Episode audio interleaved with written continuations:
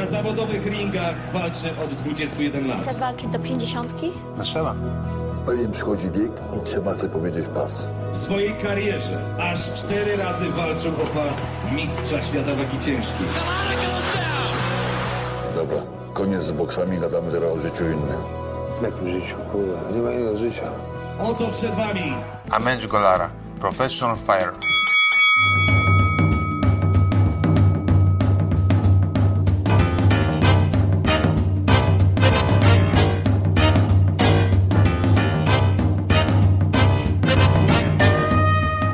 Kacper, a ty znasz tego? Go- Andrew Golary? Tak średnio. Boże. Andrzeja? Nie znasz? Hi, my name is Andrew Golara, a professional fire. Nie, nie Kurwa. tego. Ja pierdolę. Zobacz sobie Andrew Golara. Ale czekaj, bo sobie odpaliłem coś na YouTubie właśnie.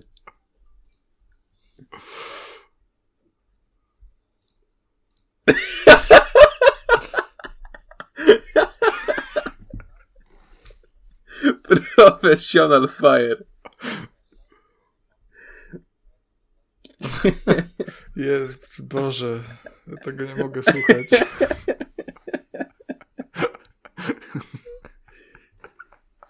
Ale ta rodzinka na tej kanapie to takie typowy jakiś spot reklamowy amerykański, nie? To z lat 90. chyba, albo początku 2000 myślę.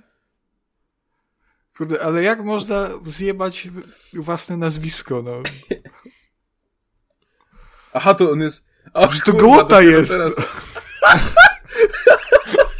Kacper! Golara, No bo Kacper jest młody, on jak, jak Andrew Golara szalał, to on jeszcze nie był w ogóle planowany, no. O kurwa. Ale Kiedy wygląda, Golara wygląda na tej safie jak A- Albandi. To jest, to jest normalnie. Tak, a, no.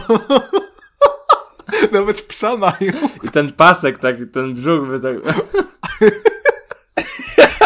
A to faktycznie mu bebzun O wystaje.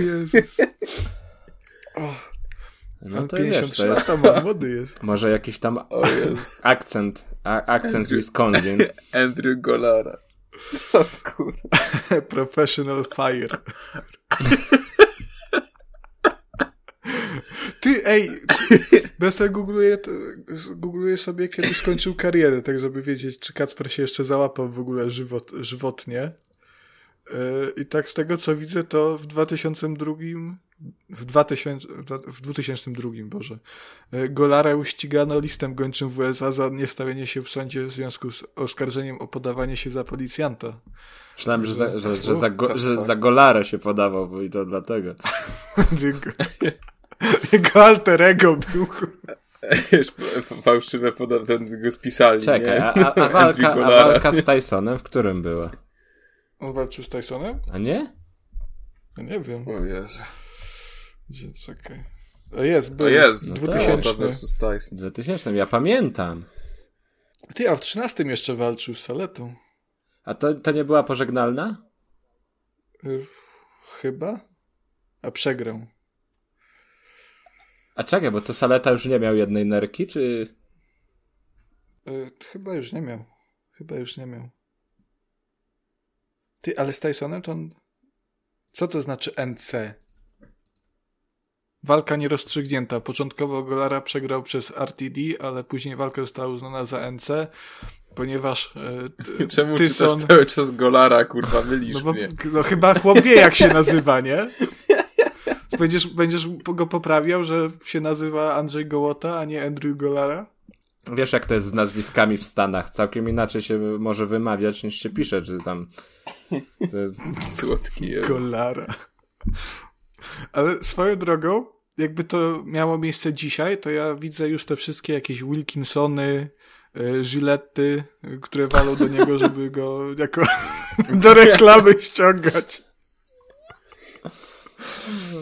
Potem No, oglądasz sumie sprytne takie ujęcia, jak się patrzy w lustro i się goli po policzku i... hmm. Odwraca, odwraca się tak, wiesz, tak jeszcze z tą e, żyletką Gillette i mówi Hi, I'm Andrew Golara, Professional Fire. Gole się tylko maszynkami Gillette.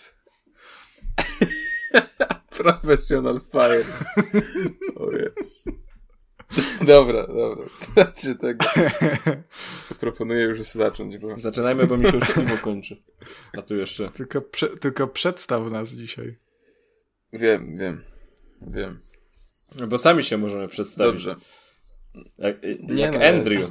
Będę, pamiętał. To mogą być, wiesz, jak tobie już się piwo kończy, to się boję skutków. Będziesz Jacob Smolara.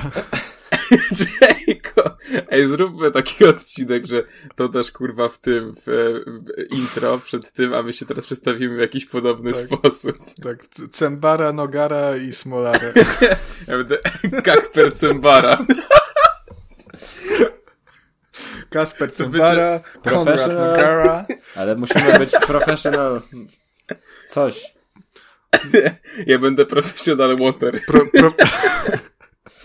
Hi, I, I'm Konrad Nogara, professional pod, pod kurwa, pod, Dra, podcastler? dra, dra, drunker.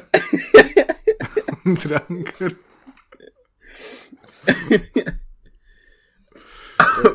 Dobra, czekaj, ja to muszę zapisać, bo ja to będę ten, ja to będę przedstawiał przecież. To ty jesteś tak, Konrad Nogara. Conan. Możesz go przedstawić jako Conan. Ko, lepiej Konrad.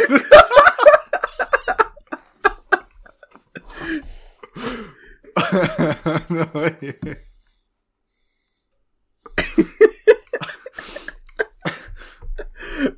O, jest.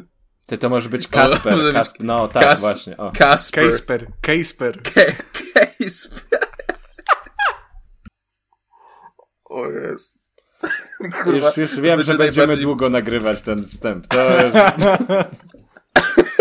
To będzie najbardziej bezbekowy żart, kurwa, w tym naszym podcaście, który rozśmieszy tylko nas, nie? O,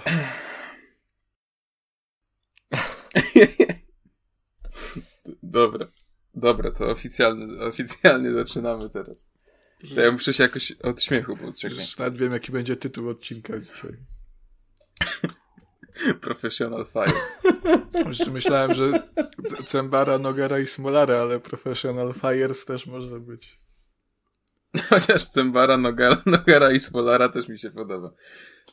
Dobra.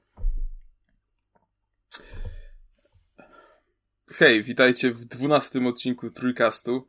E, za mikrofonami, jak zawsze, Conan Nogara. Hi, my name is Conan Nogara, a professional procastler. Jacob Smolara Good morning, Vietnam! and Casper Cembara and welcome. Welcome. To our Mi się show. zawsze podoba, bardzo mi się podoba, jak starasz się zachowywać mm, tak, taką powagę, jakby to wcale nie było tak, że na odcinku kilka sekund wcześniej y, kiśniemy i płaczemy. ale jest takie, mm, dobra, dobra. Powaga, No hej, bo witajcie. Trzeba, trzeba. Ale wiesz, jakie to jest ciężkie Spoko, nikt, Ka- Kacper, nikt się nie kapnie, nikt się nie kapnie. I dobrze, i dobrze, o to chodzi. Dobrze, w takim razie, skoro już się przedstawiliśmy, e, to możemy przejść standardowo do newsów. E, no i słuchajcie, pojawił się nowy patch w Cyberpunku. Patch 1.3. No i generalnie jest, jest wysoko, bo patch wprowadza to, że możemy sobie włączyć w ustawieniach alternatywny wygląd Johnego Silverhanda. Ja na to czekałem bardzo. Znaczy, wiesz, e, to jest w ogóle cud, że my się oderwaliśmy gdzieś od y, konsol i komputerów, że udało nam się tak, nagrać to- ten odcinek, no bo po tym patchu jednak to fu, wszystko się wywróciło do góry nogami. Dodatkowo, dodatkowo są jeszcze dwie nowe kurtki, które możemy założyć e, na, na swojego albo na swoją V. No i dostajemy też nowy samochód. Ale pomyślicie, a, takie rzeczy kosmetyczne. To jak Przecież nie? mnie to nie interesuje. Nie, Kubę to bardzo interesowało, bo to jest w końcu to DLC, o które od pół roku się dopominał Od- od na każdym stycznia. odcinku, że któremu obiecali w styczniu, że miał być dostał. Darmowe. Po 8 miesiącach darmowe. ma, teraz może sobie klikać. Tak, Tak, taka tak. kurteczka, To taka. jest to fa fabularne DLC, bo Silverhand wygląda inaczej. Ale mówię, dla ludzi, którzy powiedzą, ale co wy w ogóle, Cembara, Nogara i Smolara, co wy mówicie? Co wy mówicie, bo to jest przecież tylko wszystko kosmetyczne.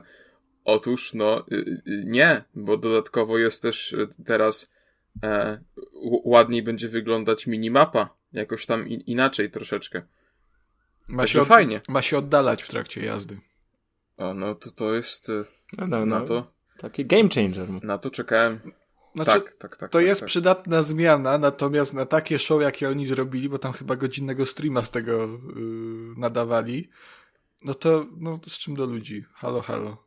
Ty, no bo to te dwie kurtki to nie są byle jakie. Jedna kurtka to jest wielowarstwowa kurtka pilota z syntetycznej skóry, tak? A druga to jest A druga taki waciak masz taki po prostu. Luminescencyjna kurtka pankowa, także to wiesz, to jest o czym rozmawiać, tak? To, No, to... ale nie, no jakby quest był, że idziesz na bazar po tą kurtkę, musisz się bić tam e, z jakąś, nie wiem, matką Polką albo Sebastianem, Otonią, to byłoby fajne. Albo, że na No, OLX-ie ją kupujesz. Targowanie się, jak masz dobry ten, kurwa, retorykę wywaloną na maksa, to możesz tam utargować o 10 zł. Ewentualnie To by schakować. Też by mogła być taka opcja. Albo wpadasz z całym składem, żeby odbić tą kurtkę. Jak na początku tak z wanny ją wyciągasz, albo z pralki biedną. Ale wiesz, mi się też podoba, że jest gadanie o tych nowych kurtkach i ja sobie przypominam te wszystkie stylówki, które się miało w tym cyberpunku. Te, to, to połączenie tych durnowatych czapek i przykrótkich shortów i jakichś za dużych butów. Po jakiego Moja wała są te kurtki? Moją ulubioną czapką, to już chyba mówiłem, jak to recenzowaliśmy, ale to była czapka różowego króliczka, po prostu to było tak imersyjne doświadczenie, bieganie i, i przejmowanie znaczy, te się. ciuchy, Te ciuchy to był straszny minus Cyberpunka w, w moim odczuciu, bo e, tutaj jakby musiałeś po- podjąć decyzję, czy chcesz wyglądać jak debil, ale mieć dobre statystyki, czy, czy chcesz się ubierać ładnie, ale, ale być e, parówą. Ale- Nie? No i ja niestety stwierdziłem, że wolę mieć większe statystyki, ale w momencie, kiedy widziałem swoją postać, po prostu to mi się chciało płakać. No. Czy- Czyli nie bez powodu wprowadzili to FPP tam jako jedyną możliwą opcję oglądania postaci świata. Kacper kiedyś stanie przed zakładem chirurgii plastycznej i tak będzie. Nie wiem, czy chcę mieć większe statystyki, czy jednak pójść w wygląd. Nie, ale te no cyber, Cyberpunk był na tyle prosty, że tam nie trzeba było się za bardzo skupiać na tych statystykach. No już później to się taki samograj z tego robił trochę. Ale ja pamiętam przed, jak się hypowałem przed premierą, to że był taki materiał, w którym były prezentowane jakby jakie tam mody panują w Night City, że jest taki styl ubierania się, taki styl ubierania. No i tak byłem faktycznie tym podjarany, no bo to się wszystko y, wydawało być profesjonalnie zrobione i, w- i z sensem, a później w grze te, te czapki, te, te shorty, te kurtki, wszystko z dupy, nic do siebie nie pasowało. Dobrze Ja ogarnięte. trzeba, przyz... trzeba przyznać, że jeżeli ktoś y, postarał się i faktycznie podszedł do sprawy mody w cyberpunku poważnie, to tam ludzie robili cuda. No, po premierze Twitter e, zalany był y, różnymi outfitami of the day, nie? I to wyglądało naprawdę super, ale ktoś to miał w dupie. No, wydaje mi się, że tutaj trochę powinni tak podejść do tego, jeżeli, jeżeli chcą się bawić tą modę, to postarać się, żeby wszystko mniej więcej do siebie pasowało, plus minus. Jasne, to by ograniczało troszkę swobodę, ale, ale potem nie byłoby tego dysonansu, że jeżeli ktoś chce mieć lepsze statystyki, to lata z czapką królika na, na głowie i w shortach do marynarki. No, znaczy, Cyberpunk według mnie, jeśli się tam faktycznie postarasz i z outfitem i ogólnie, to to jest piękna gra do robienia screenów, naprawdę, e, bo jak widziałem też niektóre screeny na, na Twitterze, to potem odpalałem to na konsoli i miałem takie, kurwa, to dlaczego to u mnie tak nie wygląda? Bo nie? grałeś na PS4. Okej, no to też na pewno wpłynęło na to, ale No, miałeś 360p i 15 klatek, to czego ty Ale na, chcesz? najgorsze jest to, że ja pamiętam, w sensie to nie grało się aż tak źle na tej PS4 i tak sobie zawsze obiecałem, że dobra, jak kupię PS5, to dam tej grze jeszcze drugą szansę, zobaczę jak to działa na tej konsoli.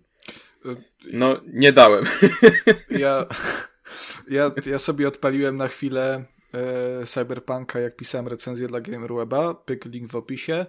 E, odpaliłem sobie on, to na Xboxie One, bo bazowo na Series X grałem, e, ale na One odpaliłem, żeby mieć taki pogląd, że bardziej rzetelnie podejść do recenzji i tak poinformować czytelników, e, jak to wygląda na tych głównokonsolach e, starych, na, na grubasie magnetowidzie.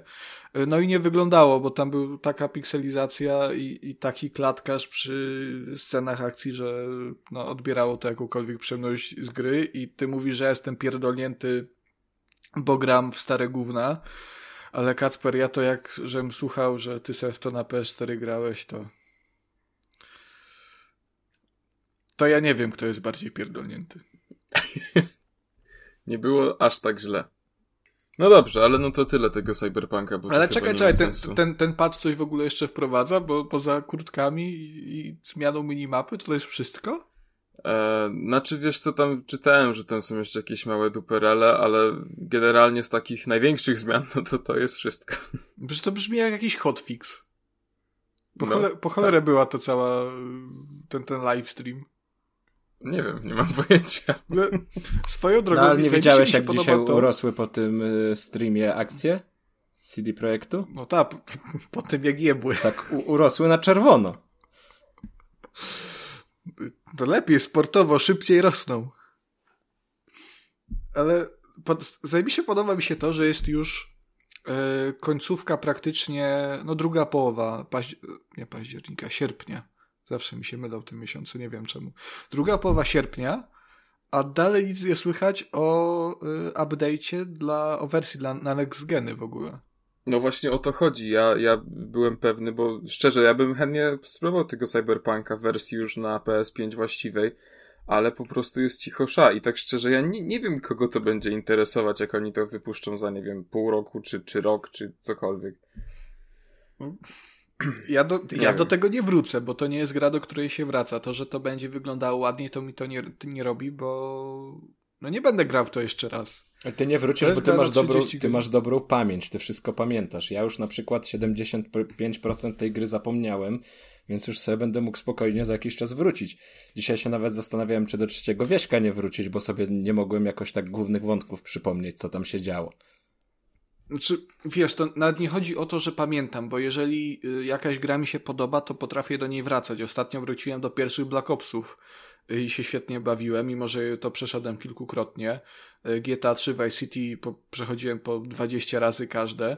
Ja nie mam z tym problemu, natomiast yy, wiesz, no Cyberpunk podobał mi się, ale to nie jest taka gra, do której ja bym chciał yy, jeszcze wracać. To mam wrażenie, że to przeżyłem tę przygodę, to była moja historia, bo ja tak mam z RPGami, że jeżeli już y, przejdę tę grę w jakiś sposób, no to to jest moja historia i, i pewnie jak będę grał drugi raz, to będę grał tak samo praktycznie, y, bo potem jakieś moje OCD nie będzie pozwalało, bo przecież tu nazmieniałem. Mm, no więc jakby to, to że będzie ten next, next gen update, no to w ogóle mi to nie robi, no. To, to jest w ogóle ciekawa też, też rzecz, bo na, na Twitterze ostatnio y, też na taką dyskusję trafiłem, że y, czy w sumie nie, czy teraz opłaca się e, kupować, na przykład nawet mając konsolę nowej generacji, opłaca się kupować Cyberpunka i grać w to na nowej generacji, bo tu chodzi jak najbardziej i wygląda jak najbardziej ok. E, czy lepiej poczekać na majaczący gdzieś na horyzoncie update do next genów?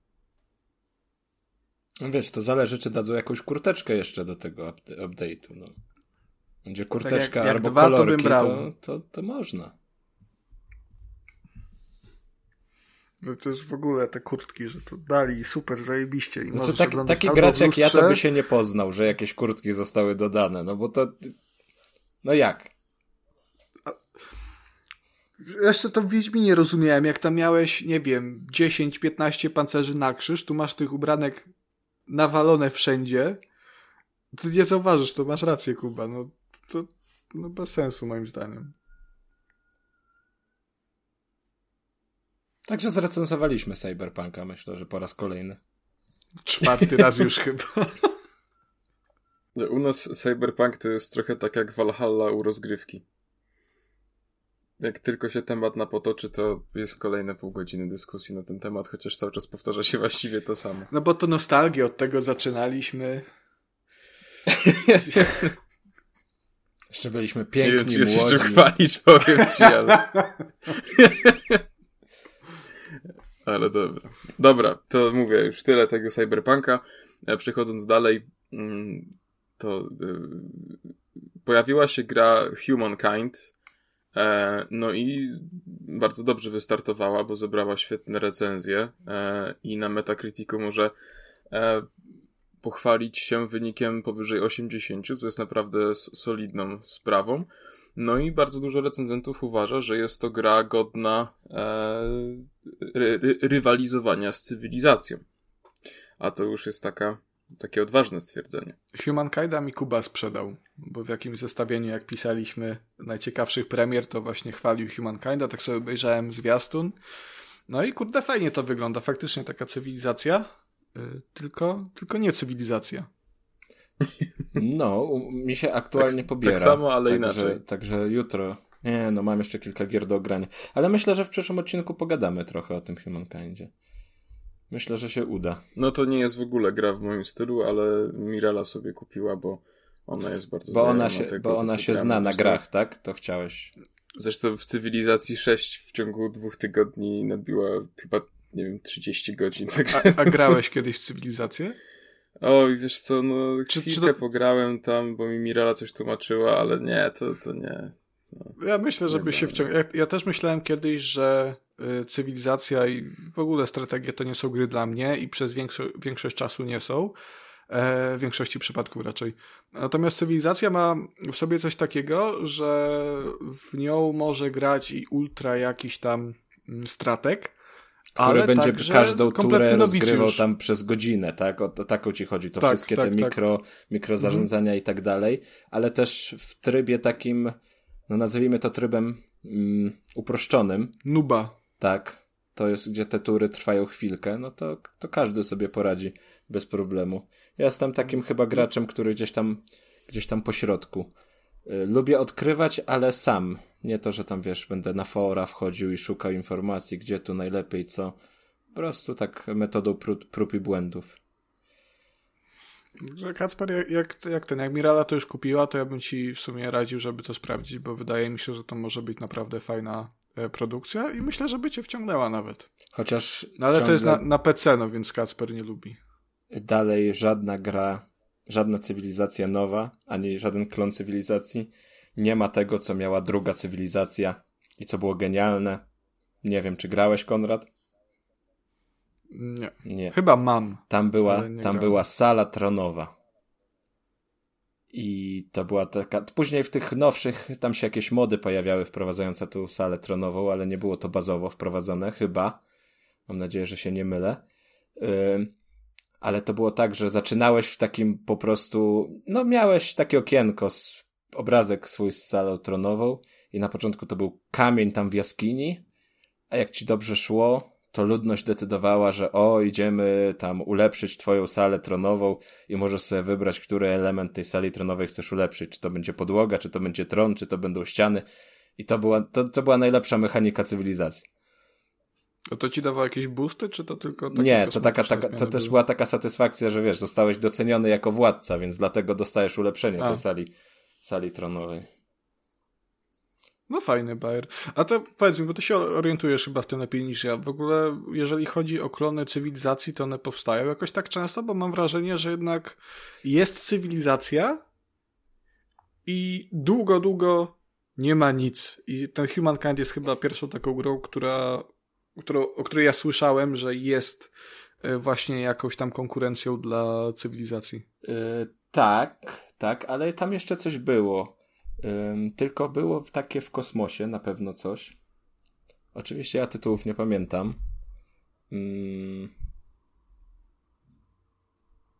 Homeworld był jakiś, ale Nie, nie, nie, nie, nie, nie. chyba, ale to nie to samo. coś, coś tam było, coś tam było takiego. Kurczę.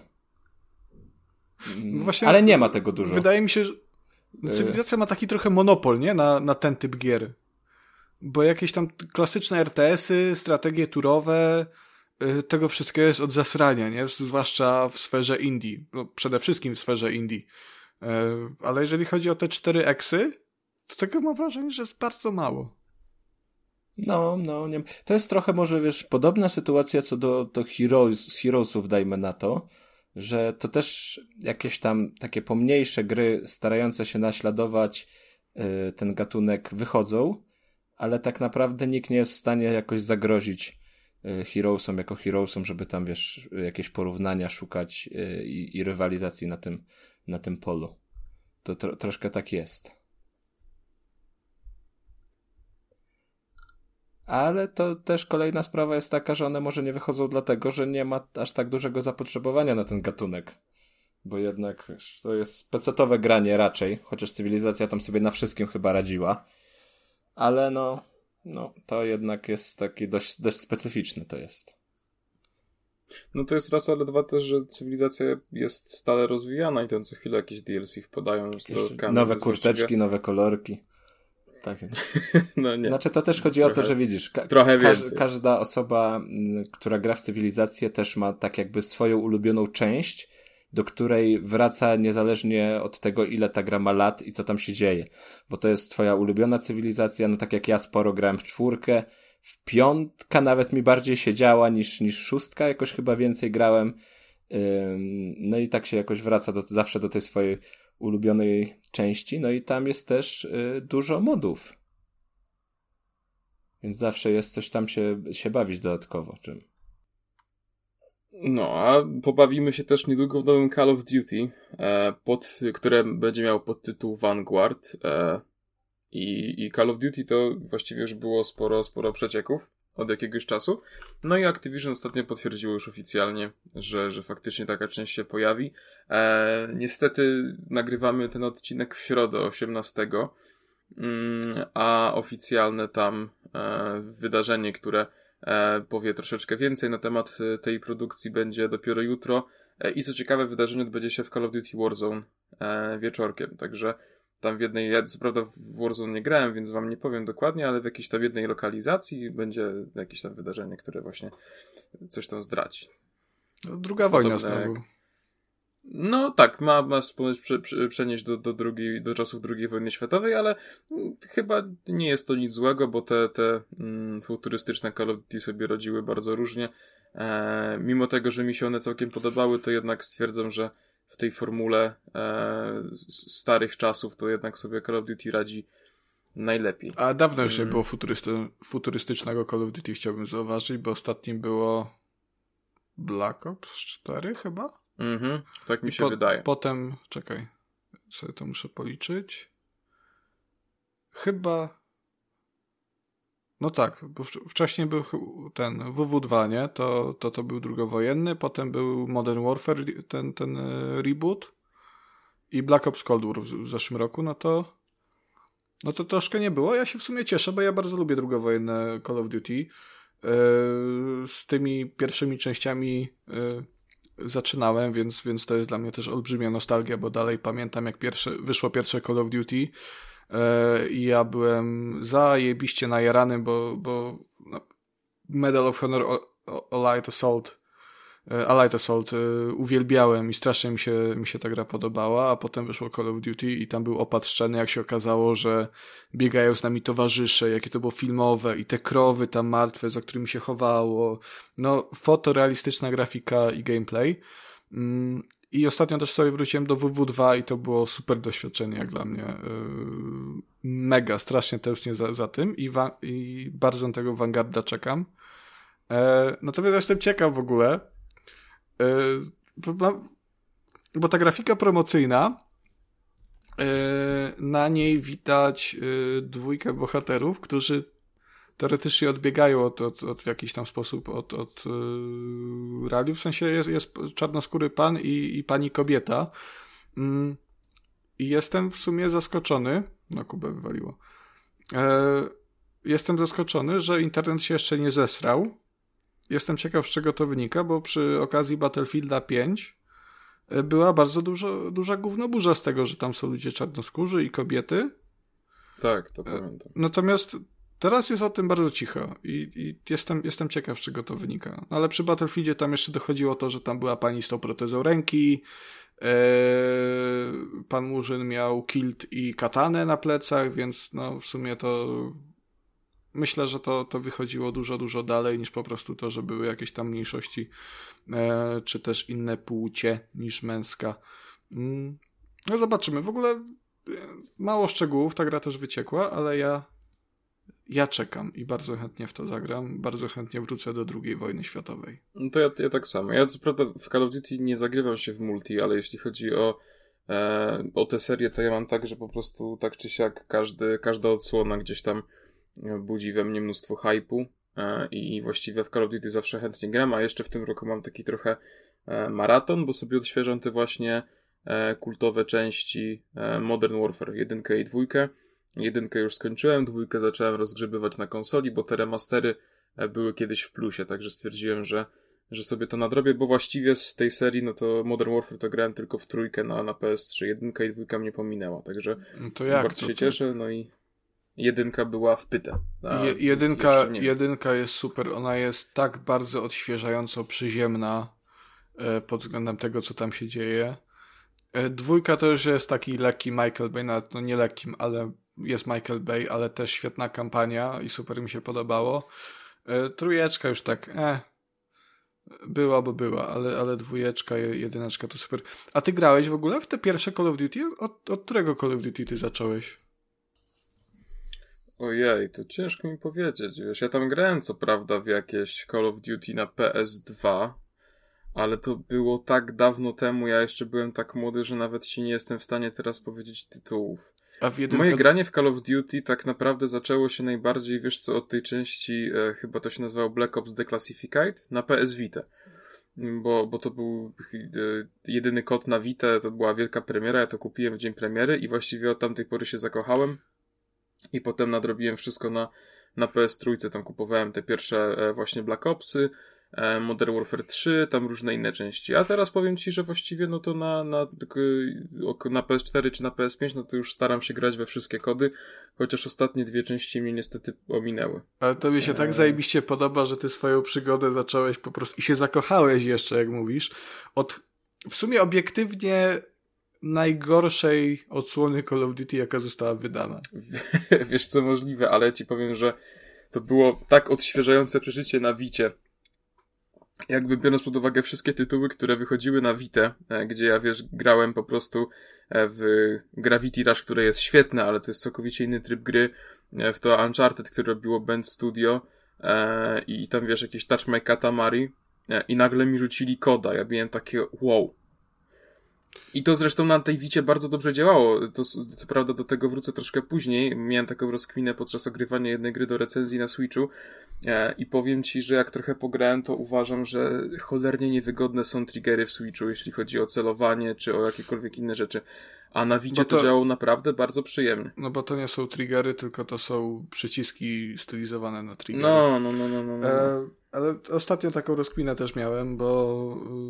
Yy to ci pisałem nawet, bo no, nie jest sekretem w sumie, że jesteś z nas, z nas wszystkich najmłodszy i czasami jak, jak tak sobie pomyślę o, o tym, jak gry były wydawane i w ogóle o, o czasie jako takim i sobie pomyślę, że e, no, jak ty się, jak ty już zaczynałeś swoją przygodę z grami, to Call of Duty już, za, już było po prostu, no, no zawsze było, nie?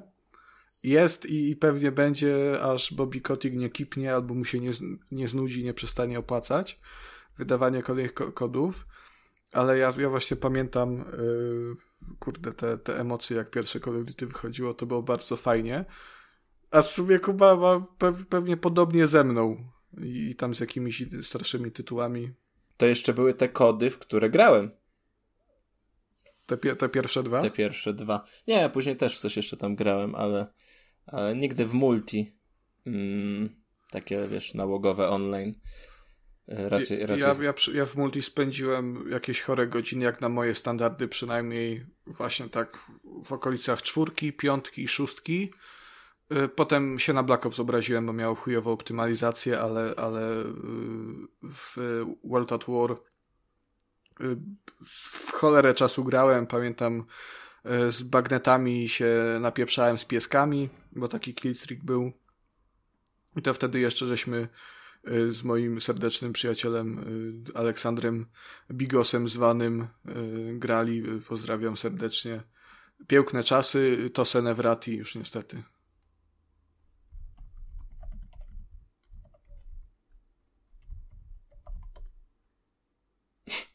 Co poleciał w chuja teraz? Kacper nam właśnie napisał, że my o Frostpunku 2 e, porozmawiać. No możemy porozmawiać o Frostpunku 2. E, Dobra. e, obejrzałem. Został zapowiedziany. Został zapowiedziany. Tak? No ten trailer to tam nie powiedział tak naprawdę nic. No wiadomo, że dalej będzie, będzie zimno, będzie mroźno, będzie, będzie brutalnie, ale prawdę mówiąc ja się nie spodziewałem, że będzie drugi Frostpunk. I nawet te, tego pierwszego to ja byłem zakochany w tej grze. Tam bardzo wysoko ją oceniłem. Yy, re, chyba dziewiątkę dałem. Albo nawet dziewięć i pół mogłem dać, jak recenzowałem dla, dla GamerWeb. I Pyk, link w opisie. Link będzie w opisie, tak. I pokochałem tę grę naprawdę. Duże wrażenie na mnie zrobiła, ale nigdy mi nie myśl, przez myśl nie przeszło, że, że ja bym chciał Frostpunk 2.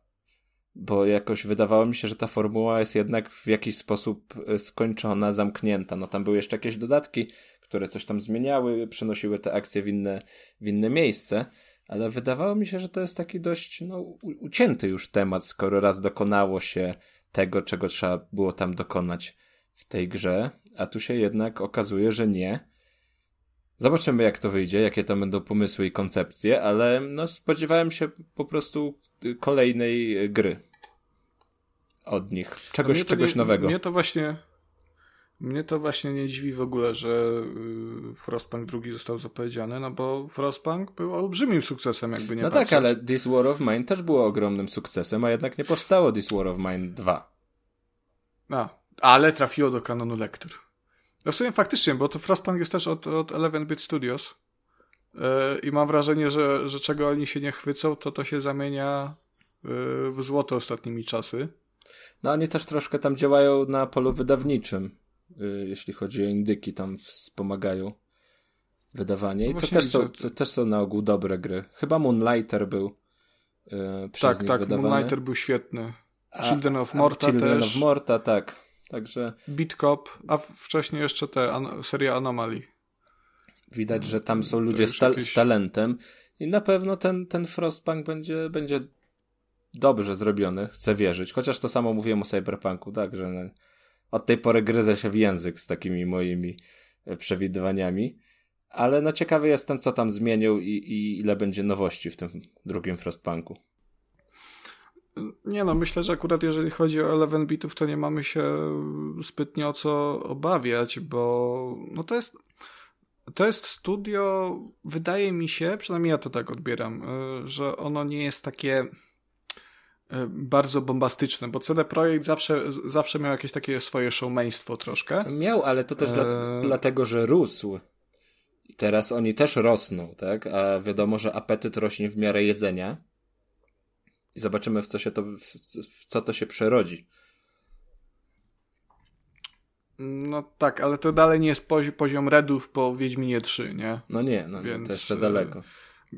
Więc myślę, że, że tutaj nie ma się co martwić, że tam za 10 lat wyjdzie Frostpunk 2 i się okaże, że się w to nie da grać na niczym.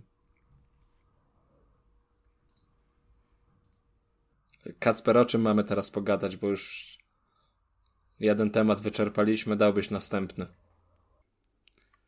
No i tak to jest właśnie w tym życiu. Dobrze, także płynne przejście. E, To właśnie tyle było na temat Frostpunka 2. E, No i teraz prawdziwe mięsko tego odcinka. Chyba, że nie jecie mięsa, no to, to falafel. Jak nie, jak może obiad musi być Czyli- mięsko, To się świnka. rozchorujesz, jadł kurwa. Mięsa. Też ci paznokcie wypadną, włosy ci wypadną. Co to, to wyganin? Wyganin, Kacper, twoje, twoje, moje jedzenie, twoje jedzenie, o kurwa. Przegolonka musi być, to piwka A najlepsza. może egzorcyzmy? Ja bym bekonem z niego wyganiał tego ducha weganizmu. Demona. Tego jak ten, jak mumie. Plastrami i boczku. Ale ja, ja jem mięso, koledzy. Nie wyzywajcie mnie. Kurczak to nie mięso, indyk, przepraszam. Indyk to jest najlepsze nazwa. Indyk to jest gówno. Dobrze. GTA Remastered Tri- Trilogy.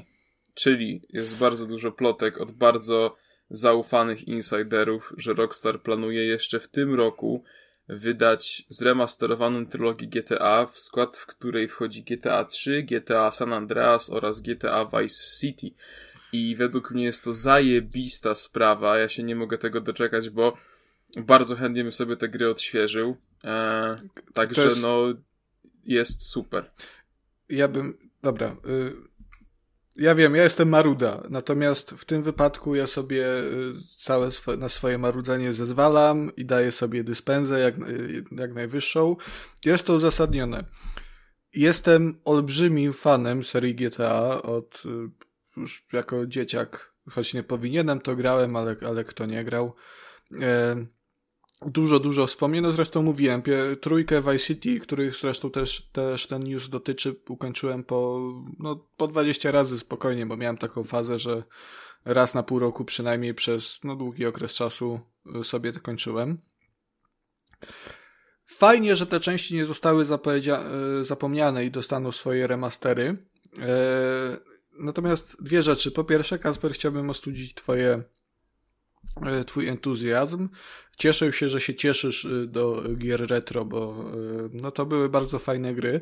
Natomiast to będzie remaster, a nie remake, więc podbiją prawdopodobnie rozdzielczość, może trochę tekstury, będziesz miał widescreen. Mam nadzieję, że 60 klatek też będzie naprawione. Bo w oryginale GTA 3 miało albo loka na 30, albo psujący w ogóle rozgrywkę y, Unlimited FPS Counter. Co przyczyniało się do tego, że na obecnych konfiguracjach sprzętowych klatek jest tyle, y, że niektóre mechaniki gry się psują. Ale na przykład Konrad, cofanie. kto miał w tych czasach taki sprzęt, żeby odpalić to GTA na najwyższych? No, Na... nie no, oczywiście, nie, wtedy nie, natomiast no teraz to sprawia, że ta gra jest średnio grywalna bez modów, także to jest super. E, tylko wiesz, no chodzi mi o to, żeby Kacper był świadomy tego, że to, że ten remaster wyjdzie, to te gry, zwłaszcza GTA 3, nadal będą zajebiście przestarzałe. E, Jeżeli Ale się ja wraca wiem do o trójki. tym, Konrad. Ja się nie boję No to- wcale starych gier. On się tylko boi Ja- starych, się starych ludzi. Także mam nadzieję, że to masz na uwadze. Yy, I druga rzecz, którą ja chciałem powiedzieć, to jest ta druga kwestia. Rockstarze Gamesie, a niechaj cię piekło pochłonie, ci się Rift w dupie otworzy. Tak się nie robi. Kurwa, od 8 lat wszyscy czekają na kolejne GTA. To nie. Po raz drugi będzie, czy w zasadzie po raz trzeci, jeżeli liczyć wersję PC-tową, będzie remasterowane GTA 5. GTA Online cały czas ciągnie. Ostatnio chyba, czy to, nie wiem, czy to jest ter- teraz już dostępne yy, samodzielnie, czy nie, ale cały czas na tym się skupiają. Teraz wypuszczają remastery st- starych główien, które były kapitalnymi grami. Natomiast to, to jest dalej remaster i w sytuacji, kiedy yy, jedna z moich ulubionych serii od 8 lat nie doczekała się kontynuacji i nie ma o tej kontynuacji nawet y, najmniejszych przebąkiwań ze strony twórców, no to przepraszam bardzo, ale nie jestem w stanie się cieszyć, bo GTA 3, Vice City, San Andreas, ja je mam kupione wielokrotnie i super, e, bardzo mi się te gry podobają, no ale to chciałbym już nową historię, zwłaszcza, że Rockstar to są mistrzowie, jeżeli chodzi o scenariusze, ja, ja ich gry uwielbiam, no ale ta cała, to ich podejście do konsumenta teraz, to już mnie wkurwia, bo to jest znowu kasus Blizzarda, yy, kasus, nie wiem czy Activision chyba też możemy jako tako liczyć, EA pewnie też, ale to Rockstar Games przez długi, długi czas był marką, był marką po prostu. Jeżeli słyszałeś Rockstar, to wiedziałeś, że jeżeli coś wydadzą, to to będzie zajebista gra. I do 2013 roku tak było. Po kolei wszystkie GTA 4, y, dodatki w postaci e- epizodów z Liberty City, LA Noir, O właśnie, chociaż tutaj przepraszam, już... że ci no. przerwę, ale jeśli chodzi o te do, dodatki, to w GTA 4 one były prześwietne i to The Były. Ballad of Gaytony i to, nie pamiętam drugiego tytułu, ale ten o tych motocyklistach i ja po premierze. GTA... O właśnie, ja po premierze GTA 5 zajebiście czekałem na jakieś DLC fabularne które by y, poszerzały jakieś wątki, bo tam było trochę wątków do poszerzenia, chociażby y, ci początkowi koledzy Franklina, e, takie wiesz, typowo gangsterskie czycie ala San Andreas, to by na pewno, wydaje mi się, że taki dodatek na pi- 6 godzin nawet fabularnie by na pewno zrobił robotę. E, wiesz, cokolwiek, albo jakieś te wątki właśnie e, z tych e, miejscówek Trevora, gdzie on mieszkał, nie? To takie trochę slumsy, można powiedzieć. To na, naprawdę tam było mnóstwo ciekawego materiału.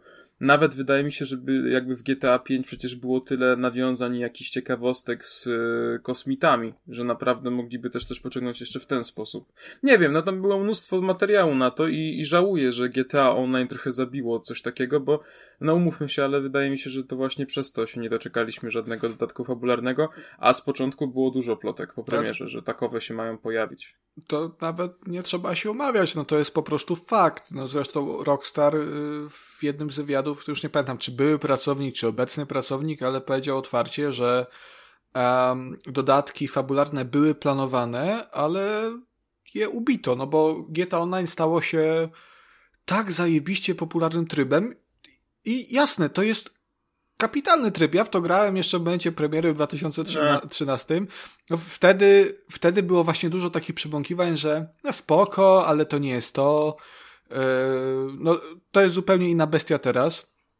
I, i super rzecz, nie? Natomiast yy, wkurwia mnie to, że kompletnie ubiło to em, jakkolwiek kolejne GTA. No też bym chciał dodatek. Każdy chciał dodatki. Zresztą wystarczy się udać na jakąkolwiek stronę społeczności GTA, czy to na YouTubie nawet kanały, czy, czy jakieś fora niedobitki.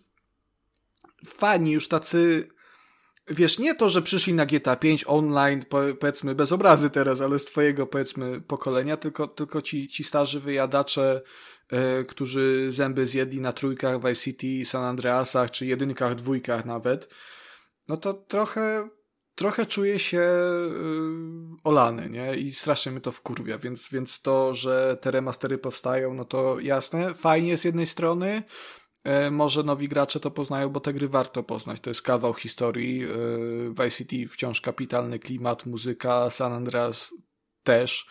E, Trójka mocno się zestarzała, ale to jest takiego e, growo-historycznego punktu widzenia bardzo ciekawy tytuł, bo przecież ona zrodziła tak naprawdę masę klonów w postaci wszystkich True Crime'ów, Saints Row'ów, e, nawet Na Driver przypadku trzeci. GTA 3 e, ja uwielbiam po prostu dialogi z głównym bohaterem. To jest konik tej gry. Najlepszy to jego, jego monologi są najlepsze. Ja to lubię, tak. On tak chodzi, myśli sobie, zastanawia się, dywaguje. Ale tak jeszcze trzy, trzy uwagi mam e, co do tego, co mówiliśmy. E, Jeśli chodzi o GTA Online, to powiem ci, że tutaj się. Znaczy, na pewno, wiesz, no, ja no, jestem młodszym graczem, że tak powiem, niż ta grupa, o której ty mówiłeś. E, tak czy siak, no, GTA Online do mnie osobiście w ogóle nie trafia. E, i, i zdecydowanie bardziej wolę singlowe GTA, to, to nawet bez, bez w ogóle zastanowienia się. E, w każdym razie bardzo dużo osób, nawet dorosłych, nawet już, już, że tak powiem, starych, teraz zagrywa się w to e, RP. Nie wiem, czy, czy kojarzysz temat, ale Pa, panie, czy ja kojarzę. to, to zrobili świetną rzecz tutaj, bo tak naprawdę dali ci wielki świat, który jest dobrze zaprogramowany, dobrze zaprojektowany, tam masz wszystko tak naprawdę i w tym momencie ty sobie sam układasz fabułę, nie? Zbierasz grupę ziomków po prostu i, i prowadzisz swoją restaurację, kupujesz składniki, dopytujesz się konkurencji o ceny, dzwonisz do ludzi, musisz tankować samochód, po prostu to jest jakaś, e, jeśli chodzi, mówię, samo GTA Online, hatfu, ale to RP to jest po prostu ktoś, kto to wymyślił, to jest naprawdę Ale, ale wiesz, że to nie zostało ja nie wymyślone dziwię. w piątce. Panie. Panie, A tak, ja wiem, że to było wcześniej, Ja- ale, w, ale ja- w piątce to naprawdę jest świetnie. Pamiętam, bo to chyba już za czasów San Andreas było RP nawet Tak, ja, ja, ja bardzo dużo, No. ja 400 godzin wpakowałem, co na mnie to są chore godziny. Yy, wpakowałem w Sampie na serwerach roleplay. Tam też poznałem właśnie Olka, o którym wspominałem wcześniej. Yy, I to już było no autentycznie 11 lat temu, nie? I, i, i dalej, wiesz, no taka, taka znajomość, przyjaźń na, na, całe życie. E, Super mam wspomnienia z tamtego okresu. Wiesz, to było śmieszne w sumie, bo się wracało ze szkoły i pamiętam, że odgrywałem postać Janusza Kowalskiego. E, pracowałem, na początku byłem bezdomnym w San Fierro i potem e, zostałem zatrudniony, tańczyłem przed ratuszem za, za pieniądze, policja mnie potem zgarniała, ale zatrudniłem się zatrudniłem się jako woźny w lokalnym ratuszu. 18.20 18.20 miałem zmianę. Zaprzyjaźniłem się z burmistrzem. Yy, kupiłem se, kupiłem se tego Volkswagena busa, ogórka. Yy, prawda, sprzątałem, założyłem yy, w ogóle kurde, cały, całą panie ekipę sprzątaczy w tym ratuszu, dowodziłem nią. Potem gang motocyklowy dowodziłem. W ogóle wiesz, panie, to piękne czasy było, no, były. No oczywiście masa odpierdalania i robienia sobie śmieszków tak zwanego non-RP, no bo akurat taki mam charakter, co prawdopodobnie podpuszczanie i, i podśmiechujki to, to bardzo często z mojej strony, zwłaszcza wobec Kacp Kacpra, przepraszam, Kacper, e, słychać. No ale super to było, bardzo tęsknię za tym, ale no znowu to Senevrati. E, natomiast no nie wiem, no w piątce jakoś tak Trochę mam taki syndrom starego dziada, że patrzę na to RP w piątce i mam takie to nie to samo, co oni wiedzą o roleplayowaniu. Ale powiem ci, że Kiedyś jak to tak było. e, prowadzimy tę rozmowę, to wydaje mi się, że Kuba też jest wielkim fanem GTA i, i RP i wszystkiego. Bo jest tak aktywny w tej rozmowie, że to jest...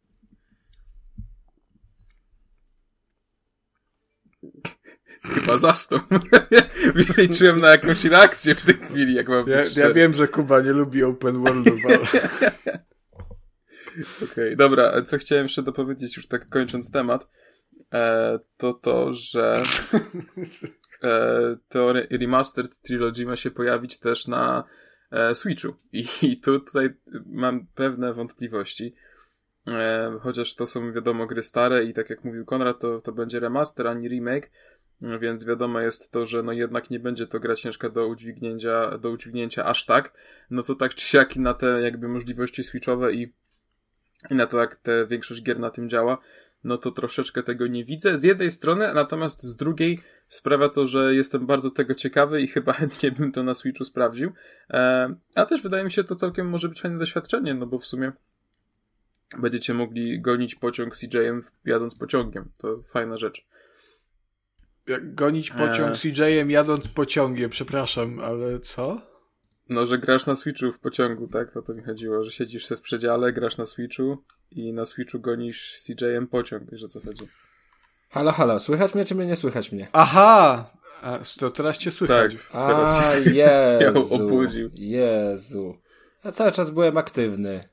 Tylko się zastanawiałem, Kuba z nami dyskutował. zastanawiałem się, dlaczego nie dopuszczacie mnie do głosu. Się rozgadał ten noga, kurwa, z Cembrowskim. Nie, no mia Kuki to, miałem, rol- miałem Eee. taki piękny żart, że teraz to aż Conan mi przykro, że Nogara nie wejdzie. Ja muszę, muszę go teraz opowiedzieć. Dawaj, Bo tak. Konrad wspominał o tych serwerach roleplayowych i, i na końcu to chciałem powiedzieć, że w pewnym momencie go ktoś szturchał za ramię i powiedział Konrad wstawaj, zesrałeś się. Nie rozumiem. No tak, tak wspominałeś to wszystko rozmarzone. No. No, co, no, było. Nie, nie rozumiem. Ale w ogóle, bo t- tak, tak, żeby nie było, ja serii GTA zawdzięczam w sumie poniekąd to, gdzie jestem teraz, bo kiedyś w latach 2009 jakoś tak to było, byłem bardzo aktywny na świętej pamięci GTA Site, e, które chyba na początku tego roku albo pod koniec zeszłego, e, tam się te serwery spaliły e, gdzieś tam. I GTA Site miał serwery i cała strona padła. No ale to była e, kupa historii, to była największa strona o GTA e, w Polsce. To jest też swoją drogą ciekawy temat, że teraz już takich stron tematycznych o konkretnych seriach już się praktycznie nie robi, nie? E, A kiedyś tam było, tam, tam było to forum. Ja na tym forum się udzielałem, dostałem bana, bo pierdoły pisałem, potem wróciłem na w nowym koncie. A, czyli jak na Facebooku E. wypisujesz na naszej grupie te, te pierdoły, to możemy cię zbanować w pewnym momencie, tak? To tak działa. Ja, ja wrócę, jestem jak karaluch, nie bój się. Ale, Chodzi mi o to, że y, ja swoją y, jakby pisarską przygodę zaczynałem właśnie od pisania jak stulejarz teraz, straszne to jest. Ale fanfików w GTA i jakoś mi to tam w miarę, w miarę szło. No, żeśmy, bo tam był, był taki dział na GTA site, nazywał się Mad Dogs Rhymebook i tam się pisało opowiadania. Niektórzy tam pisali jak na standardy wtedy, bo to pisali głównie nastolatkowie wówczas, nie? E, więc jak na, na te standardy takie początkujących pisarzy, to często były e, naprawdę niezłe, zwłaszcza pamiętam e, mojego kolegi też wówczas e, teksty Eskorta. Wątpię, żeby to słuchał, ale w razie czego pozdrawiam. E, świetnie pisał, mieliśmy taką tam ekipę, fajnie było.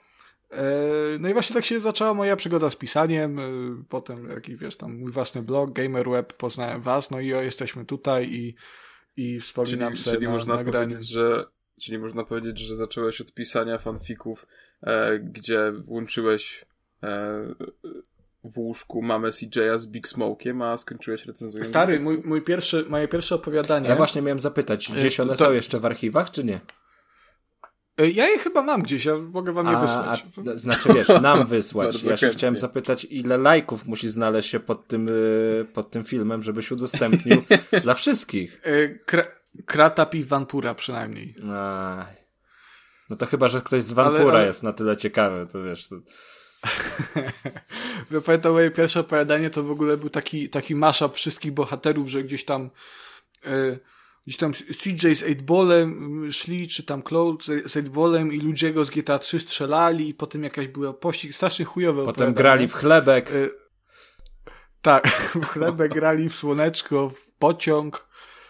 E, I to był 2006 rok, więc to jest tak chujowe. 10 lat miałem. Ale, ale, ale fajne. Także wyślę wam to potem, bo to, To, jest... to, to tak, to teraz Kurwa, ty- ej! A teraz tego nie ma. O chuj. Bo GTA Site spłonęło, więc tego nie ma nigdzie indziej. Ojej, a taki kawał historii mojej, o matko. Aj. To to teraz, to lepiej, teraz się nieważne, nie nie dziwię, że było cię tego. zbanowali. Jak miałeś 10 lat, to pewnie... Ja pamiętam, zbanowali mnie chyba po tym, jak yy, w dziale o GTA Vice City napisałem w ciekawostkach tam i jakichś takich odkryciach. Miałem 10 lat, odkryłem język angielski i założyłem temat specjalny, w którym napisałem prawdziwa nazwa e, Starfish Island. E, To jest wyspa, na której e, swój dom miał Ricardo Diaz. I napisałem, że ej, jak to się przetłumaczy, to, to jest wyspa rybnych gwiazd. Dobre. I potem jest potem mnie zbanowali. Najlepsze jest to, że to, wiesz, to, to nie było naj, dla Beki, tylko ja poważnie byłem zachwycony, że ej, Starfish. Nie wiedziałem, że to jest rozgwiazda, ale no. Ale zobacz, jakie to miało na, na, na tobie, jak to się odbiło, że ty aż na anglistykę poszedłeś z tego wszystkiego. No, no nie? To jest, kurwa, to taka trauma była. Ja, sobie wyobrażam, jak taki młody Konrad tak siedzi, o kurwa, ale rozkminiłem, nie? Napisałeś Ale- w ciekawostkach, ale tak po czym cię było. zbanowali. Zbanowali jeszcze mi napisali, kurwa ty debilu, przecież Oni to cię- rozgwiazdy chodzi. Oni cię zbanowali, bo ty odkryłeś, Konrad. Po prostu, wiesz... Musieli się ciebie pozbyć, bo ktoś w końcu to odkrył. To ci... Ja za to sobie wyobrażam później Konrada, już wiesz, magisterka, idzie tam, tam z pracą i starfish, starfish, starfish, gwiezdna ryba, gwiezdna ryba, gwiezdna ryba. Pamiętaj, pamiętaj, pamiętaj. No, dlate- dlatego magistra nie mam dzisiaj.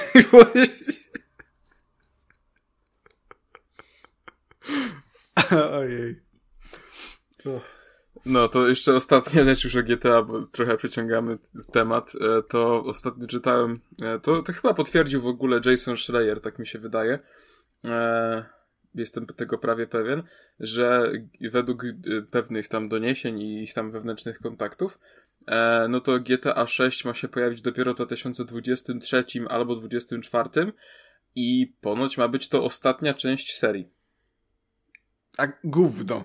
No też mi się tak wydaje, no ale to mówię tylko tyle, co, co się W dowiedziałem. sensie 2023-2024 jeszcze kupię, ale to, że to będzie ostatnia część serii, która jest jedną z największych serii w ogóle w historii gamingu. Oczywiście, I że dalej- tak. i to nie jest tak- Się, To nie Chyba jest meta... każdy, każdy grał w GTA. Nie, nie znam osoby, która nie grała w GTA, nie? Tak Wiesz, naprawdę. prze, przede wszystkim, że to nie jest Metal Gear Solid, który był olbrzymią serią, a potem zdechł. Czy, nie wiem, Need for Speed, czy jakakolwiek inna taka duża seria z podobną historią, tylko dalej ta, gra, ta seria, te gry się sprzedają. Yy, GTA Online przynosi olbrzymie yy, olbrzymie przychody, to wątpię, żeby szóstka była ostatnią częścią serii. Może być na jakieś 10 lat, bo to już widzimy teraz, że to się dzieje.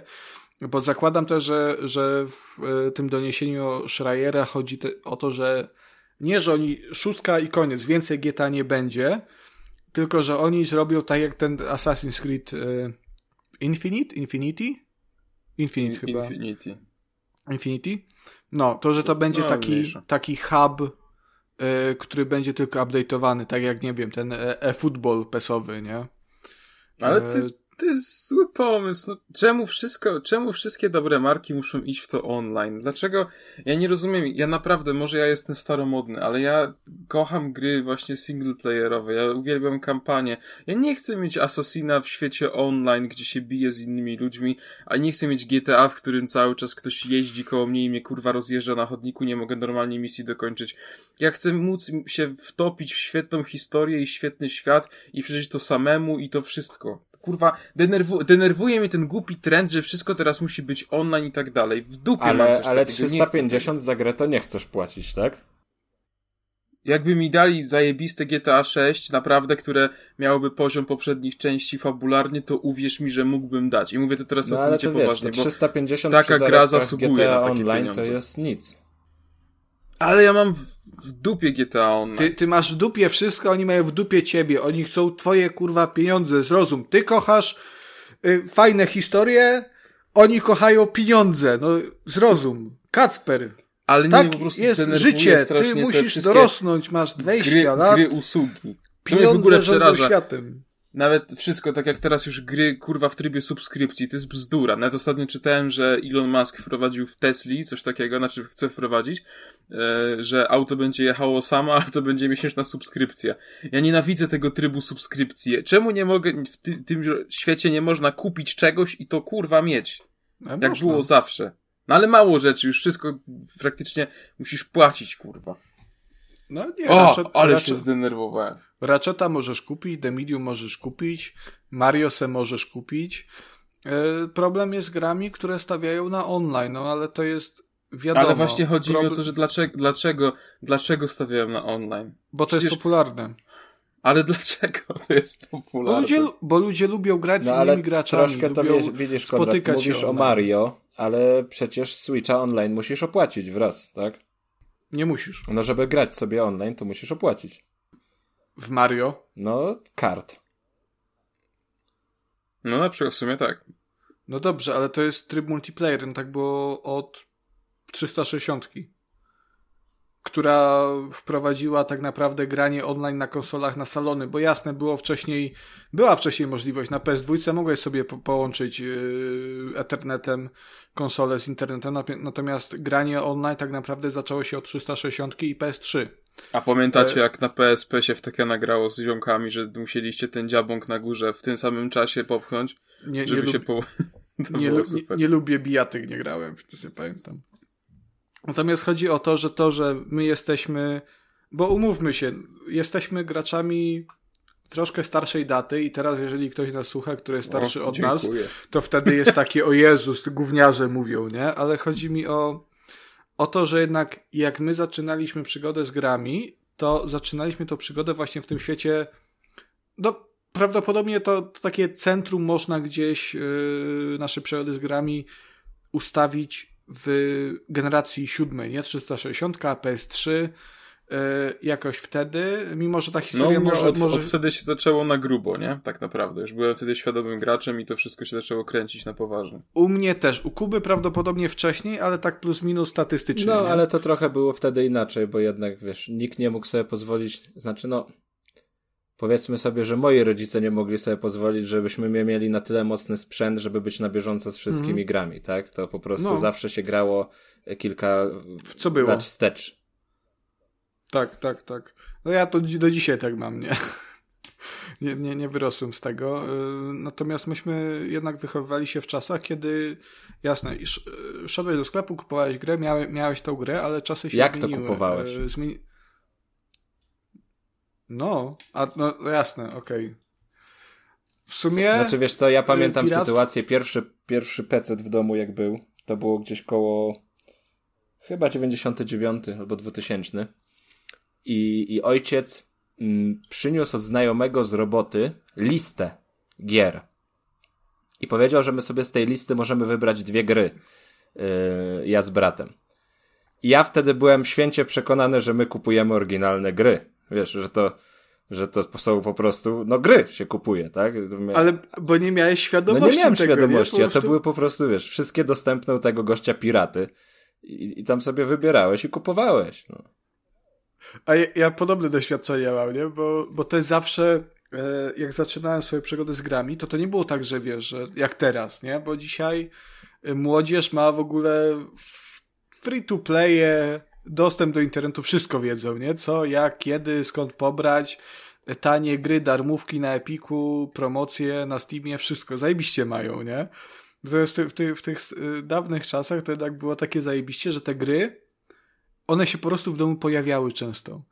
I rozpierdalało mnie w ogóle to, to teraz jak o tym myślę, yy, że mój, że, że głównym dostawcą gier u mnie był mój tata, który kiedyś tam coś tam grał, a dzisiaj w ogóle od bardzo, bardzo dawna w ogóle z grami nic wspólnego, nie?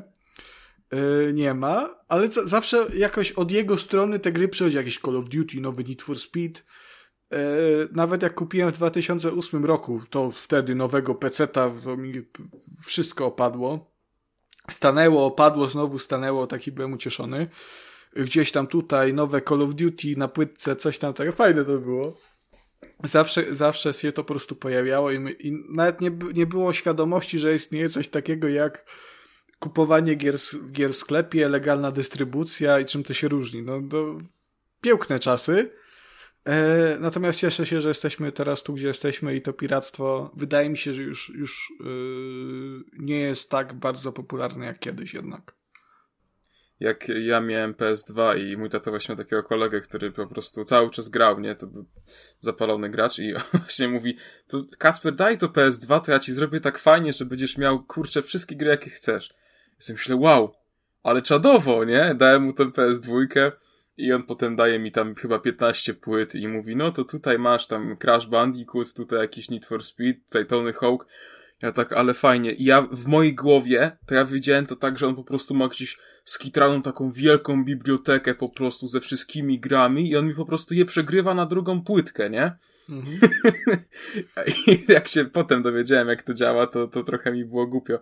Ale najbardziej też pamiętam, jak na PSP właśnie miałem też przerobione i było tak, że w niedzielę co dwa tygodnie siedzie, siadałem z tatą i mówię, dobra, to te gry mi się już znudziły, nie? I tato wszystkie usuwał. I potem mówi, do, e, to tu mam takie ściganie fajne, chcesz? Ja mówię, no tak, może być. Daj co. Ja nawet wtedy w ogóle nie było, gry nie miały dla mnie tytułów, nie? Tylko były, dobra, tu wyścigówki, a tutaj szczelanie. No to, To to, to, wtedy- tak, tak, tak samo i to jest, przez to jest też taka zawsze zabawa u każdego. Jestem, jestem przekonany, że u każdego gracza jest ta zabawa taka w kurwa, grałem w to 20 lat temu, tam się strzelało, był Tak, taki dysk. Co to było? I zawsze... Bez kitu. Ja pamiętam gdzieś na jakimś forum pisałem, chyba na łowcach gier nawet, yy, w dziale szu, szukam gry, yy, czy tam temacie. Yy, Bo pamiętałem taką grę, że tam się yy, gdzieś przez jakieś takie muzeum szło, tam była taka mroczna atmosfera, walczyło się z y, jakimś takim szkieletem dinozaura, potem wychodziło się na ulicę, na tej ulicy było, były duchy i było tak strasznie, nie? Jakby survival horror jakby trochę. I y, napisałem to na forum, gość mi pisze, że no Medi Medieval 2. Googluję i tak patrzę, kurwa, z niedowierzaniem, że wiesz, dla, dla mnie to się wtedy w 2000 zakładam, nie wiem, pierwszym, drugim, to się dla mnie wydawało, wiesz, super realistyczne, niesamowicie przerażające. No ja wtedy 5-6 lat miałem, nie? A teraz tak patrzę, no kurwa, no co, co ja myślałem? Ale nie, ale w ogóle te takie gry właśnie w głowie, to ja już się nauczyłem, że to lepiej żyć wspomnieniami, bo e, właśnie jest kilka takich produkcji, że kiedyś to było takie, wiesz, po prostu, bo pamiętam na PSP grałem w jakieś takie wyścigi Shreka a, i, i to po prostu było takie wow, ostatnio właśnie gdzieś tego szukałem na YouTubie, znalazłem, to tak na to patrzę i tak fuck.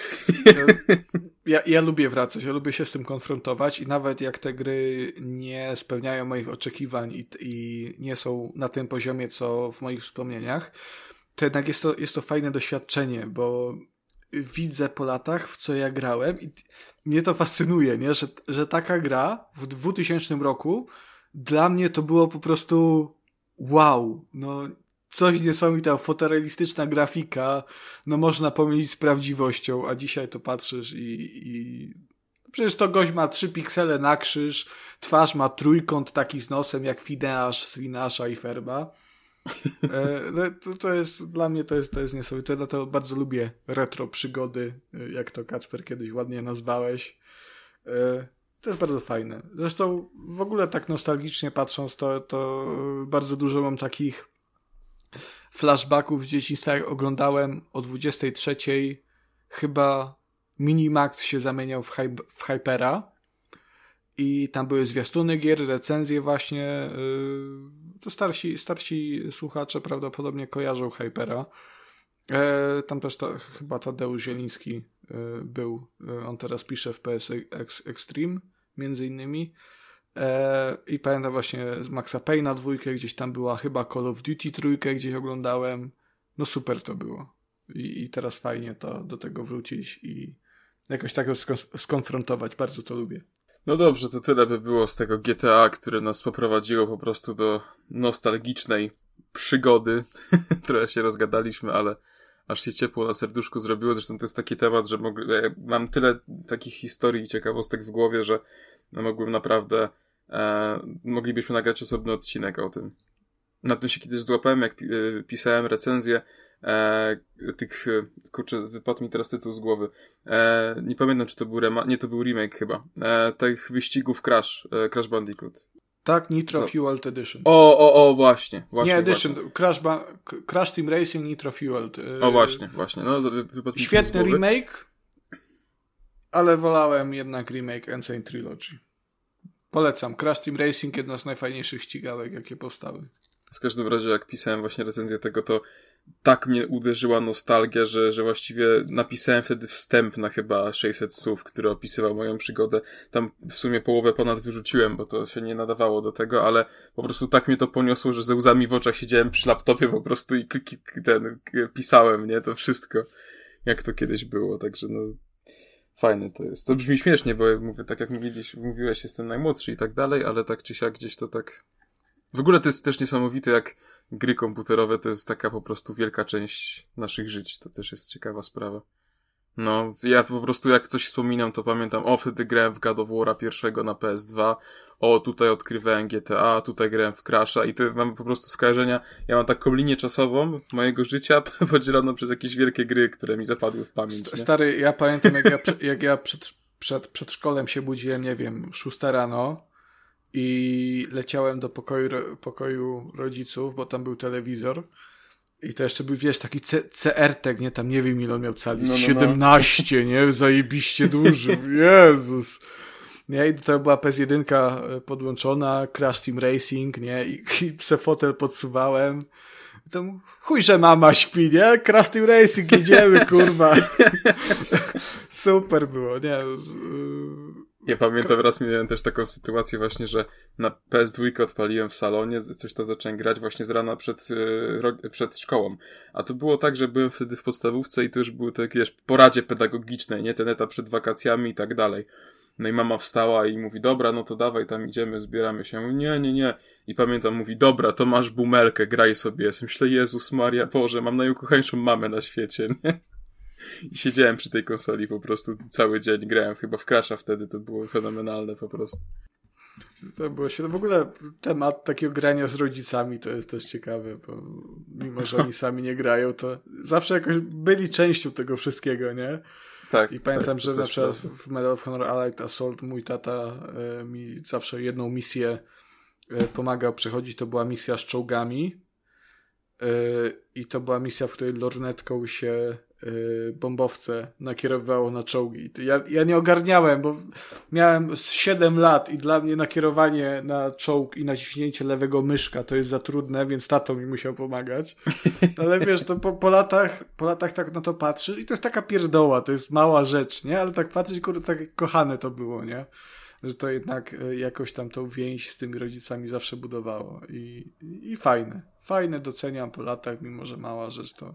Dobra, przechodząc dalej, już kończąc te newsy, bo, bo się trochę rozgadaliśmy. E, no to w Blizzardzie się strasznie sypie. E, to jest generalnie bardzo gruba sprawa też. Wydaje mi się, że to jest też zbyt poważny temat, żebyśmy e, to spłycali do poziomu opowiadania tego, w jakieś 5 minut. W każdym razie, no, no to tylko dla ludzi, którzy nie są zaznajomieni, chociaż raczej większość osób o tym słyszało, e, no to jest tam spory problem, bo, bo w skrócie po dwóch latach śledztwa złożono pozew przeciwko Blizzardowi do kalifornijskiego sądu, który generalnie e, możemy przeczytać takie rzeczy, że między innymi po prostu sporo pracownic zostawało wykorzystywanych seksualnie. Tak naprawdę Blizzard z miejsca które było wielką marką i tworzyło same dobre gry, e, stało się po prostu firmą, która teraz jest nieprzyjazna do pracy. E, no i, i są tego pierwsze owoce, bo tak, e, po pierwsze, Coca-Cola wycofała się z mm, finans, znaczy z reklamowania jakby, z bycia częścią Overwatch League, później e, bardzo dużo pracowników poodchodziło i, i tak naprawdę poodchodziły, podchodzili weterani, którzy z firmą byli związani od już kilkunastu nawet lat, którzy pracowali przy starszych tytułach. E, z tego względu premiera tego Diablo komórkowego została przesunięta i gra nie ukaże się w tym roku. Mm, no i teraz cały Reddit jest też przejęty tym, co będzie z Diablo 2 bo, czy z tym, e, e, z tą odświeżoną wersją Diablo 2, bo wcale nie wygląda to dobrze. Niedawno też była beta, no i beta miała ogromnego po prostu laga. Nie, nie, nie, działało to zbyt, zbyt dobrze. No i też problem jest tej natury, że ostatnio od studia odeszło bardzo dużo ludzi, którzy byli odpowiedzialni za Diablo 4. E, między innymi odszedł główny projektant poziomów w Diablo 4. E, bodajże scenarzysta też, także no tam mówię, no, no sypie się, ciekawie nie jest i, i, i kurczę zobaczymy jak to będzie wyglądać, jak to wpłynie na, na dalsze losy i, i gry blizzardowskie. Będą się sprzedawały dalej. No, pewnie tak. W każdym razie, no, bardzo niefajna sprawa. Dobrze, że to wyszło na jaw, bo, bo też tak nie może być. Zresztą, no, y, mówię, jesteście, jeśli jesteście zainteresowani, to sobie poczytajcie te raporty gdzieś, bo no, no było to naprawdę straszne i, i, i niefajne. No, ale tak jak mówiłem, wydaje mi się, że jest to troszeczkę zbyt poważny temat, żeby też tak o tym dywagować, tym bardziej, że no jednak gdzieś to wszystko utrzymujemy w takiej bardziej humorystycznej formule, więc wydaje mi się, że też nie ma sensu tutaj czytać, cytować tych, tego pozwu i tak dalej. Mm, sytuacja oczywiście jest bardzo, bardzo przykra i my bardzo współczujemy wszystkim e, pracownikom, którzy musieli się z tym mierzyć. E, no i ja osobiście liczę, że faktycznie się tak teraz ten skład przewietrzy i, i tak dostaną gdzieś tam, zostaną przetrzepani przez to, co, co robili, że, że firma wyciągnie wnioski i będzie tylko lepiej i że gdzieś tam Blizzard tą swoją markę odbuduje po jakimś czasie. No to co, no to Fifka. Eee... Właśnie chcemy gadać o tej Fifie? O Fifie zawsze. Na pewno? O Kuba jest, myślałem, że cię wyjebało. No już mnie wróciło, ja w ogóle, no nie wiem, te wspominki mnie ominęły całe, znowu sobie tam coś chciałem pogadać i oczywiście mnie nikt nie słyszał. Nie wiem, co się dzieje z tym moim Discordem dzisiaj. I ja lubię wspominki i mi nie daliście powspominać. Dziękuję kurwa bardzo. Ja ci, ja bym ci bardzo dało, natomiast ja cię nie słyszałem w ogóle. To proszę zażalenia do rządu chińskiego o cenzurę no, internetu. Tak, także chyba ba bardzo mało mnie będzie w tym odcinku, chyba że coś tam nie wiem. No, nie no. Aj, wszystko. O kant dupy potłuc, co mogę powiedzieć. No. Dawaj, Kacper, lecisz z tą fifką, bo tu wiesz, ludzie czekają, to to. No to FIFA, tak, dobrze. No to tak, ja tutaj chciałem powiedzieć e, o, o nowościach, które pojawią się w trybie kariery, e, bo, bo to jest tryb, który najbardziej mnie interesuje z całej FIFA. o dziwo, bo nie jest to food, tylko właśnie kariera. E, No i fajnie, bo, bo wreszcie doczekaliśmy się troszeczkę zmiany, jeśli chodzi o karierę zawodnika. Do tej pory wszelkie zmiany e, były w, tylko w trybie kariery menadżera, a kariera zawodnika wyglądała dokładnie tak samo od dłuższego czasu. E, tutaj będzie trochę nowości w FIFA 22, mm, ponieważ e, w trybie kariery zawodnika e, będziemy mieli w końcu opcję wchodzenia z ławki, co jest w ogóle absurdalne, że tego wcześniej nie było, bo w, nie wiem, wy pewnie nie wiecie, ale w poprzednich częściach FIFA było tak, że albo zaczynałeś mecz i grałeś cały, ewentualnie jak ci tragicznie szło, to cię y, trener zdejmował, ale nie było opcji, żeby wejść na boisko już tam w którejś minucie meczu. Jak nie zacząłeś od początku, to już nie grałeś. No trochę kpina, nie? Już fajnie, fajnie, że, że stwierdzili, że po tylu latach warto to zmienić. E, Ja się z tego cieszę. Dodatkowo e, będzie w trybie kariery zawodnika drzewko umiejętności, e, gdzie będziemy mogli wykupować dodatkowe umiejętności i perki dla naszego zawodnika, albo tylko dla niego, albo też dla całej drużyny, to zależy. Perki będziemy kupować za punkty doświadczenia, które będziemy zdobywać za rozgrywanie spotkań i za treningi. Co jest natomiast bardzo fajne, to jest to, że podczas meczu dostaniemy od trenera trzy wytyczne, które chce, żebyśmy wykonali w tym meczu. Będziemy mogli sobie wybrać jedną priorytetową, za którą dostaniemy większą ilość tych punktów doświadczenia. E, I zależnie od tego, jak będziemy spełniać te jego prośby, czyli powiedzmy, ty napinasz na bramki, ale trener ci mówi, że on by wolał, żebyś ty asystował i skupił się na utrzymaniu piłki, no to mimo tego, że strzelanie bramek jest jak najbardziej dobre, to on ci za to wcale chwalił nie będzie. Musisz wykonywać to, co trener ci każe i jeśli e, faktycznie będziesz asystował, skupiał się na podawaniu i przetrzymywaniu piłki, żeby procent posiadania był jak największy, no to wtedy będziesz dostawał coraz więcej szans od trenera. Natomiast jeśli faktycznie e, po, prostu nie uda ci się wykonać tych e, e, zaleceń, które on ci daje na mecz, możesz odkuć się na treningach. Jeśli będziesz dobrze wykonywał treningi, e, to też jest szansa, że trener stwierdzi, że dobra, jeszcze da ci szansę na boisku i pozwoli ci wejść, e, żeby, żeby, żeby się, pokazał. E, Co też mi się bardzo podoba, to jest wreszcie jakaś e, motywacja, żeby te treningi grać, a nie symulować. No bo mówmy się, ale w trybie kariery każdy do tej pory treningi symulował, bo e, nie było sensu ich rozgrywać. Mm, Jeśli przyjmijmy tak, symulujesz e, trening i dostaniesz ocenę A, czyli najwyższą, to dostaniesz mniejszą ilość punktów, niż gdybyś ten trening rozegrał e, samemu i dostał ocenę C. Tutaj bardziej chodzi o twoje zaangażowanie w to, więc e, w końcu mamy, mówię, tak jak mówiłem, motywację i jest sens, żeby te treningi grać, a nie symulować, co jest spoko. Dodatkowo też właśnie te wszystkie czynniki, o których mówiłem, będą wpływać na nasze relacje z trenerem. No i oczywiście im jest lepsza, tym mamy lepszy rozwój zawodnika, no i tym częściej pojawiamy się na boisku. Jeśli jest gorsza, no to tutaj e, będziemy dostawać dużo mniej szans na nagranie. Także tutaj te, te nowości mi się bardzo podobają i wreszcie to sprawi, że troszeczkę będzie takiego powiewu świeżości i też ta kariera zawodnika nie będzie taka nijaka, jak była do tej pory, bo to był ciekawy tryb, ale tak naprawdę on się nudzi po połowie sezonu, nie? Tutaj e, jednak jest szansa, że będzie to e, przykuwało gracza na dłużej. Jeśli chodzi o tryb kariery menadżera, tutaj e, właściwie taką jedyną dużą zmianą, jaka, jaka się pojawiła, e, to jest to, co było już w FIFA e, dużo wcześniej. Na pewno było w 09, czy później chyba to w 10 już chyba usunęli, ale to też nie dam sobie ręki uciąć. E, czyli będziemy mogli stworzyć swój własny klub mm, i nim zacząć karierę właśnie i wspinać się na, na szczyty. E, w tym, w tym trybie będziemy też tworzyć swój stadion. To zakładam, że będzie wyglądało podobnie jak po prostu e, tworzenie stadionu w Ultimate Team, czyli bardziej kwestie kosmetyczne, nie będziemy tam jakiś wybierać ilości pięter, bla bla bla. E, będziemy tworzyć swój herb, swoje stroje, e, swój, nazwę przede wszystkim klubu, ale też pseudonim klubu. E, chociażby że, że dla kontekstu, no to Manchester United to są czerwone diabły, nie? O to chodzi. No i to też, też jest fajne, że w momencie, oczywiście wybieramy ligę, do jakiej wchodzimy, więc musimy jakiś klub wyrzucić. Ten klub będzie przeniesiony do, do klubów z reszty świata w tej naszej karierze. Mm, I też wybieramy sobie odwiecznego rywala, e, takiego naszego głównego. No I to do- Niemcy. wtedy będzie też przed meczami do, dodatkowa otoczka. Jeszcze Ruscy, Ruscy, nie zapominaj ruskich. Tfu. I Żydzi, Żydzi też. Jezu, przestań.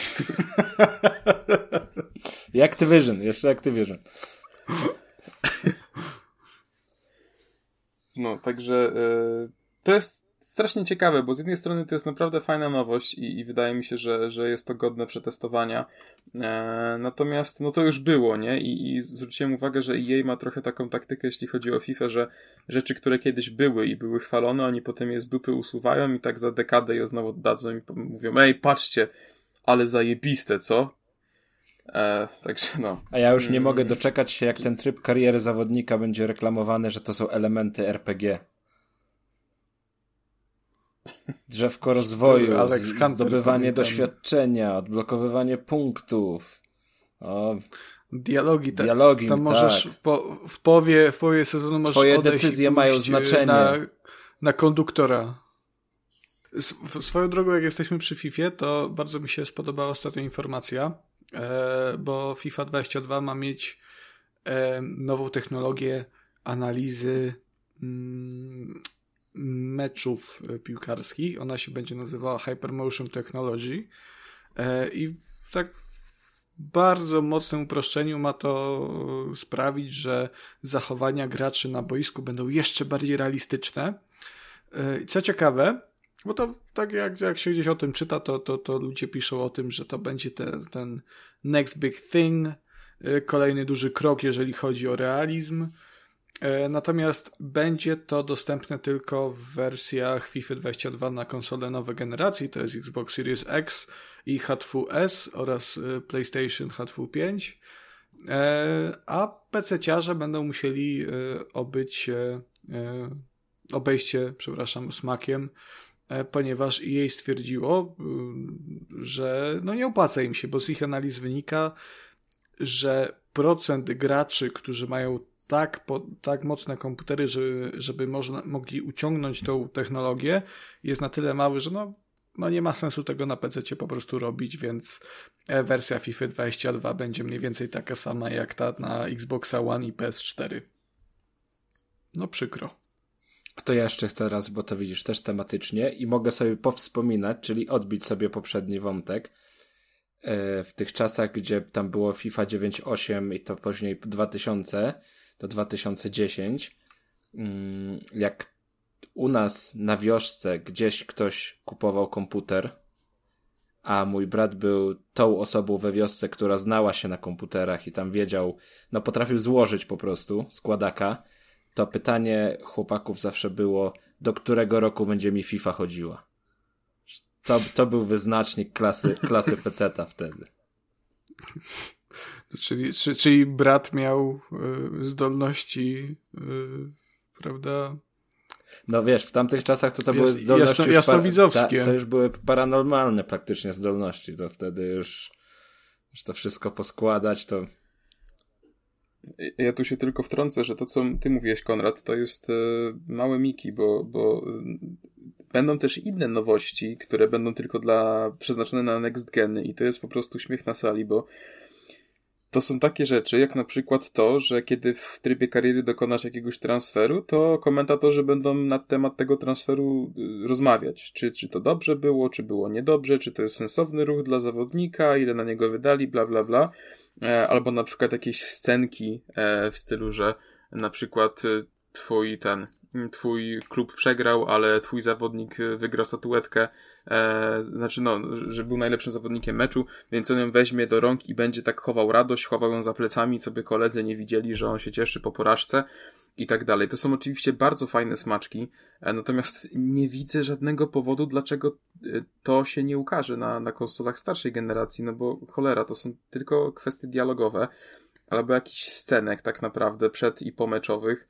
E, tak samo jak nie będzie jakiejś ładnej oprawy przed ważnym meczem na konsolach starej generacji, a na nowej generacji już będzie, no nie wiem. Dla Ale mnie to Kac- jest trochę... Ka- Kacper, ja ci to bardzo prosto wytłumaczę i bardzo szybko. No, y, powód jest taki, że FIFA 22 na Xboxie One, PS4 i pewnie na PC będzie kosztowała 289 zł, powiedzmy.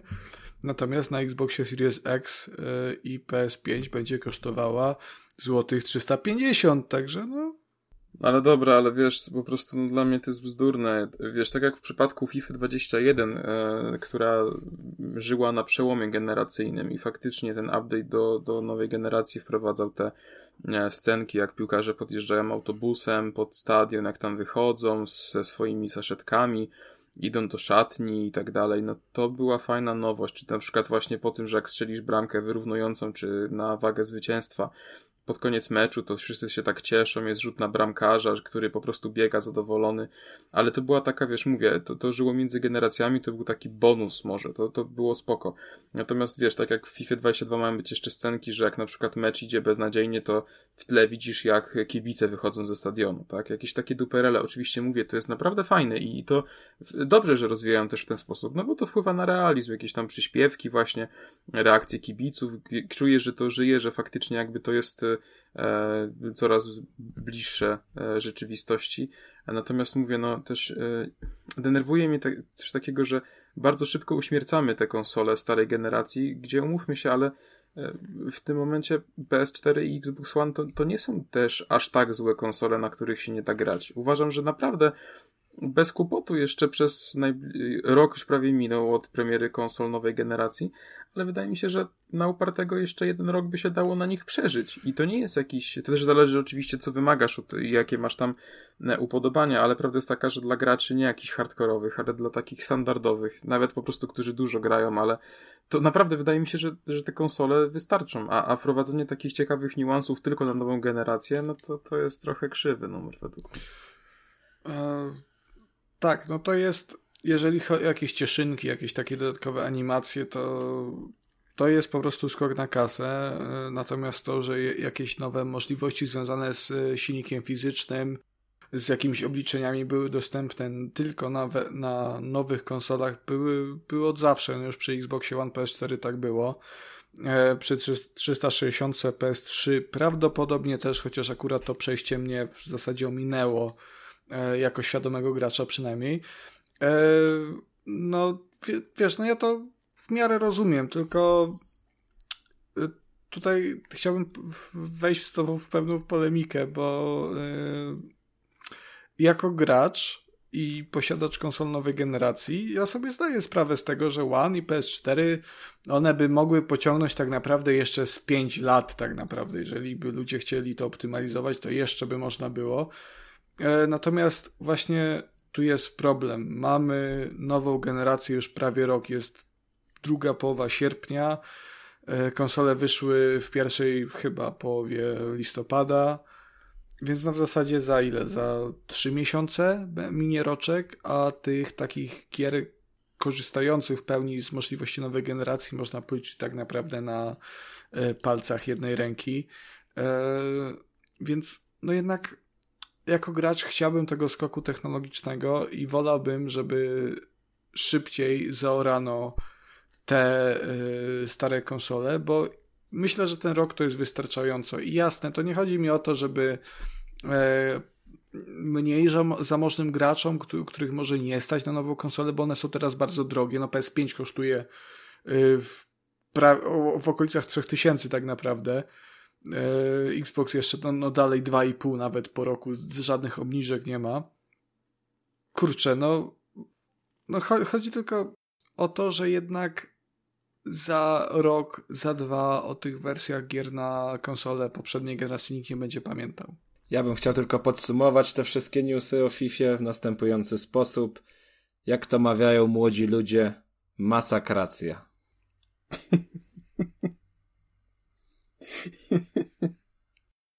No dobra, to teraz ty nas, ty nas indykami zmasakruj, ty. Masakratorze, Jakubie. A Kacper, ty tam coś jeszcze chciałeś o tej FIFA? Bo tak wiesz, wtrąciłem się troszeczkę. E, Znaczy nie, ja chciałem tylko powiedzieć jeszcze do tej dyskusji, znaczy do, do tematu, który zaczął Konrad, że okej, ja się zgadzam i faktycznie jakby też już bym chciał tego skoku, ale jeśli tego skoku nie ma, no to uważam, że bzdurne jest dodawanie takich malutkich nowości tylko na nową generację. E, Więc no, no uważam tutaj jako, jako posiadacz, jak, jakbym posiadał tylko konsolę starej generacji, no to bym się zwyczajnie wkurwił, że, że płacąc z, za, za FIFA nie dostaję takich rzeczy jak e, ciekawsze dialogi e, komentatorów, czy widok wychodzących e, kibiców ze stadionu. No, to, to jednak są takie rzeczy, które spokojnie by dało radę jeszcze na, na starej generacji to w ogóle bez dwóch zdań, bo to są małe tam rzeczy, dlatego tutaj e, bardzo nie jestem fanem takiego rozwiązania. A pomyśl o posiadaczach Switcha. A, no To chyba jest wracamy co odcinek do tego. No bo Switcha trzeba, no, jebać. Myślę, myślę, że Switcha trochę potępimy też w następnym epizodzie, jak będziemy gadać o Road e, 96. Dobra, Dobra, indyki. przechodzimy do indyków. Jak zwykle trzy propozycje. I pierwsza wjeżdża gra How od studia Scroll Cat Studio. I gra pojawi się 24. To jest chyba bardziej Hoa, a nie Hoa? Ho. A dlaczego Hoa? Hoa, bo masz A. No, ale też mam ojej. No, ale to takie jest chyba Hoa. Hoa? Ho. Ho to wiadomo. Motyka, nie? Ale ale Hoa. Gra, no po polsku No czytałem, że dobra, to jest no Hoa. to niech będzie Hoa. No, może być Hoa, no. To, nie wiem, no dobra, od początku mam zacząć, czy... Nie, Ale to się jedziesz. kontynuuje się, tak? No dobrze, to niech będzie Hoa. Znaczy, to też trzeba wziąć pod uwagę, że to jest imię głównej bohaterki, także... e, To tym, ba- to tym bardziej Ho bym To- nie to nie nazywał. mów Ho. tak, to może faktycznie macie rację, jeśli Wcielamy się w chodzi. hoł. No co, ty? nie, no nie brzmi tak źle. Gra platformowa, trzeba hopkać. Hopka trzeba. Gra pojawi się 24 sierpnia na PC-tach, A, a po czym? Switchu. A po czym, Konrad? A po, po takich tamten platformach. Platforma. I chuj, najlepsza no. gra, kurwa, Kuba poleci. Okej, czyli wcielamy się w hoł i robimy hopsa, hopsa. Hopsa, hopsa. Hopsa, hopsa będziemy mogli robić Okej. 24 sierpnia. Ale tylko to wtedy. Trzeba też praco- ruszyć głową czasem, bo to nie jest tak, że platformówka bezmyślna hopsa. No nie, no będą, będą takie, wiesz, elementy, elementy logiczne, ale nie będziesz musiał ruszać, Ale ła- ładna jest ta hoł. nie będziesz musiał ruszać ramionami. Bo nie będzie, bo nie będzie elementów takich, wiesz, y, typowo, typowej walki. Przeciwników będziemy raczej unikać niż z nimi walczyć, więc będziesz hopał zamiast, zamiast pracować dłońmi. Mm. Nie wiem, czy dalej jesteś zainteresowany. Ja jestem bardzo zainteresowany. nie wiem, jak, muszę najpierw unikać przeciwników, a potem hopać, to się trochę boję, ale okej. Nie, ta gra, coś pośmiechujki sobie urządzam, ale ta gra, gra wygląda Jezu, super. ale to jest po prostu tak gimnazjalne żarty. Nie, no Nie, lepsze nie było... musisz używać rąk, wystarczy, że będziesz skakał. Oj, oj. Ale nawet nie daliście mi skończyć, Dobrze. na jakich platformach będzie dostępna, no. Na wszystkich. Na, No, na wszystkich. wszystkich. Na, nawet na, na pralkach możecie zagrać w to. no. Nawet na Maca wyjdzie, o cholera. Bardzo, bardzo ładnie wygląda, ręcznie rysowana oprawa. Ma, gierka ma być relaksująca, czyli to nie będzie jakaś taka platformówka wyciskająca łzy. Raczej będziemy sobie skakać, bo skakać i cieszyć się tymi wizualiami. Troszkę mi to... A jest się czym cieszyć. Jest, jest się czym cieszyć, będzie się czym cieszyć. Bo ja chcia, chciałem tylko powiedzieć, że, że y, Hoa pod względem oprawy graficznej wygląda jak chińska bajka, ale w tym takim Wiesz, no mi to, dobrym mi sensie. to troszeczkę przypomina te, te, te animacje od e, studia Ghibli, tudzież Ghibli. Tak, bardzo. Ja, ja, jak się ten film nazywał? Bo, y, Spirited Away. Tak. Y, to mi bardzo mocno przypomina y, kreskę z tego filmu. No to jest I to przepięknie wygląda. przepięknie wygląda. A też mi się bardzo skojarzyło jakoś z omawianym w poprzednim epizodzie tym Out of Line. To ch chyba będzie bardzo podobna gra i, i, i wizualnie i mechanicznie. Także, no ja jestem, jak widzę taką ładną grę, yy, to jestem kupiony od razu. Także polecamy. Ho. Dobrze. To teraz się, wiesz, się- teraz się boję czytać, boję się czytać fajnie. drugiego tytułu, bo to jest, e, jak was Hoł już zabiło, to, mm, to chyba się zdam na Konrada jednak, bo tutaj, jak, jak on będzie czytał, to wiem, że Dawaj. nic nie dopowie. To jest, wiesz, że sobie zapewniam ten, to alibi. Dawaj. Dobra. Czyli mamy Drugą- Ho i co jest drugie? Drugą Czekaj, grą, czekaj, nie, Konrad, e, zróbmy to którą- na, na raty. Ja ci zostawię, ja ci zostawię twoje słowo, dobra? No, Black Giza. Couriers of Darkness. No i się żart zgubił, dziękuję bardzo. No, to, to, to, to chciałem osiągnąć. Kuba zobaczył napis Geyser i mu się skojarzyło od razu. Ale no widzisz, Black ja, ja bym powiedział geyser jednak, no ale to Ja bym powiedział Geyser. ty z tym, ty z tym swoim brytyjskim akcentem tutaj musisz wjechać, tak? Ta, ta, tak mnie uczyła do, doktor na studiach. Dobra. Także. Że starfish. Natomiast ona, on, ona też mówiła everybody, więc to tak trochę było, no... się boję o swoją wymowę czasem. Podczas jednego wykładu Konrad podniósł rękę do góry. Proszę pani, pani profesor, a jest takie słówko, takie słówko starfish.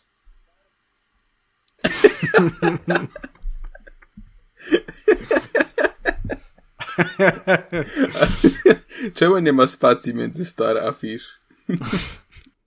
A literówka pewnie. Dobra, i wracając do Black Geyser, to będzie. W ogóle, co to jest za beznadziejny tytuł? No ale no dobra. Eee, 26 sierpnia gra zadebiutuje na Steamie we wczesnym dostępie. Czarny gejzer, kurierzy No ciemności. właśnie tak jak się. To jest. E...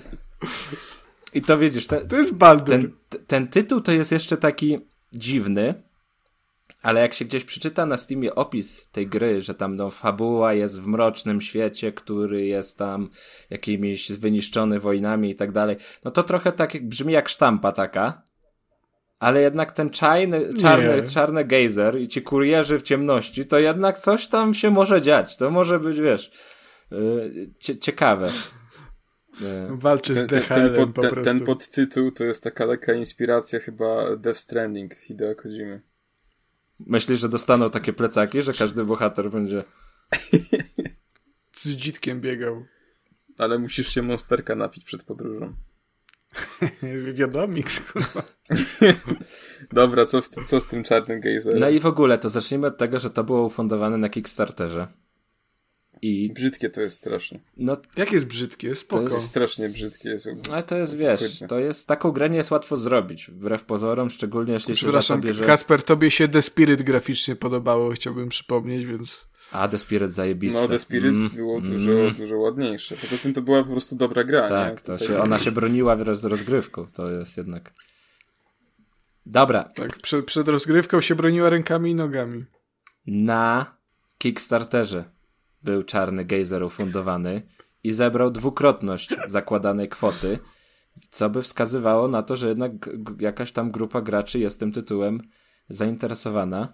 I to ma być taki oldschoolowy, izometryczny RPG, inspiro- Widać. inspirowany tymi wszystkimi klasykami gatunku, takimi jak już Konrad wspominał, Baldur, Icewind i tak dalej. I to chyba dość, to widać na pierwszy rzut oka, tak, jak mówiliście. No też ma To być... widać do tego stopnia, że to wygląda jak po prostu trzeci Baldur. Bardziej niż trzeci Baldur. Bo nawet, nawet zaznaczenie postaci, ten zie, to zielone Te kółeczka kółeczko, czerwone, zielone. To, to, no. wyg- to wygląda identycznie jak Baldur. Albo portrety Albo pos- por- postaci, portrety sobie też, jak rzucisz na to okiem. Jakieś, no tak jest, no, no jest, czuć tam inspirację. Ale ja nie wiem. Ja bym nie powiedział, że to brzydko wygląda. Można by powiedzieć, że, Nie, nie, że nie. może trochę budżetowo wygląda, Mhm. ale, ale że brzydko to nie.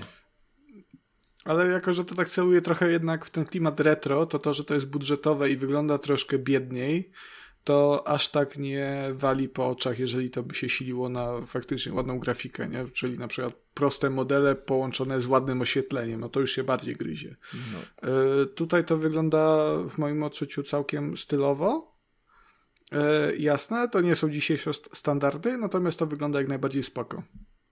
A takich gier jednak tam ciągle na rynku brakuje. e, Izometrycznych, klasycznych RPGów. Mm, I co? Ma być 5 raz, 13 klas postaci, yy, system walki z taktyczną pauzą, oczywiście jakieś tam wybory, niewybory, w zależności od stylu naszej rozgrywki, będziemy mogli się skradać, walczyć, rozmawiać, przekonywać i tak dalej, czyli dość standardowo się to wszystko prezentuje. No i tak jak wspominałem, troszkę mam obaw, jeśli chodzi o tą warstwę fabularną, bo jednak ten, ten um, opis nie jest jakoś nad wyraz oryginalny i niekoniecznie, niekoniecznie by mnie zachęcił, ale myślę, że ze względu na ten sentyment do takich e, staroszkolnych RPGów to, to, to sprawdzę. Pełna wersja. A jest na końcu mnich w kapturze? Bo jak nie, to ja nie A to będziesz musiał zobaczyć. Nawet- To, to już sam musisz się przekonać. A, to Kasper na YouTubie obejrzy, jak zwykle. E, O co ci chodzi? To są pomówienia. Skończ to Diablo. No, chyba skończyłem. Nawet ci powiedziałem, co jest po napisach. Znaczy, przed, przed napisami. Na końcu. Dobra, nieważne. Tak czy siak, to będzie Early Access, a gierka w pełnej wersji ukazać ma się, według pierwszych takich zapowiedzi, w pierwszym kwartale przyszłego roku. Trzecią propozycją jest gra Baldo, The Guardian Owls. Teraz się trzymajcie. Teraz, teraz będzie, śmieszno będzie. Jaki to jest Boldo, jak on ma włosy? Ej, miałem to samo w głowie. kurwa. Czekam aż powiesz swój żart, żeby zapytać się, czym on nie jest łysy.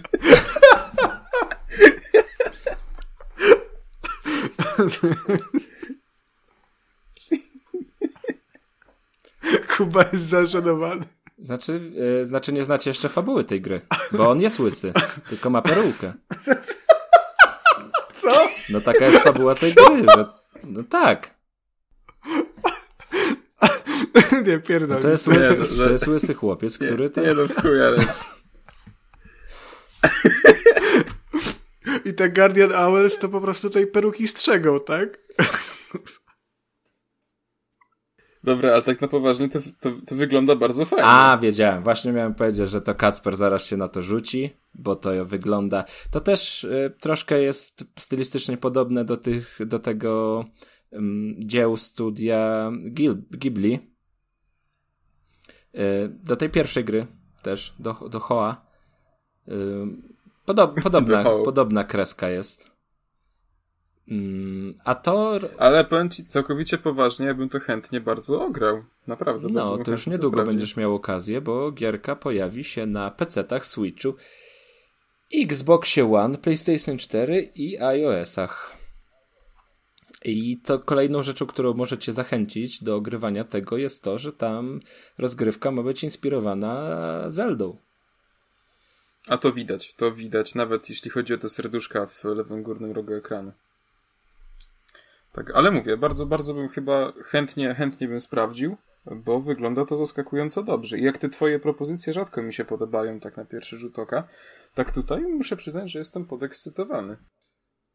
No i to ma być taki no, ty, typowy, typowy action RPG. Ale jakiś tak bije z tych screenów taki klimat, taki coś tam jest, jakaś taka magia, no. Z- Wiesz co, z czymś mi się to kojarzy właśnie jeśli chodzi o klimat, ale kurde nie jestem w stanie teraz e, do końca z- zrozumieć co mam na myśli, ale chyba mi się trochę to kojarzy z tymi starymi Fable na No, Xboxach. może, może taka, taka trochę infantylność. Gdzieś taka ot, ot, otoczka jest, jest podobna, Ba- ale to w, oczywiście w bardzo, w bardzo pozytywnym tego słowa znaczeniu. Ale fajne, naprawdę polecam wam sobie też sprawdzić jak to wygląda, bo, bo wygląda bardzo dobrze. Chińska bajka. Ale jaka ładna. Poza tym chińskie bajki to są najlepsze bajki. Są jeszcze polskie bajki i czeskie. Krecik, Reksio, Bolek i Lolek. Rumcajs. Wilki Zając. Rumce. Jezu. O, najlepszy. Czekałem aż powiesz pszczółka Maja. Miałem nadzieję, że to powiesz. Nie, to jest niemieckie? To jest japońskie właśnie. Cię chciałem zagiąć tutaj. Tak, pszczółka No, Maja to jest widzisz. anime. Co? No, no naprawdę, no mówię ci poważnie. Serio, to jest taki fanfak, ale pszczółka Maja to jest anime, to jest y, serial japoński. To Czyli jak anime. tam, jak tam pszczółka y, Maja z Guciem tutaj, prawda, y, FIFA Rafa i nagle wbija y, czat Tekla i mówi, kurwa, was zapierdolę zaraz pszczółkowie.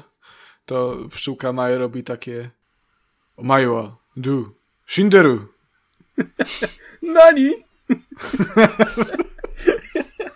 W ogóle to wiesz, to na końcu naszego, naszego podcastu to Sayonara, to to jest pszczółka Maja tak naprawdę. To Tekli mówi w finale pszczółki Mai. Jak ją do wulkanu tam zrzuca, to Tekli.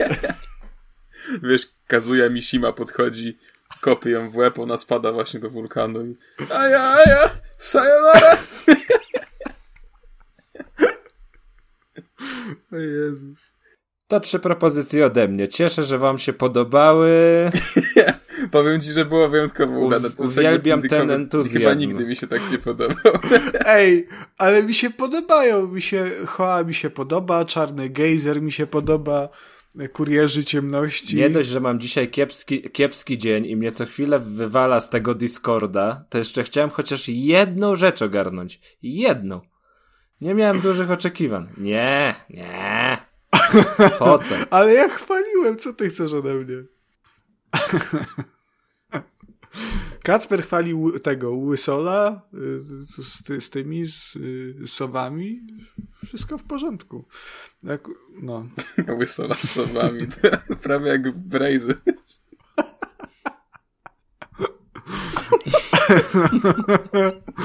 Dobra. Kuba opowiedz o tym Czernobylajdu, bo się zaczyna robić. Nie, nie, to nie miejsce i to nie jest czas, wiesz. Jeszcze dalej, dalej żeśmy się nie pogodzili z czarnym gejzerem, a to o czarnobylajcie chcesz, tak? Ja w ogóle, ja w ogóle odmawiam y, tutaj tak, takiego tytułowania tej gry i to powinno być tylko wypowiadane w taki sposób. Czernobyliet. Po polsku czarnobylit, dziękuję. Czarnobylit. Bardzo, bardzo fajna gra. Swoją drogą. Nie spodziewałem się, że będzie aż tak dobrze, prawdę mówiąc, bo yy, no już w zeszłym roku jakoś na początek yy, tej, jak to wchodziło do Early Access, ogrywałem przez kilka godzin. No i miałem takie troszkę, takie, takie mech. Szczególnie, że tam mm, no wszyscy chyba spodziewali się potem Stalkera jednak. To były bardzo duże, duże takie oczekiwania, że to będzie Stalker. A ta gra zamyka nas trochę w takich e, jakby mniejszych obszarach, tak? Jednak Stalker to był, e, ten świat był otwarty. Można było sobie pójść tam, można sobie było pójść e, no gdzie się chciało, zwiedzać, za, szukać artefaktów i tak dalej, i tak dalej. A tutaj jednak jesteśmy rzucani wraz z misją do konkretnej, do konkretnej lokacji. I to mi bardzo przeszkadzało, jak ogrywałem to na początku, ale już w pewnej wersji z całą dostępną linią fabularną muszę przyznać, że, że zrobiło na mnie bardzo duże wrażenie i byłem grą zachwycony. Zresztą chyba dałem trochę temu ujście na Twitterze, bo przez kilka dni codziennie postawałem jakieś tam screeny i, i, i wrażenia i tak dalej.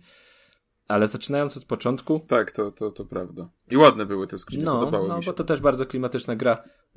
I ten y, cza Czarnobyl, zona bardzo dobrze została odwzorowana. W ogóle twórcy przez kilka miesięcy, oni, oni kilka miesięcy spędzili tam pracując nad tym, więc to też takie, tak, tak widać, że to się naprawdę postarali i to, że zro zostało zrobione w pełni profesjonalnie. A zaczynając od samego początku, bo to też, to, to też to jest ten element, który mnie nie urzekł, jak ogrywałem wczesny dostęp, czyli fabuła. I my jesteśmy sobie wrzuceni do tej zony. I naszym zadaniem jest odszukanie naszej miłości. 30 lat po katastrofie. Yy, I tak, takie mam, no kurczę, trochę to nie ma sensu. 30 lat minęło, katastrofa elektrowni, wiadomo, tyle i tyle ludzi zginęło. I no takie, no kurczę, po co? Prawdopodobieństwo odnalezienia tej naszej ukochanej jest równe tam, no nie wiem, pół, pół procenta dajmy na to. I do tego dochodzą jakoś, że ona nam się przyśniła i że to tam paranormalne wątki i tak dalej. Więc troszkę byłem taki, no, obdziera to z klimatu, ten cały Czarnobyl. Ale później mm, w dalszej części fabuły, to jak twórcy wszystkie te plot twisty i dodawanie nowych y, elementów, odkrywanie historii Bardzo wszystko się to fajnie w całość mm, spina i naprawdę da się temu wciągnąć. Chociażby właśnie warto w tę grę zagrać dla, dla fabuły i tego, co się tam dzieje. Szczególnie, że no jest też trochę tych wątków takich paranormalnych, bo wszystko kręci się wokół tytułowego Czernobylitu. I to jest taki materiał, który pozwala nam na podróż w wymiarach, w czasie i, i tym podobnych rzeczach. Po prostu otwiera nam takie rifty. O, tak będzie chyba naj, najbardziej, najłatwiej to, to zobrazować. I, I dzięki temu też y, możemy sobie kształtować historię troszeczkę według własnych, własnego widzimisię, bo decyzje, które podejmujemy w trakcie gry, one mają faktyczny wpływ na y, to, co się dzieje.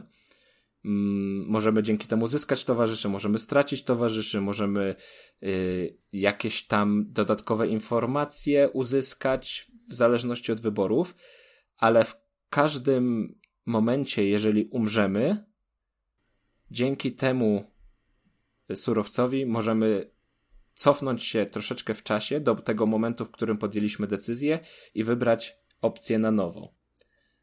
I to ma tam, no, przekłada się bezpośrednio na, na wpływ. Żeby to zobrazować, to zacznijmy od tego, że naszą bazą wypadową jest taka dziupla. Yy, tam poznajemy swojego pierwszego towarzysza, najemnika, którego no później się z nim zaprzyjaźniamy, ale już od samego początku mamy możliwość ruszenia na elektrownię, bo wiadomo, że wszystko się tam rozgrywa w elektrowni. Podchodzimy sobie do takiej mapy, tam wszystko jest rozplanowane, no i załóżmy, że potrzebujemy uzyskać jakieś tam no, pięciu towarzyszy, yy, wsparcie yy, pięciu jakby no pięć narzędzi, to jest tak określone, i do tego jakby musimy jeszcze wiedzieć, co tak naprawdę się wydarzyło. I możemy sobie olać to i pójść od razu na elektrownię, ale najprawdopodobniej nam się nie uda. Jeszcze tego nie testowałem, mam okazję to przetestować, ale po tym jak kończyłem grę w normalny sposób, nie wyobrażam sobie, żeby dało się tak od razu po prostu z partyzanta tam coś zdziałać. Y, da się, ktoś to zaraz na bongosach z Donkey Konga przejdzie albo na, na pizzy. No właśnie no nie wiem, bo to też dochodzą to takie elementy czysto ekwipunkowe, że tam na początku masz, masz bardzo prosty rewolwer, który nie jest w stanie nic, nic skórać, ale no nie wiem, no są ludzie, którym się będzie chciało z tym męczyć. Podejrzewam, że taki przeciętny zjadacz chleba jak ja, to jednak y, odpadłby na pierwszym, na pierwszym zakręcie. No i na, na, na każdym etapie możemy sobie zdecydować, czy, czy chcemy rusz, ruszyć na tą elektrownię, czy jeszcze tam zbierać y, zasoby, zbierać kompanów i tak dalej, no ale gra ewidentnie sugeruje nam, żeby czekać, aż wszystkie wskaźniki zapalą nam się na zielono i wtedy dopiero, dopiero ruszyć. Mm, nie tylko ze sprzętem i z kompanami, ale też z wiedzą to, co tak naprawdę się, się wydarzyło i będzie to miało, gwarantuję, że będzie to miało wpływ na podjęcie naszej jakby ostatecznej, ostatecznej decyzji. I to jest w, zrobione bardzo fajnie. Jeszcze chciałbym pochwalić takie elementy mm, retrospekcji, które zostały bardzo fajnie zrealizowane i bardzo fajnie napisane w takim właśnie też mm, równoległym świecie. O! I tam na przykład są przesłuchania, można sobie przes posłuchać przesłuchań KGB i one naprawdę robią wrażenie. Jeszcze do tego ta, no, czek, ale czekaj, to jest retrospekcja, czy to jest yy, przenosiny do świata równoległego? Mm, no jak sobie, to jesteśmy w portalu.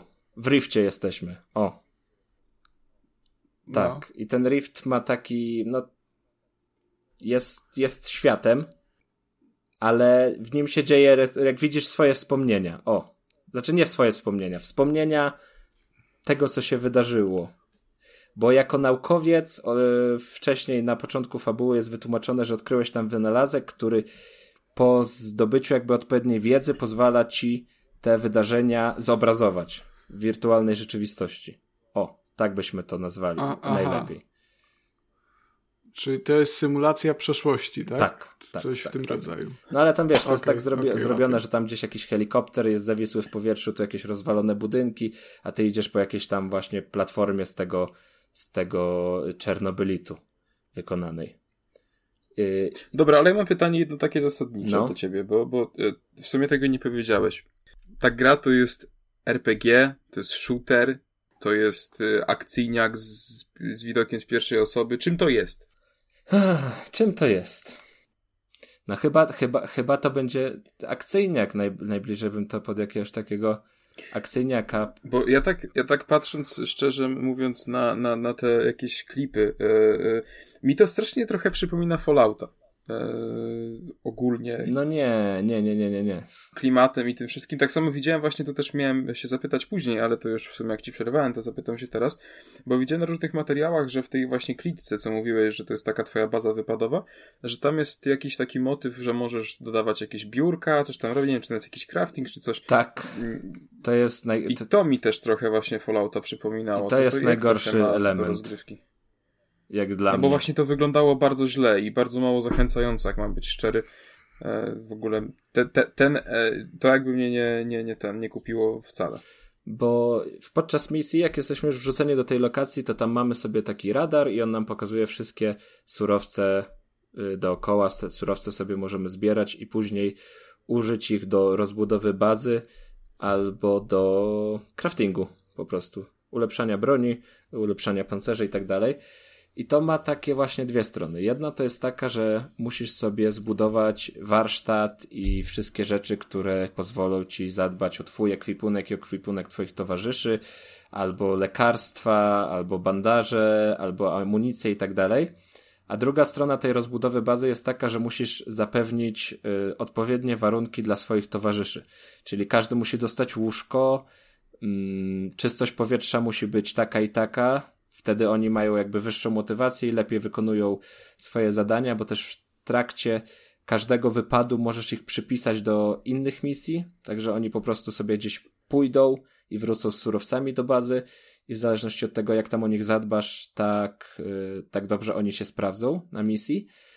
No i tam jest no, też wygląd tej bazy, musisz zadbać o jakby dostarczanie energii, y, o prowiant oczywiście.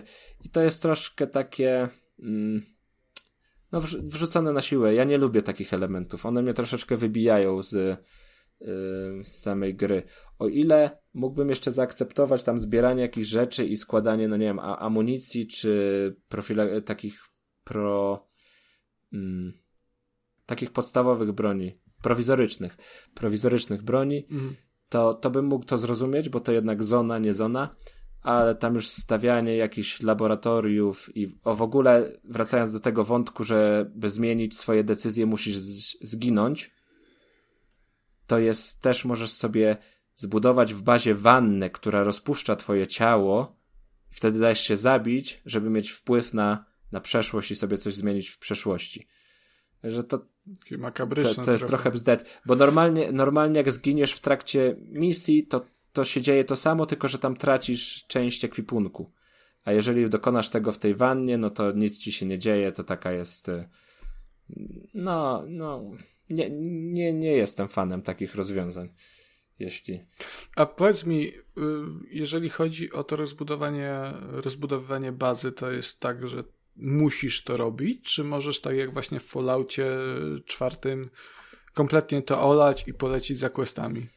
Y, Wydaje mi się, że musisz to robić. Po pierwsze, żeby jednak mieć lepszy ekwipunek i mieć amunicję, chociażby. Ym, Po każdej misji też jesteś rozliczany, tak że każdy to twój towarzysz musi coś tam zjeść. Jak nie zje albo wróci ranny, to go nie wyleczysz bez, bez tego ym, lekarstw czy tam prowiantu.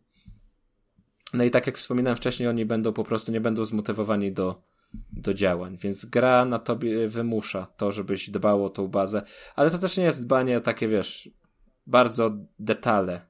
To działa na prostej zasadzie, o, wybuduję dwa generatory energii, to muszę wybudować jeszcze jeden oczyszczacz powietrza i postawić dwa łóżka, żeby wszyscy byli zadowoleni. To, to nie jest z tym dużo, dużo roboty, ale jednak troszkę przeszkadza. Mogłoby się to dziać jakoś tak, nie naturalnie, automatycznie, że, że, że wraz z postępem fabuły po prostu ta baza się sama, sa, sama e, o siebie dba i rozbudowywuje i nie tylko od ciebie to zależy, ale też od tych towarzyszy właśnie. A wr- wracając też do samych towarzyszy, to też jest bardzo fajny element, bo oni wszyscy są bardzo dobrze napisani. Mamy jakiegoś tam wariata, który wszędzie widzi szczury i wszystkich powiązuje do szczurów, że ten najgorszy zły to jest król szczurów i że jego jakby no, wywinięci przez niego najemnice to są szczury i tak dalej, i tak dalej. No bardzo taki creepy gość. Mamy jakiegoś takiego typowego ruskiego Sebiksa, który gdzieś tam w koszulce na ramionczkach To, to, i w to, przyciemniony... nie, to nie Sebixa, to, to Szaszkę. Jakie tak, Saszka. Iwana takiego szak. Saszkę. Wladimira. Wladimir. A może i się nazywa Wladimir. Wla... Di, Dimka, Dimka, o. ładnie. No. Co? E, Kuba, a takie pytanie mam, bo ja mam wrażenie ogólnie, że do gier, które e, jakby przechodzą proces Early Access, troszeczkę inaczej się, się na nie patrzy, inaczej się do nich podchodzi, e, bo e, przede wszystkim nie powiedzieliśmy o tym, ale e, Chernobylite to jest polska gra.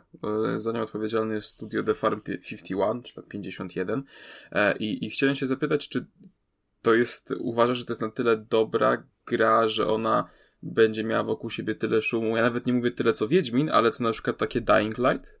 Czy, czy raczej nie do końca? Bo ja myślałem, szczerze mówiąc, że to, to będzie taka strasznie głośna premiera, że o tym będzie bardzo głośno, a właściwie jak tak patrzyłem w sieci, to, to mm, tak średnio bym powiedział.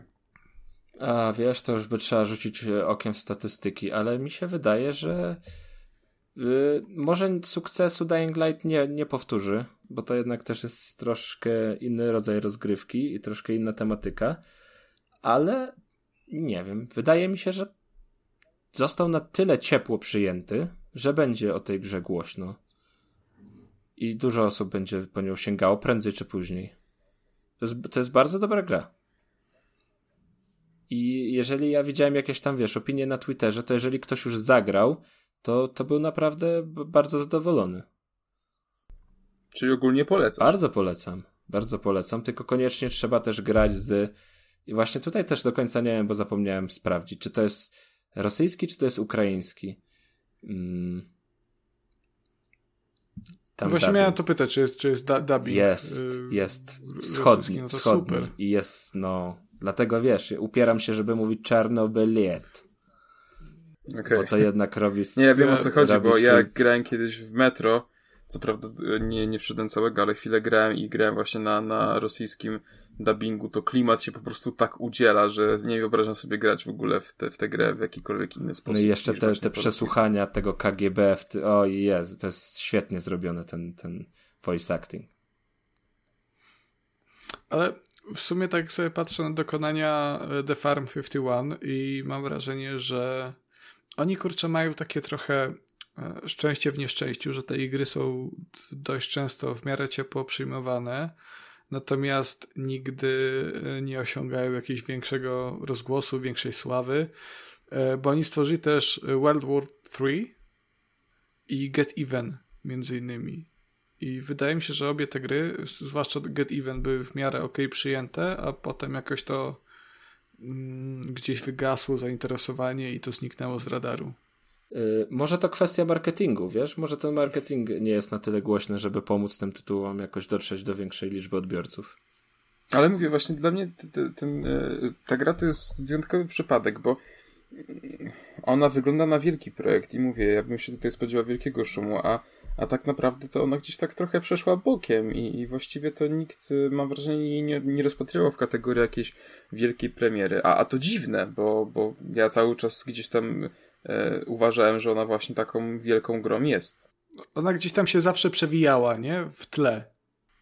No właśnie, ale o, o to chodzi, o to chodzi, że ona, y, y, tylko widzisz, no to już miało tą wielką premierę, już wyszło z tego Early Access i, i nic się nie zmieniło. To jest cały czas w tym samym stanie hype'u, w jakim było, nie? I to mnie strasznie dziwi. No, ja, przez, wiesz co, wydaje mi się, że z grami w Early Access jest tak, że one uzyskują rozgłos w momencie premier, premiery w Early Access, Mm, Tak, a no kiedy właśnie to, co mają, na początku, mają, że to jest mają swoją, no, a jak już mają swoją premierę tą faktyczną, no to uchodzi to bez echa. I ja się boję pomyśleć, ile ja miałem, mam na Steamie gier, które y, dostałem do sprawdzenia w Early Accessie, a które, w, czy też kupiłem, a które w międzyczasie miały swoją premierę, ja nawet nie mam o tym pojęcia, no bo jest taki zalew gier, że, te, że ta że to jest tak, tak naprawdę druga premiera wtedy, nie? To nie jest ta premiera właściwa, tylko to jest druga premiera. To jest, to jest strasznie dziwne w przypadku wczesnego dostępu. No dobrze, Kuba, czy coś chcesz jeszcze Nie, no ja, powiedzieć? ja jeszcze chcę powiedzieć, bo jeszcze muszę Aha, trochę no poch- to dobrze, pochwalić i przepraszam. trochę muszę ponarzekać, bo tak wiesz, głównie to pogadaliśmy o tej stronie, stronie fabularnej, klimatycznej, że jest dobrze, ale na przykład już jeśli chodzi o sam gameplay, to jest tak troszkę mniej, bo ile jeszcze strzelanie się jakoś tam broni, w ogóle to strzelanie też ma takie faj, fajne ma, fajną ma jedną mechanikę. Ty, Konrad, grasz więcej w strzelanki, to ty pewnie będziesz kojarzył, czy coś takiego gdzieś było, bo no szybko ginie, giniemy. To tam jest kwestia, nie wiem, dwóch, trzech strzałów, ale czasami po strzale to jest taki efekt na ekran rzucony, że nam się po prostu jakby to, co widzieliśmy przed dostaniem strzała, zostaje na ekranie i w tym samym czasie dzieje się akcja, która się, która się dzieje faktycznie. Czyli jest taki rozmazany, rozmazany obraz. To jakbyś, jakbyś granatem błyskowym dostał chyba. No, może coś takiego, coś takiego. Fa, fa, fajnie to się prezentuje. I kolejna rzecz jest taka, że tam wiesz, wiadomo, że w tej zonie to raczej ci wojskowi wszyscy są w moro i tak dalej. E, Jak akcja się gdzieś rozgrywa w lesie, że tam się zaczyna strzelać, jesteś sama ich pięciu, to naprawdę czasem jest taka fajna adrenalinka, bo ni cholery ich nie widać, gdzie oni są. Gdzieś tam dopiero jak ci celownik minie czerwony, mignie czerwony, czy gdzieś e, błysk wystrzału, to dopiero się możesz zorientować, że, że tam ktoś jest. Ale fajną mają adrenalinę, te walki, to strzelanie. Chociaż gra od początku zachęca nas do tego, żeby jednak amunicję mm, oszczędzać i starać się skradać gdzieś tam po cichu, eliminować tych przeciwników. I to jest już trochę gorsze, bo samo skradanie jest bardzo, bardzo takie proste y, i symbolicznie. Przeciwnicy tam się poruszają po swoich rewirach określonych, także nie jest to problematyczne, by zajść od tyłu i po prostu zadusić. I też tutaj y, jest to dlatego premiowane, że dość szybko możemy sobie od- odblokować skill, który przez to, że ich og- ogłuszamy, zakradając się i atakując z ukrycia, to ich nie zabijamy, a przez to, że ich nie zabijamy, to to nie ma negatywnego wpływu na nasze zdrowie psychiczne, bo jest i taki paseczek. Po każdej strzelaninie, tam jak jeżeli kogoś zabijemy albo sami oberwiemy, to gdzieś ten nasz poziom zdrowa, zdrowia psychicznego spada i trzeba się napić wódki. Takie jest lekarstwo yy, na to. To jest lekarstwo na wszystko. Właśnie w Stalkerze było to lekarstwem na pre- promieniowanie. na promieniowanie. Y, Tutaj jest na, na, na polepszenie zdrowia. No są tam jeszcze jakieś tabletki i tak dalej, ale jednak, jednak ta wódka gdzieś ciągle krąży. No, wód- wódka wódka na, na początku hashtag pandemii eksperymentu medycznego zwanego y, nie wiem, szczepieniami, pandemią. Y, Na początku pandemii to by- były te przecież też informacje, że wódka y, zabija covid No ja pamiętam, ja się zawsze z tego śmiałem, bo wszyscy byli o, nas Polaków to przecież nie różo, bo my tu wódkę, my się smarujemy tą wódką, to, to, to przecież nic, nic. A później te przypadki bum, bum, bum, bum, bum. No, to pomogła. No pewnie chińska wódka, nie, a nie polska prawdziwa. To tak, to te elementy. Jest jakiś rozwój postaci. Za. Zdobywamy sobie punkty doświadczenia i za punkty umiejętności możemy się trenować u swoich towarzyszy. I to też jest tak troszkę, troszkę fajnie, a trochę niefajnie zrobione, bo trening polega też na tym, że musimy faktycznie ten trening odbyć. I na przykład możemy mieć trening pakowania ekwipunku do plecaka.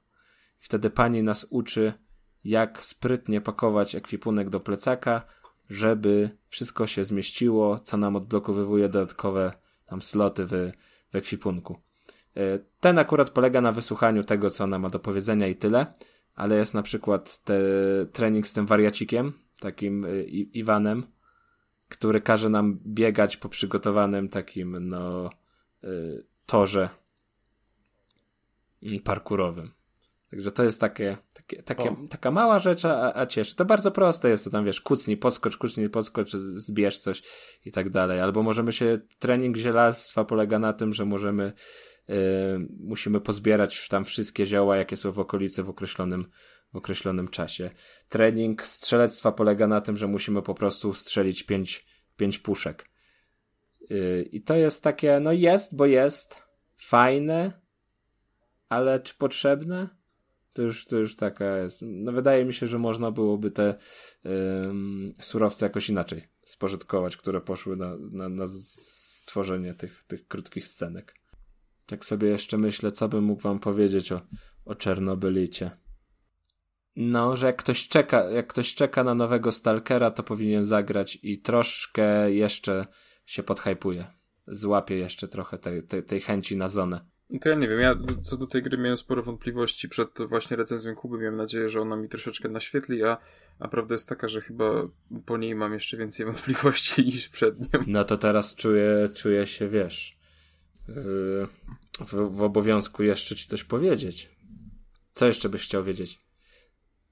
Czy nie wiem, po prostu gdzieś mi to wszystko się tak kłóci. Yy, yy. Mogę ci jeszcze mówię- dorzucić, że są drobne elementy horrorowe. O proszę. No, czasami coś tam, wiesz... A to, a to widzisz, bo właśnie widziałem, że jest taka tendencja, u- właśnie gdzieś jak ktoś ma jakieś materiały z tego robi, czy tam streamuje, że właśnie ma ten e, czujnik, e, Boże, zapomniałem jak Skaner? E, w sensie, że, że pokazuje jak mu serce bije. No, zapomniałem teraz Aha, z głowy- aha. z głowy. No i że to właśnie jakby od, odzwierciedla. O, walec, właśnie, właśnie. walec. I to. I to odzwierciedla poziom strachu. I właśnie nie wiedziałem e, do końca po co to jest. A to widzisz, to tutaj. No, czasami potrafi przeskoczyć, przeskoczyć, bo tam też są jakieś... E, w ogóle nasi, naszymi przeci- przeciwnikami nie są tylko wojskowi z tego przeciwnego obozu, ale są też takie twory, no, około potworowe, około mutanci, którzy powstają na skutek e, no, tego, tego surowca, tego czernobylitu. Także ma tam kto nas przestraszyć. Okej. No dobrze, no to w takim razie tyle na temat e, e, Czernobylity. E, i, I przejdźmy teraz do glyfa. A o glyfie opowie nam Conan Nogara. Zapomniałem. prawie. Professional Fire. Lecisz. E, tak. E, glyf to jest s- zręcznościowa gra platformowa. I to jest gra, ja myślałem, że to będzie. mm, No bo kurczę, tak się zastanawiam, jak to, jak to w sumie e, sprecyzować i czy też w skrócie opisać. I wydaje mi się, że najlepszym opisem tej gry to jest, że to jest gra o turlaniu kulki, która czasem zamienia się w żuka. O, to taki trochę, Mm, taki to- odwrócony żuk gnojarz. Tro, tak, troszkę tak. Kula turla żuka. E, no to jest, to jest e, platformówka, która bardzo przypomina takie klasyki jak na przykład Marble Madness, czy też e, wszelakie jego klony pokroju Marble Blasta na przykład. I jak do tej gry zasiadałem, wydawało mi się, że to będzie taka gra, w której no w zasadzie jeździmy tą pił- piłeczką jak samochodzi, samochodzikiem, I cała trudność polega na tym, żeby e, nie spaść. No ale, ale jakby całość jest oparta na takich torach. Natomiast e, kiedy już w Glyph zagrałem, okazało się, że to jest platformówka, która jest zdecydowanie bliżej do e, no, takich klasyków gatunku, jak chociażby e, trójwymiarowe e, Mario. E, No, czy, czy, czy właśnie tak, tego typu trójwymiarowe platformówki, w których skaczemy po zawieszonych w przestrzeni platformach.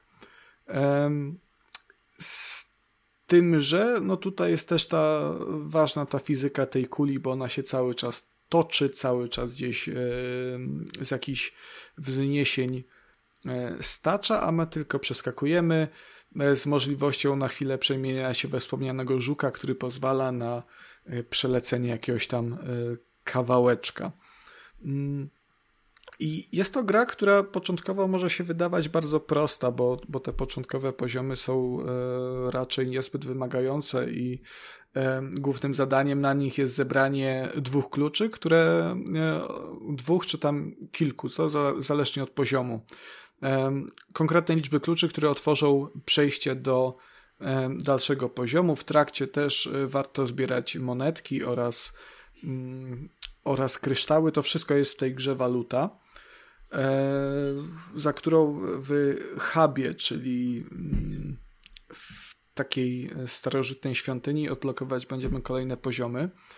E, I jest to gra, która bardzo szybko y, robi się dość wymagająca, ponieważ na wyższych poziomach platformy, po których będziemy skakać, są nie tylko od siebie bardzo oddalone, e, nie tylko robią się też coraz to mniejsze, bo momentami naprawdę to jest tylko jakiś taki kijek wystający O, z ziemi. platformy, ale kijek też- wystający z ziemi, ha, ha, ha.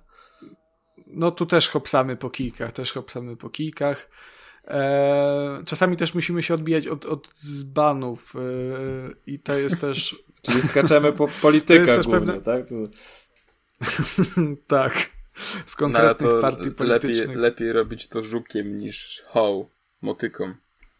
No i, i te platformy też przy, przybierają czasami nieregularne formy, także y, nie, czasami nie wiadomo, w którą stronę się odbijemy. Natomiast to wyzwanie jest y, przez całą rozgrywkę i jak najbardziej y, w moim odczuciu fair. Znaczy, kiedy coś spieprzyłem, to czułem, że jest to moja wina, a nie wina projektu rozgrywki. A to jest w sumie bardzo ważne w takich grach, bo to wpływa na ten poziom frustracji. I jak, jak czujesz, że gra jest z tobą fair, to dużo łatwiej psz, psz, pogodzić się z porażką i, no i nie, nie odrzuci cię tak szybko. No tak, ma, masz taki, taki ciąg do tego, żeby e, starać się bardziej, żeby poprawiać swoje własne umiejętności i być lepszym. No i to w glyfie jest. E, ta gra też, te, też jeżeli ktoś nie, nie daje sobie rady z jakimiś poziomami, e, to nic straconego, bo glyfa można ukończyć nie przechodząc wszystkich dostępnych e, poziomów, bo tak jak mówiłem, za zebrane monetki, za zebrane kryształki, e, czy też takie mm, złote figurki e, żuka, czy też skarabeuszy odblokowujemy kolejne poziomy i żeby dojść do poziomu ostatniego, który jest w zasadzie bossem całej gry jedynym bossem w grze, e, trzeba po, odblokować ileś tam tylko poziomów, tak naprawdę zdobyć ileś tych kryształów. To, to nie jest tak, że ta progresja jest linearna, tutaj możemy sobie zboczyć do jakichś innych pomieszczeń e, i dostosować tak naprawdę poziom trudności do siebie. E, Ja poziomy ukończyłem wszystkie, niektóre, tak jak mówiłem, przechodziłem od razu, niektóre naprawdę godzinę spędzałem, żeby e, je w końcu ukończyć, ale zabawa ta była naprawdę fajna, przede wszystkim dlatego, że e, to nie jest e, tylko platformówka, w której skaczemy i mamy dojść do ostatniego poziomu, ubić bossa i jest, jest koniec. Tu jest e, jakaś tam fabuła i ona też jest odpowiadana w dość specyficzny po, sposób, bo ona jest opowiadana w tle.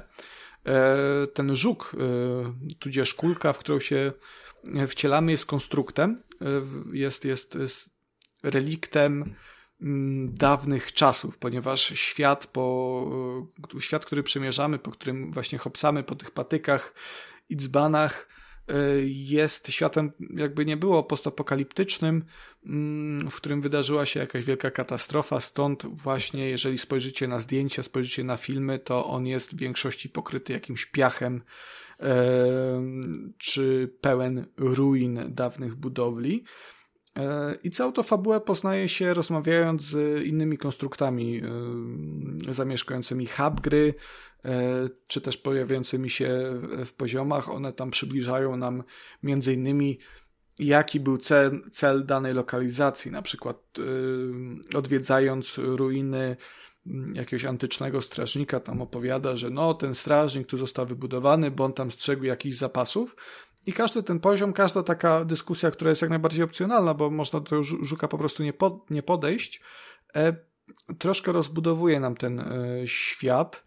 Mm, Naszym celem jest e, w ogóle przywrócenie go do dawnej świetności, pokonanie tego ostatniego bossa, który był źródłem zniszczenia i odbudowa. Natomiast no to nie jest nachalne. Jeżeli kto, ktoś chce po prostu poskakać, chce po prostu wyzwania, no to jak najbardziej mo może się tylko na tym skupić, ale też jest coś dla, dla graczy, y, którzy by chcieli jakąś historię poznać, chociaż ona nie jest fenomenalna, zaznaczmy. Mm, Jest przyjemna, y, relaksująca momentami, bo y, te dyskusje to są takie momenty, w których możemy na, na chwilkę przystanąć, porozmawiać, napawać się widokiem, a widoczki są ładne, bo prawa audiowizualna e, jest bardzo przyjemna, jest bardzo ładna. E, Także no jest, to, jest to ym, gra ciekawa. To nie jest to objawienie zdecydowanie, natomiast ja się bawiłem w tym dobrze i jeżeli poszukujecie em, zręcznościowego wyzwania, a już zwłaszcza e, jesteście mm, fanami e, właśnie wspomnianego wcześniej Marble Madness, e, to Glyph będzie grą e, dla was. Ta gra ma strasznie tak, chodzi mi pod względem e, graficznym, ma strasznie vibe e, e, Journey, które było na PS3 i, i później 4. Mm, tak mi się troszkę, kojarzy. Troszkę tak i to jest, wydaje mi się, przede wszystkim zasługa oprawy graficznej, bo ona jest też taka mm, kreskówkowa, troszkę e, uproszczona, Ale to, pastelowa. to, ale to o. dobrze, to ładnie wygląda i uważam, tak, że, tak, że tak. w przypadku tej gry akurat y, kombinowanie z jakąś bardziej realistyczną grafiką to by akurat zadziałało na jej niekorzyść. Mm, No tak, ona wygląda super, natomiast y, porównanie do, do Journey poza grafiką, no, no nie powiedziałbym. To jednak y, dwie różne zdecydowanie gry, bo Glyph stawia jednak bardziej na, wy, na wyzwanie zręcznościowe. Y, Journey chyba, nie grałem w Journey jeszcze. Chyba mam na Epiku nawet, bo chyba dawali, A ale... przecież byś nie e, kupił, no. Nie no, kupiłbym. Na Epiku nie, ale na PS, PS4, PS3 jak najbardziej. E, no, Journey to była taka gra doświadczenie, nie? No, Glyph, mimo że ta fabuła jest, to, że to się poznaje, no to jednak to nie jest gra doświadczenia. Nie, no tak, To tak, tak, ja się jednak- zgadzam. Mi bardziej właśnie chodziło o aspekt graficzny, bo, bo, bo właśnie podróż to jest gra typowo taka, e, podobnie jak Abzu zresztą. To, w to grasz, to jest gra na godzinę, max dwie i po prostu tego doświadczasz. Tam łapiesz ten świat, tą, ten klimat, muzykę i tę tą grafikę, nie? No, Glyph to nie jest gra tego typu, ale powiem ci, że zachęciłeś mnie całkiem, bo, bo w, całkiem naprawdę y, brzmi to y, jak taka dobra gra właśnie do odpalenia sobie na Switchu gdzieś tam wieczorkiem. Chociaż ty pewnie grałeś Mm. na PC, zgaduję. Y, tak, na, grałem na PC-cie. Y, na Switchu to y, Glyph wyszedł chyba jeszcze w marcu. Premiera była PC-towa jakoś początkiem sierpnia. Y, I to jest też, też fajna gra, bo to jest gra, którą, y, której przejście nie sprawia większych problemów. Ja ukończyłem jakieś 8 godzin. Natomiast to jest świetny przykład gry y, easy to learn, hard to master. Ym, czyli to przejście takie jako takie na jedną gwiazdkę każdy poziom, czy tam na jeden kryształek to bezproblemowo można zrobić. Natomiast już nawet jak się patrzy na stronę Steamową i te gify przejść niektórych poziomów, bo o tym nie powiedziałem, bo są e, dwa typy, e, dwa typy etapów. Pierwszy to jest taki eksploracyjny, w którym właśnie mamy za zadanie zebranie kluczy i udanie się do końca, plus te monetki, e, kryształki i inne ukryte jakieś bariery, które odblokowują potem mm, skórki kosmetyczne, na przykład zamiast żuka możemy się zamienić w takiego duszka. To jest czysta kosmetyka, na nic to nie wpływa. E, Ale są też poziomy, które mm, wymagają więcej finezji i lepszego opanowania e, fizyki e, gry. I to są no, klasyczne czasówki, w których musimy w danym czasie przejść etap, i to też polega na zebraniu trzech kluczy, udaniu się do wyjścia. Natomiast no, to już jest najczęściej większe wyzwanie, bo trzeba tą fizykę opanować w naprawdę niezłym stopniu. No dobrze, czyli w takim razie Glyph się okazał bardzo ciekawą pozycją, chociaż początkowo, nie ukrywam, mi na taką nie wyglądał, e, a okazało się, że to naprawdę e, przede wszystkim ładna i też e, ciekawa z tego, co mówisz, gra, którą na pewno będę tam na radarze i może na jakiejś promocji w e-shopie w przyszłości kupię. E, ku, kupię. Kubie E, kupisz. Kubie. Kubie za to oddaję teraz głos i Kuba nam opowie o Space Punks. Zanim, Także lecisz. Zanim wam opowiem o Space Punks, to w ogóle chciałbym poruszyć kwestię tego, jak ta gra jest obecnie wydawana, bo mi to trochę śmierdzi patologią. Bo jak możecie wiedzieć, Oho. ta gra jest teraz płatna, tak? Ona jest w Early Access na Epiku i ona, żeby dostać do niej dostęp, musisz teraz zapłacić za nią. A po premierze ona może być zupełnie darmowa. Czyli A, teraz mamy fazę testów tej gry. I żeby tę grę potest- potestować i współpracować jakby z twórcami podczas tworzenia, no to trzeba tam za to zapłacić. Tak? A później po premierze wszyscy dostaną to za darmo. I ja mam nadzieję, że ten trend nie będzie się utrzymywał i nie będzie się pojawiał częściej, no bo jednak dla mnie to jest troszeczkę takie, no nie, je- nie jest to okej. A to, a to nie jest coś w stylu Thunders Packa, No że tak, dostajesz tak. jakieś tam bajery do gry dodatkowe? Tak, ale czy to coś zmienia? No nie wiem, kurtkę dostaniesz, No nie, no Znaczy, może no, na mnie to nie działa po troszeczkę prostu. zmienia, no, no. Wiesz, no na mnie to nie działa. Na, dla, dla mnie powinno być odwrotnie. Jeżeli chcesz teraz grać i testować i współpracować z twórcami, to powinieneś móc to robić za darmo, e, a później, później ewentualnie po premierze, jeżeli tam jeszcze wleci jakaś zawartość, bo wiadomo, że jakby wszyscy ograli tą grę za darmo, no to by później nikt tej gry nie kupił. Ale jeżeli ta byłaby dawkowana zawartość tej gry, no to jednak ona by mogła być później płatna. Ewentualnie mogły być właśnie jakieś dodatkowo płatne bariery, tak? Mikropłatności i tak dalej. Pewnie będą. Będą na pewno, no bo to taki gatunek. A, a wracając do samej gry, to wydaje mi się, że my o tej grze jeszcze będziemy rozmawiać w przyszłości, bo na, obecnie nie można za wiele o niej powiedzieć, bo ten early access jest naprawdę dość ubogi. Nie ma tam dużo zawartości. Mm, cztery, cztery postacie raptem. I to jest taki izometryczny looter shooter.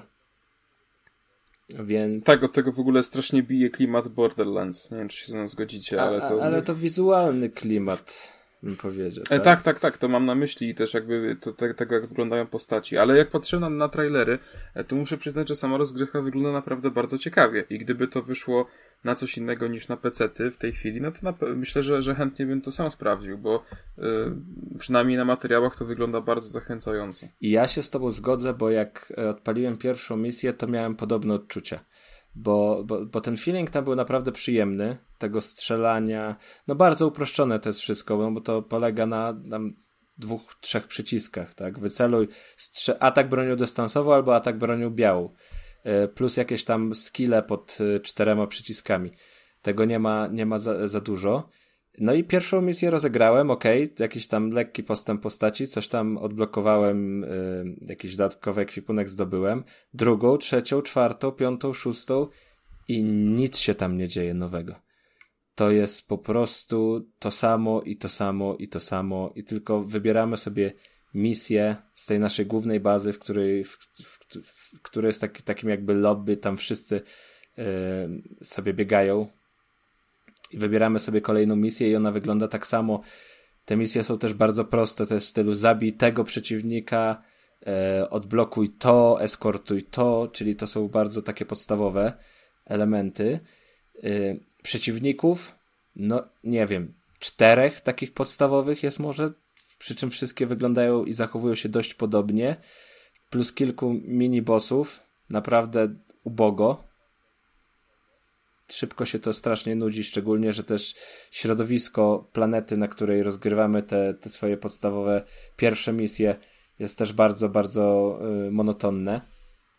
Także po rozegraniu 10-20 misji mamy już troszkę dosyć i naprawdę zastanawiam się, co jeszcze tam twórcy muszą do, dorzucić, bo muszą naprawdę dużo dorzucić, żeby z tej gry wyciągnąć no coś, nie wiem, no wydaje mi się, że oni celują e, w coś w pokroju takiego mm, miksu Diablo z Borderlandsami właśnie, że to coś takiego będzie, ale na chwilę obecną to ta gra nie jest ani w jedną stronę, ani w drugą stronę. Więc em, no troszkę muszę przyznać, że się zawiodłem i zawiodłem się też tym, że bardzo duży nacisk jest tam zakładziony na to, że to wszystko ma się dziać w kooperacji, tak? Że my mamy tam wspólnie y, z maksymalnie czterema innymi graczami współdziałać, ale naprawdę nie widzę tam zbyt dużo miejsca na to. To, to, to jest. No, kooperacja polega na tym, że stajemy po prostu ramię w ramię do walki. Tam nie ma żadnych innych elementów. No to on strzela, ja strzelam i wszyscy strzelają sobie. Kto najwięcej ustrzeli, ten jest najlepszy i to tyle. To jest cała, cała kooperacja. To po prostu wspólne siekanie, a, a nie kooperacja. I tu też. Ale czy to wspólne siekanie doprowadza do czegoś większego? W sensie masz tam jakieś questy, czy, czy cokolwiek? Czy... E, no tak jak No coś musi być, nie? No tak jak ci mówiłem, są questy pod y, takie bardzo podstawowe i są jeszcze takie y, w dalszej części w ogóle progres jest bardzo wolny. Trzeba naprawdę się, się troszkę wynudzić, żeby coś tam odblokować w dalszej części. Y, No i już odblokowałem jakieś dodatkowe jakby specjalne tryby, które polegają na tym, że można je rozegrać wyłącznie w kooperacji czteroosobowej, yy, więc w dwie, trzy osoby to nie przejdzie. I możesz mieć swoją własną drużynę, albo możesz liczyć, że, że gra ci ją znajdzie, ale próbowałem kilkukrotnie i nie wiem, czy to jest wina mojego chińskiego internetu, czy jednak te serwery nie są dostatecznie pełne, ale nie znalazło mi nigdy gry do takiego, do tego trybu. Także no nie, nie, nie jestem w stanie y, powiedzieć, jak to się sprawdza w praktyce. Okej, to mam jeszcze pytanie, bo tak sobie teraz właśnie przeglądam e, i serwis Early Game nazwał Spacepunks e, połączeniem Borderlands i Diablo. Jak, jak, jak się do tego ustosunkujesz? No ustosunkowałem się już, nie słyszałem, nie słuchałeś jak zwykle. Słuchałem, ale no o Diablo nic nie No mówiłem. jak nie mówiłem? Mówił. A, no to nie słuchałem. No, mówiłem, że właśnie też mi się tak, Że tak mi się wydaje, że, że tak celują twórcy, ale e, powinni skręcić, No dobra, to- powinni to- to się skręcić, powinni skręcić w jednym kierunku bardziej. Bo na chwilę obecnie to nie są, to nie jest ani Diablo, ani Borderlandsy, bo jednak Diablo to i zupełnie inny rodzaj rozgrywki. No w Diablo tam sobie siekasz te potworki, z tych potworków wypadają rzeczy. Tutaj nic nie wypada z potworów. No i też Wypada- w Diablo masz mnicha w kapturze. Na nie? końcu, tutaj, tak, Tutaj tak, tego tak. chyba nie ma. E, W Spacepunk rzeczy wypadają wyłącznie ze skrzynek odnalezionych w trakcie e, eksplorowania mapy, albo na koniec jako nagroda. Za wykonanie misji, za wykonanie celów pobocznych dostaniesz lepszą skrzynkę i tak dalej.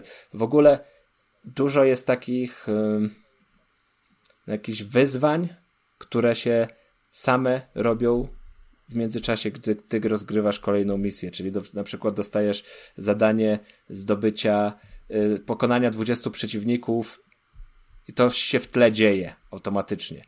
To się samo zrobi, odblokuje ci to nagrodę, odblokuje ci to kolejną rangę, bo też wszystko jest, y, jakby opiera się rozwój twojej postaci nie tylko na punktach umiejętności, które dostajemy standardowo za, za zdobycie poziomu, ale też jakby poziom twojego fejmu, tak, który się tam dostajesz, punkciki za każdą rozegraną misję, za każde wypełnione zadanie i tak, i tak dalej. Więc to nie jest Diablo. Też nie ma takiego yy, no, jest bardzo ubogie, przez co Diablo jest du- dużo ciekawsze jednak było, jeśli chodzi o, o ten bestiariusz, czy jakichś przeciwników, nawet nie bossów, ale tych takich czempionów i tak dalej. Tutaj tego, tego nie ma, tego brakuje i to trzeba zmienić koniecznie. Mm. No i Borderlandsy to też nie są. Z Borderlandsami mam, mam mniejsze doświadczenie, bo grałem w jedynkę swojego czasu, ale to, to nie jest ten, to nie jest ten styl, to nie jest ten, ten, ten feeling. No dobrze, czyli na razie tyle na temat Spacepunks. E, Tak jak Kuba mówił, do gry pewnie jeszcze wrócimy po premierze. A może No, nawet i wrócimy nawet. przed premierą, bo ja jestem bardzo ciekawy, Może jak ten nawet. projekt się będzie rozwijał, bo no, w- widzę, że tam te patche się pojawiają i dość sporo tam jest zmieniane. No nie tylko kurteczki i tam samochody, yy, ale coś tam się faktycznie dzieje, twórcy pracują. Tylko no, ciekawi mnie, jakie będzie ich zaangażowanie w komunikacji z graczami i czy faktycznie yy, gracze będą mieli duży wpływ na to, co tam się dalej wydarzy. Ale nawet takie, taka głupia rzecz jak w tym lobby, możesz sobie podejść y, do rzeczy, do takiego, no to jest takie stanowisko specjalne i tam cię od razu łączy z Discordem, tak? Twórców. Także tam się można komunikować. Albo prosty komunikat, który wyskakuje ci gdzieś w trakcie gry. Oceń naszą grę i masz skalę 1-10, zaznaczasz sobie i, i to się tam, no, no, zajmuje ci to jedno kliknięcie, a jednak twórcy dostają feedback od każdego, każdego gracza. A no, ten Discord, tak z ciekawości, e, w sensie tam faktycznie możesz prowadzić dyskusję z twórcami, czy to jest taki trochę pic na wodę? Bo ja bardzo doceniam właśnie, jeśli w Early Accessie masz dostęp do Discorda i, i faktycznie e, możesz tam napisać swoje wrażenia i twórcy to faktycznie biorą pod uwagę, ty widzisz, że oni to obserwują, a, a to nie tylko jest, żeby było. Yy, no wiesz, to nigdy nie masz pewności, bo to ktoś ci ma ładnie może odpisać, że o, dzięki, dzięki, na pewno się zastosujemy, zadzwonimy do pana i wiesz, i później dupa. Yy, no, Ale ja nie mam telefonu. no, no nie powiem ci, nie powiem Kacper- ci, bo, Kacper ma bo nie dawałem żadnego, żadnego feedbacku tam i yy, nie, nie wchodziłem nawet na ten, na ten kanał, więc ciężko, ciężko powiedzieć, czy to jest, czy to, to, to jest pic na wodę, czy, mm, czy faktycznie biorą to sobie do serca. Myślę, że to wyjdzie przy premierze, bo jednak e, no, ludzie, którzy kupili Space Punk i grają, no i tam się czasami gdzieś wiesz, śmignie jakaś wysokolevelowa postać, myślę, że to już jest gracz naprawdę zaangażowany, bo to nie jest, to nie jest gra, która cię tam wciągnie od pierwszej minuty i, i już zakochałeś się, jesteś pochłonięty. To dość specyficzne jest, nie wszystkim siądzie od początku, bo jest, tak jak mówiłem już, nudnawo miejscami, ale jak ktoś się wkręcił, to myślę, że, że wie, co trzeba poprawić i da twórcom znać, i coś tam powinno się dziać. Mam nadzieję, że się będzie działo, ale bardzo, bardzo dużo pracy tam jeszcze widzę.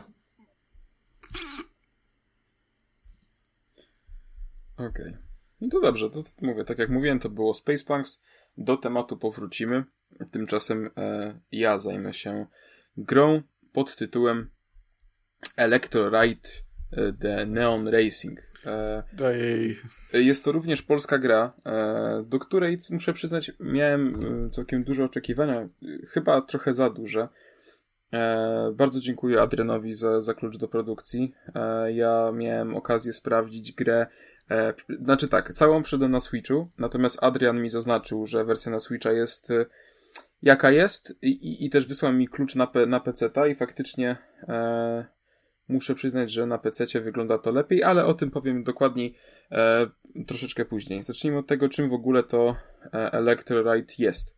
No jest to wyścigówka z e, naprawdę niesamowitym i bardzo ładnym stylem graficznym. To się chyba tutaj ze mną Konrad zgodzisz. E, bo gra naprawdę robi spore wrażenie wizualne przy już jej pierwszym uruchomieniu. E, Ja bardzo lubię tą taką e, stylistykę, która jest teraz w modzie i to bardzo dobrze, czyli stylistykę taką e, trochę cyberpunkową, Blade Runnerową, po prostu neonową, umówmy się. A w momencie, kiedy jeszcze masz do tego samochody, które przypominają klasyki, na To przykład nie no, przypominają. znaczy, no, no, no, no są nimi, nie? Tylko nie, nie na licencji. No ale jeździć po prostu ró- różowo-neonowym maluchem, no to jest, jest to coś.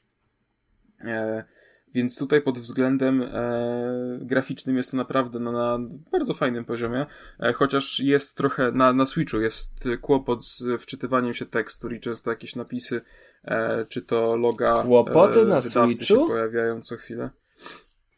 Niemożliwe. Nie może być. No jest, jest to trochę faktycznie denerwujące w, w przypadku rozgrywki na Switchu. Na PC, tak jak mówiłem, jest lepiej i, i te technikalia troszeczkę lepiej stoją.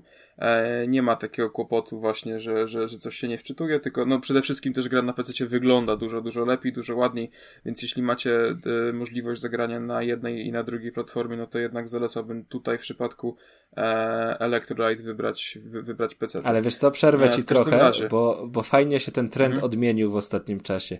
Bo 2-3 lata temu, jeżeli gra była dostępna na, na PC-cie yy, i Switchu, i to był jakiś tam indyk, to było, że o, na Switchu wszystko smakuje lepiej. I ja sam się przyznaję, ja tak często miałem taką opinię, że faktycznie wolałbym wybrać jakiegoś indyka i ogrywać go na Switchu, A teraz ten trend się od, odwrócił zupełnie i jeżeli gra jest dostępna na PC i macie dostęp do PC, to wybierzcie wersję PC-ową, bo działa stabilniej, bo wygląda ładniej, bo gra się lepiej. Coś, coś w tym jest, działa. Coś w tym jest. Ale znaczy to też jest, wiecie, no to też nie, nie zawsze jest wina samego sprzętu, no bo tutaj e, uważam, że zarzucenie Switchowi, żeby sobie z Electrolyte nie poradził, byłoby karygodne. E, ja tutaj uważam, że to jest bardziej kwestia tego, że po prostu port został bardzo źle wykonany i, i, i jeśli, e, no pretensje można mieć do do kogoś odpowiedzialnego za, za przełożenie tej gry na, na Switcha, a nie do, do samego sprzętu. E, Bym powiedział, że nie tylko port został źle wykonany, ale to już tam zaraz do tego dojdziemy, mi się wydaje. E, w każdym razie, no, e, co gra oferuje? Mamy tryb kariery, który zabierze nas do e, pięciu państw, jeśli się nie mylę, e, i w każdym państwie mamy po trzy wyścigi do rozegrania. Tam nie ma co prawda jakichś specjalnych udziwnień, a trochę szkoda. Mamy standardowe, zwykłe wyścigi, próby czasowe, eliminacje, w których odpada ostatni zawodnik, które też różnie działają, jak wczoraj Konadowi wysłałem właśnie, miałem wyścig eliminacyjny, gdzie e, startowało e, ośmiu albo dziewięciu uczestników, nie pamiętam, e, i podczas jednej próby odpadło dwóch, nie wiadomo dlaczego, i ostatnie okrążenie leciałem sam po to, że nie było nikogo, także mm, Ale wygrałeś. chyba nie tak miało być. Wygrałem, na szczęście Uff. tak, na szczęście wygrałem. E, w każdym razie e, na końcu też mamy tryb, e, po, gdzie po prostu ścigamy się tylko z bossem i musimy być szybsi od niego. E, I z jednej strony jest to fajne, ale z drugiej strony szczerze e, podczas tej rozgrywki aż się to po prostu prosiło o jakieś udziwnienia. Strasznie chciałem, żeby czekałem aż będzie jakaś rampa, żeby wyskoczyć, żeby na przykład zmienić poziom e, tego, gdzie jeździmy, żeby właśnie gdzieś wyskoczyć, skoczyć na inną drogę, e, czy przejechać się kawałek po budynku, jako że też jest klimat bardzo taki cyberpunkowy, taki futurystyczny, e, myślałem też o tym, że fajne by było to, gdyby na przykład był taki fragment, e, kiedy nasze auto by troszeczkę lewitowało, że tak powiem. E, no, sporo pomysłów, e, wydaje mi się, że ta gra aż się prosi o trochę inspiracje wipeoutowe, E, natomiast tego nie dostaliśmy, ale szczerze mówiąc, chyba dobrze, ponieważ biorąc pod uwagę to, jaki tu jest system jazdy, to, to by chyba się nie udało. A system jazdy jest iście tragiczny. Naprawdę, z tak złym systemem jazdy dawno nie miałem do czynienia i jest to o tyle absurdalne, że w końcu Electroride na tym systemie jazdy stoi, bo tutaj tylko jeździmy, nie? Więc e, jest to po prostu dobijające, bo tak jak nawet wczoraj właśnie rozmawialiśmy o tym wieczorem z Konradem, mm, bo nie wiem, czy wspomniałem chyba tak, ale Konrad też miał e, okazję Tak, grać miałem- w Electroride. Miałem okazję recenzować nad Electroride'a i moje wrażenia z rozgrywki były bardzo bliskie twoich, także jak tylko usłyszałem, że e, dostałeś do recenzji klucz, e, to już zacierałem rączki i, e, i trochę ci współczułem też przy okazji. Nie, E, e, aż tak źle nie było. Znaczy ten model jazdy jest faktycznie tragiczny. Tutaj Nie, E, wiesz co, tak źle nie było. Electroid jest, tak jak mówisz, pod względem oprawy jest świetny, pod względem settingu jest świetny. E, natomiast problem jest taki, że to jest gra wyścigowa, więc e, w niej przede wszystkim naj, absolutnie najważniejszy jest model jazdy, który w Electroid jest kurwa tragiczny. I w życiu, no tak jak mówisz, że dawno nie miałeś y, do czynienia z tak złym modelem jazdy. Ja nigdy nie miałem do czynienia z tak złym modelem jazdy jak w Electroride. To, to no co się tam to, co dzieje? wczoraj pisałem. y, Mi się, mi się, pamiętam jak grałem w LA Noir na PS3, to mi się wydawało, że tam się okropnie jeździło, bo tam się jeździło źle. Natomiast y, tam się jeździło dużo lepiej niż w Electroride i, i to jest ta różnica. E, Co się tam dzieje, Kuba? Wiesz, problem jest taki, że przede wszystkim e, Nie po- da się skręcać. to jest fakt. E, Jeśli masz jakikolwiek zakręt, to tak naprawdę Najlepsza recenzja gry wyścigowej ever. W lewą czy prawą stronę, już wiesz po prostu, że albo się odbijesz od barierki, zablokujesz i będziesz musiał zrestartować od, najbliższe, od najbliższego checkpointa, albo po prostu wybije cię w powietrze i będziesz spadał gdzieś w jakieś między po prostu modele. E, I to jest okropne, tak nie powinno po prostu być. Przycisk od driftu, to tam nie wiem w ogóle, chyba go dano tylko po to, bo wypada, bo wypada, To jest, żeby to, był to, drift. przycisk od driftu to jest przycisk od przegrywania. Ale to jest, tak to jest drift Tak, czy za- ręczny? Za każdym razem, jak ja zacząłem... To jest wypierdolenie się w bandę tak naprawdę. Ja za każdym tyle, razem, bo- jak ja zacząłem driftować, to samochód e, tracił w ogóle całe, e, całe tempo, jakie miał i w istocie on zaczął się po prostu kręcić wokół własnej osi, nie? I to nie przynosiło żadnych efektów, więc ja bardzo szybko przestałem w ogóle z tej opcji korzystać, bo, bo to nie miało sensu. E, w każdym razie, no tutaj się, to co powiedział Konrad, tutaj się po prostu nie da skręcać i był taki jeden tor, gdzie, gdzie było 8 okrążeń do zrobienia i tam był strasznie mocny zakręt, no i przez wszystkie 8 okrążeń, 8 razy e, po prostu wpierdzieliłem się w, w barierki, bo, bo nie było innej opcji. Wiesz, ty, tylko to trzeba zaznaczyć, nie? To nie jest tak jak y, w niektórych grach, że model jazdy jest wymagający i po prostu Nie, ja on z po prostu nie działa. do dupy. Tak, bo autentycznie y, walka, y, jakby gra w Electroride to nie jest y, walka z przeciwnikiem o to, żeby być lepszym, to jest walka z samą grą, żeby w ogóle ten samochód utrzymać na torze. I najczęściej to się nie udaje i po prostu latasz po, po poboczach. Tak. Jeżeli wpadniesz poślizg, no to sorry, no to już tyle. Nie, nie uda ci się z niego wyjść. Ale właśnie to też E, był dla mnie kłopot, wiesz, że w momencie, kiedy auto zaczynało mi wpadać w poślizg, to ja już wiedziałem, że lepiej mi kliknąć z guzik, o, y, który sprawi, że po prostu, wiesz, e, przerzuci mnie na środek e, trasy w ostatnim checkpoincie, niż starać Mhm. się z tego poślizgu wyjść, bo wychodzenie z tego poślizgu, e, w ogóle cofanie to jest też e, karykatura e, cofania tak naprawdę. E, ogólnie wykręcenie tym samochodem to jest dramat. To się fajnie jeździ prosto. W momencie, kiedy musisz jakkolwiek skręcić, to cała zabawa zaczyna się e, pierdzielić, nie? E, Problem też miałem taki, jeśli chodzi o to, e, bardzo mi się nie podobało to, że były elementy na trasie, które, od których się odbijałeś. E, Nieraz e, leciałeś w kosmos, a nieraz jakoś ci to pomagało zostać na, na trasie, ale niektóre elementy, uwaga, dla niespodzianki okazały się być e, e, przezroczyste, przez które się po prostu przelatywało. I w momencie, kiedy ja sobie e, powiedzmy wykalkulowałem, że jak uderzę w to miejsce, to jest szansa, że zostanę na torze, no to się okazało, że nie, po prostu poleciałem prosto jak przecinak e, w modele budynków i, i to wszystko, więc musiałem ponownie resetować e, i to mi się też bardzo nie podobało. Co też mnie rozczarowało, jeśli chodzi o sam aspekt jazdy, to jest to, że e, po każdym zakończonym jakby e, trzech wyścigach w każdym mieście do wyboru się dostaje e, chyba jeden z pięciu samochodów, jeśli się nie mylę, chyba pięć, no. I one mają różne tam statystyki właśnie szybkości, skręcania i tak dalej. Problem jest taki, że tutaj nie ma żadnej różnicy między nimi. Przynajmniej ja takie, takowej nie odczułem. Wszystkie samochody rozpędzają się dokładnie tak samo, wszystkimi skręca się tak samo beznadziejnie. E, prawda jest taka, że nieważne czym jeździmy, to jest bardziej e, wizualnie. Ja na początku starałem się jeszcze wybierać takie najlepsze pod względem tych statystyk, ale w istocie potem już po prostu wybierałem samochody, które mi się najbardziej podobały, e, bo na rozgrywkę nie wpływało to w żaden sposób. Nawet e, po jednym wyścigu mogłem wybrać sobie takiego wielkiego e, ala ogórka, nie? E, Tego busa. Wybrałem go sobie z myślą, że on faktycznie będzie na tyle mocny, że będę mógł odbijać rywali i w momencie jak będziemy na równi siebie, to jak kogoś pyknę, to on odleci. E, No niestety tak się nie stało, bo ten system w ogóle kolizji jest też całkowicie losowy. Raz wjeżdżając autobusem w malucha, e, faktycznie go miażdżę, a innym razem jak maluch mnie trypnie od tyłu, to mnie wyrzuca za, za, na, za tor po prostu i, i to wszystko, więc pod tym względem nawet nie warto się na to wszystko patrzeć. A, a szkoda, mówię.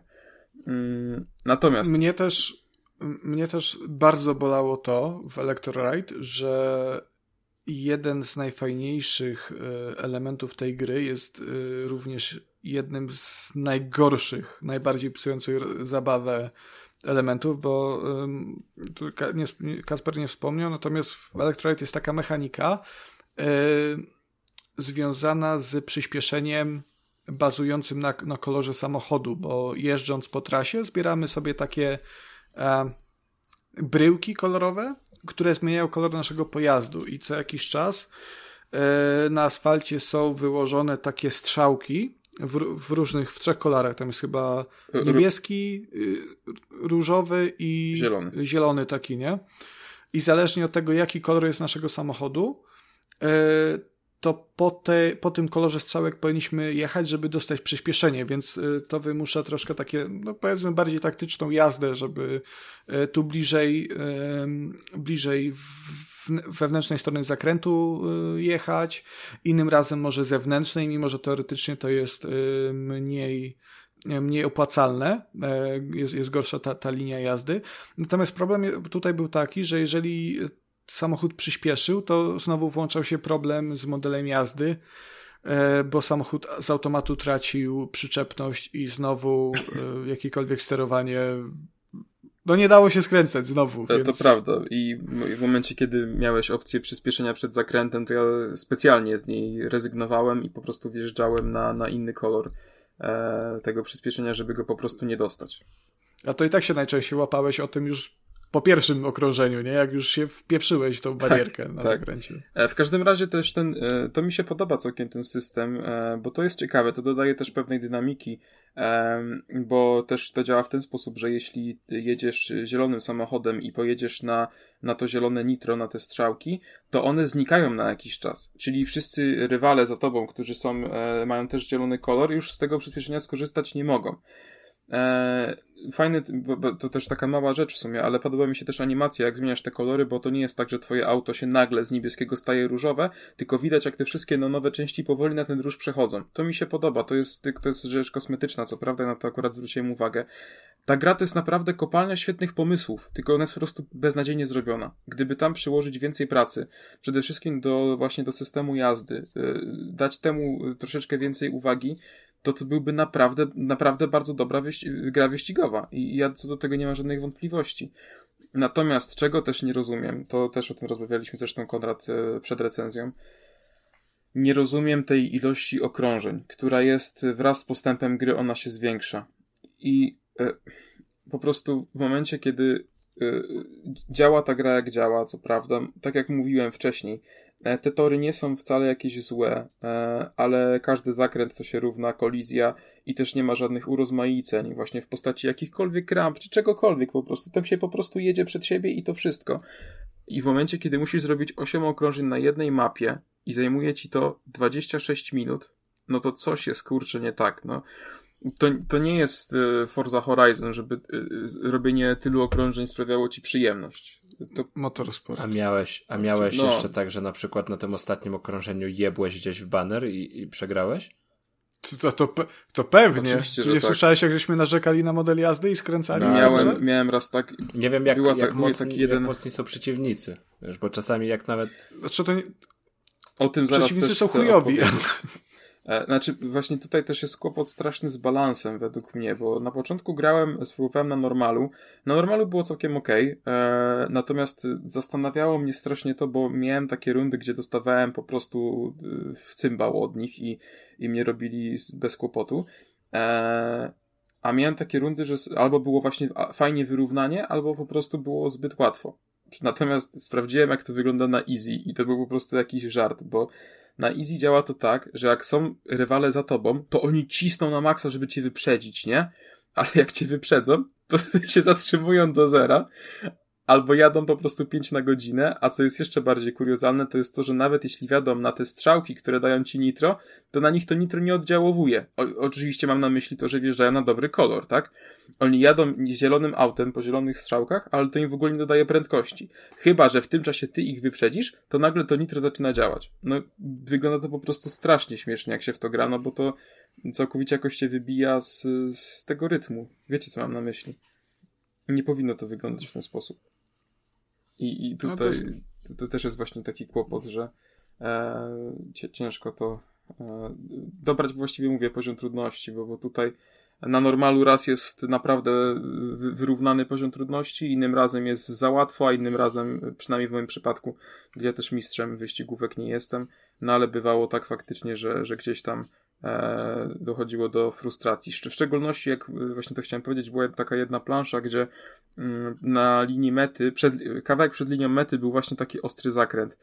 I tam było chyba sześć okrążeń i przez, y, no w pierwszym okrążeniu to wiadomo, że wylądowałem daleko, w każdym razie przez kolejne cztery pamiętałem o tym, żeby tam zwolnić, nie wjeżdżać na, na, na nitro, no ale w ostatnim zapomniałem i się wypieprzyłem poza, poza tor i w tym momencie skończyłem wyścig ostatni, musiałem go rozegrać jeszcze raz, a że było sześć okrążeń, to trwało to około 18 minut, więc po prostu walimy łbem w ścianę, szczerze mówiąc. Eee... Więc no, poza tym e, tutaj też powiem o, o, rzeczach, które mi się wydarzyły na Switchu, e, a na PC takich kłopotów nie było. E, I, I powiem szczerze, że tak, przede wszystkim, nie wiem o co chodzi, ale moje po prostu joycony, wibracje w Switchu to dostawały po prostu szaleju ta konsola tak wibrowała, że to było, była po prostu masakra. I to nawet nie w momencie, kiedy uderzyłem w jakąś barierkę, tylko na przykład teraz miałem w ten sposób, że w momencie, kiedy wybierałem samochody e, po zakończonych trzech wyścigach w jednym mieście, po prostu konsola mi tak wibrowała i te joycony aż normalnie skwierczało tych wibracji. Nie wiem z czego to wynikało. Druga sprawa jest taka, że FPS-y podczas jakichkolwiek e, animacji prostu to miało chyba, nie wiem, 10 klatek. To była masakra. Tam jak się pojawiało więcej niż dwóch oponentów, to tak klatki dropiły. Czyli tak, mamy 60 klatek dzielone przez ilość samochodów na torze. Nie, nie, nie, mamy, mamy 20. No to wiesz, jak... dzielone A, jeszcze przez, dzielone, przez samochodów. Ale też, ale też nie wiem, Konrad, czy ty też tak miałeś? Nie wiem, czy grałeś w grę z dźwiękiem. Jeśli tak, to to chciałbym, żebyś powiedział, czy też to miałeś, ale we wszystkich cutscenkach, które swoją drogą są w ogóle jakieś szczapy. Ja nie, nie kumałem o co w ogóle chodzi w tych e, przerywnikach filmowych między wyścigami, tam były jakieś dziwne rzeczy. Co prawda było to utrzymane w takiej fajnej komiksowej ala stylistyce, ale mm, w ogóle nie, nie rozumiałem, co się na ekranie dzieje. Dźwięk po prostu był zepsuty. To brzmiało tak. jak e, ten e, e, stary sygnał, jak telefon dzwonił w domu i w telewizorze ci tak burczało, nie? No, to, to, nie, to ja problemu z dźwiękiem nie miałem. No to ja na Switchu y- to była tragedia. Ja, szko szkoda, że nie nagrałem tego, to bym wam pokazał, ale no po prostu była, było, było to tragiczne, szczerze mówiąc. No, no, natomiast ja nie wiem, czego ty nie zrozumiałeś z przerywników filmowych w tej grze, bo to jest po prostu e, prosta fabułka, prosta historyjka o, go, o gościu z Polski, który e, sobie jeździ na nielegalne nocne mistrzostwa po krajach e, ZSRR, nie? Tu okay, ale Cze chodzi... Czechosłowacji i... Okej, okay, no. ale mi chodzi o to, że jakby tam były jakieś motywy, że on się opiera o auto, zaczyna palić szluga, gdzieś tam w tle coś się dzieje, ale co się, właśnie problem jest taki, że to do niczego nie prowadziło. Potem masz... No, no tak, bo to miało tylko cię wprowadzić w klimat, nie? I tyle, to, to nie miało... No to biorąc... To tak samo jak masz, to tak samo jak masz w Forzie Horizon, że o, że tu Wiesz, Kacper, to nie jest, to nie jest FIFA, se, że to się... musi być fabuła jakaś rozbudowana. To tak samo w tym, w, Need for Speedach, Undergroundach, nie? Tam też babeczka wychodziła przed wyścigiem, tutaj się cieszyła i, i, i ten, i się prężyła przed kamerą. Też nic no, wprowadzało cię w klimat i tyle. No to nie jest jakaś tam historia rozbudowana. No dobrze, no po, podsumowując, e, Electro Ride to jest naprawdę gra, która e, wygląda pięknie ja wierzę w to, że gdyby tam pracowało przy tym trochę więcej osób, gdyby tej grze poświęcono troszeczkę więcej pracy, to to byłby, byłaby naprawdę dobra gra. Ja zaryzykuję stwierdzeniem, że nawet bym chciał drugą część, e, tylko że zdecydowanie poprawioną pod, pod tymi względami, o których mówiliśmy, bo to naprawdę ma swój niepowtarzalny klimat i, i, i mi się, mimo wszystko, że ja tak marudzę i faktycznie ten system jazdy był, był naprawdę tragiczny, to ja odpalałem tę grę z chęcią. Mimo wszystko. No właśnie, jeszcze tak e, narzekacie, we, we dwóch narzekacie, a ta gra na Steam ma 84% pozytywnych recenzji. Bo mówię, na, na, na, na PC to działa Kuba dużo, dużo no, ale lepiej. model jazdy byłby dużo e, lepszy, wydaje ci model, się, że, że to... Nie, nie, nie. Model jazdy jest tak samo tragiczny, no ale wiesz co, nie ma tych błędów, o których tutaj mówimy, bo te błędy, e, czyli zepsuty dźwięk, e, jakieś, e, wiesz, ładujące się modele przed twarzą, no to sprawia po prostu, że, że to też wpływa na, na ten negatywny odbiór. E, w każdym razie mówię, to, to ma ten swój klimat, to naprawdę w to da się grać i to jest ciekawa pozycja. Więc generalnie nie wiem, no, no dziwię się, że twórcy też tego nie łatają. To, Twórca, bo to chyba jedna osoba. Tak mi się też zdaje, bo to jest też w ogóle polska gra, warto powiedzieć. Eee, to mi się wydaje, że to też właśnie robiła jedna osoba, bo wczoraj coś tam sobie googlowałem.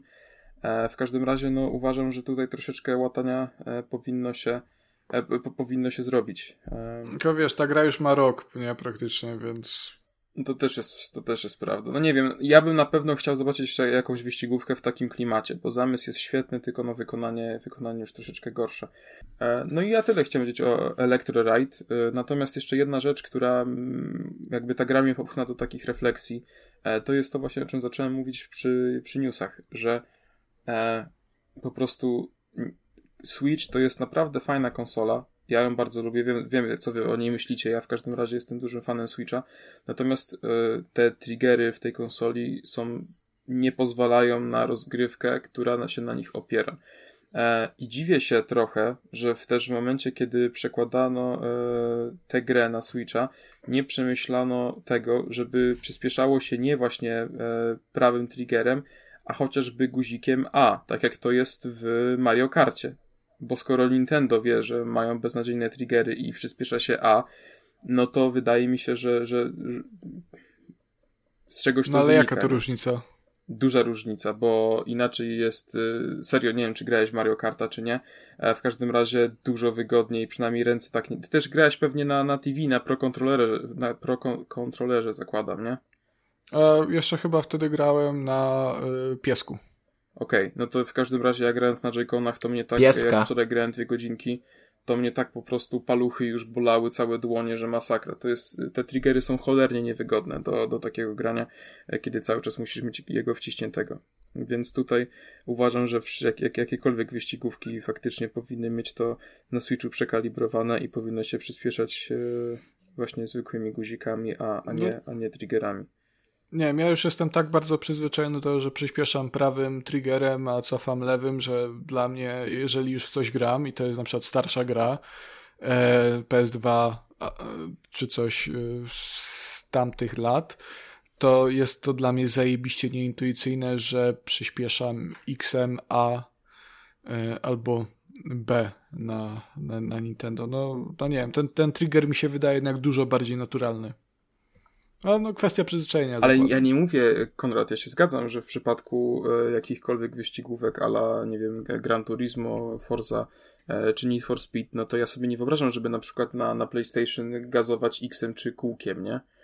E, Ale w przypadku Switcha tak powinno po prostu być, bo naprawdę, no dla mnie to była duża katorga. No ja wiem, aż tak tragiczne te triggery nie są w moim odczuciu. No, m, ja uważam, że, że są i mi się to bardzo nie podobało, ale to mówię, to już w żaden sposób nie są zarzuty do, do twórcy gry, e, ani do niczego, no to jest po prostu konstrukcja konsoli, więc tutaj to jest tylko takie moje przemyślenie, które nie wpływało na odbiór samej rozgrywki. E, więc czy bym polecał Electro Ride? Ciężko mi powiedzieć. Jeśli będzie gdzieś za grosze, to można sprawdzić chociażby po to, żeby po prostu podzi- podziwiać tą neonową Rosję, która była najpiękniejszą lokacją, szczególnie ta ostatnia e, była naprawdę bardzo ładna. E, W każdym razie, no jeśli chodzi o sam system jazdy, czyli to, na czym każda gra wyścigowa stoi, no to tutaj jest to, jest to mała porażka. Nawet nie mała bym powiedział. E, No mówię, może też to jest Kon- kwestia Konrad tego, że jest ewidentnie-. Ewidentnie niezadowolony, że za mało zjebałeś tą grę. Też mam takie wrażenie.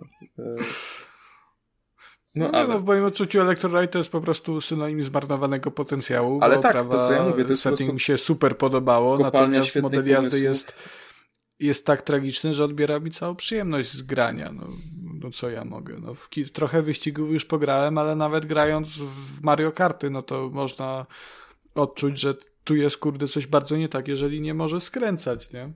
No w każdym razie, y, jeszcze tak puentując, to faktycznie jak już, to, to polecam na PC-tach, to jest dużo przyjemniejsza rozgrywka, tak czy siak. Ale dobrze, no to tyle na temat Electroride The Neon Racing e, i teraz ponownie oddaję głos Kubie, który opowie nam o grze Midnight Caravan. No i właśnie, widzicie, we wyścigówce e, narzekaliście na system jazdy, że jest kiepski, a w takim Midnight Caravan można narzekać po prostu na całą grę, że jest tak zepsuta, że nie da się w nią grać. O! I to jest. No, wiesz. Ja byłem. Dlaczego my w ogóle dostaliśmy propozycję recenzji tego? Ja nie wierzę, że twórcy. Nie... Ty się No zgłosiłeś. tak, ale ja się nie, nie, nie wierzę, że twórcy nie wiedzą, że ich gra jest do tego stopnia zepsuta, że nie da się w nią grać.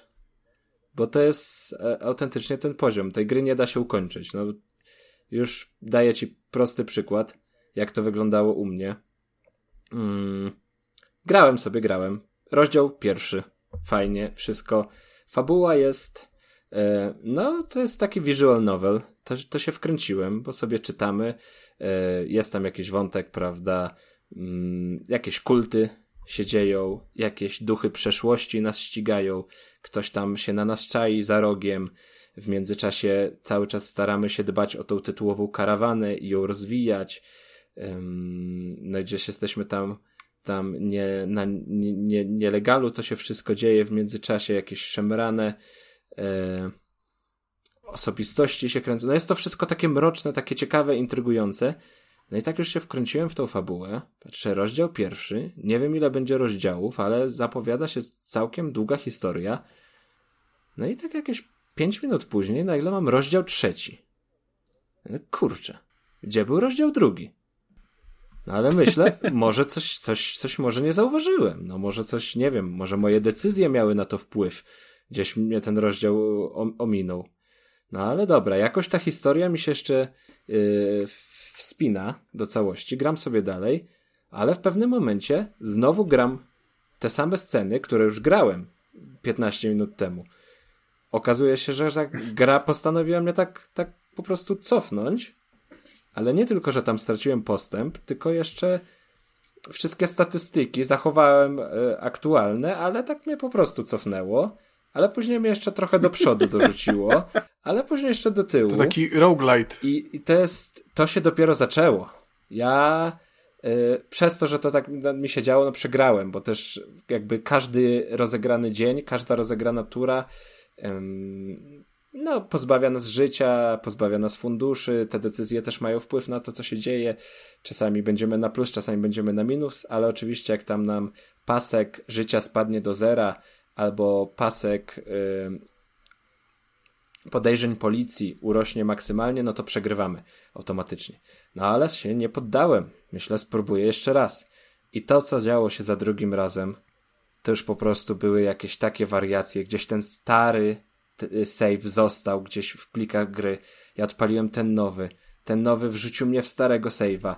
W międzyczasie za każdym razem jak klikałem do przodu, to mnie cofało wstecz. Pieniądze mi rosły same, życie mi spadało. Tam się działy takie rzeczy, że po prostu, no poza kontrolą. To jak w Polsce. No, taki burdel, tak?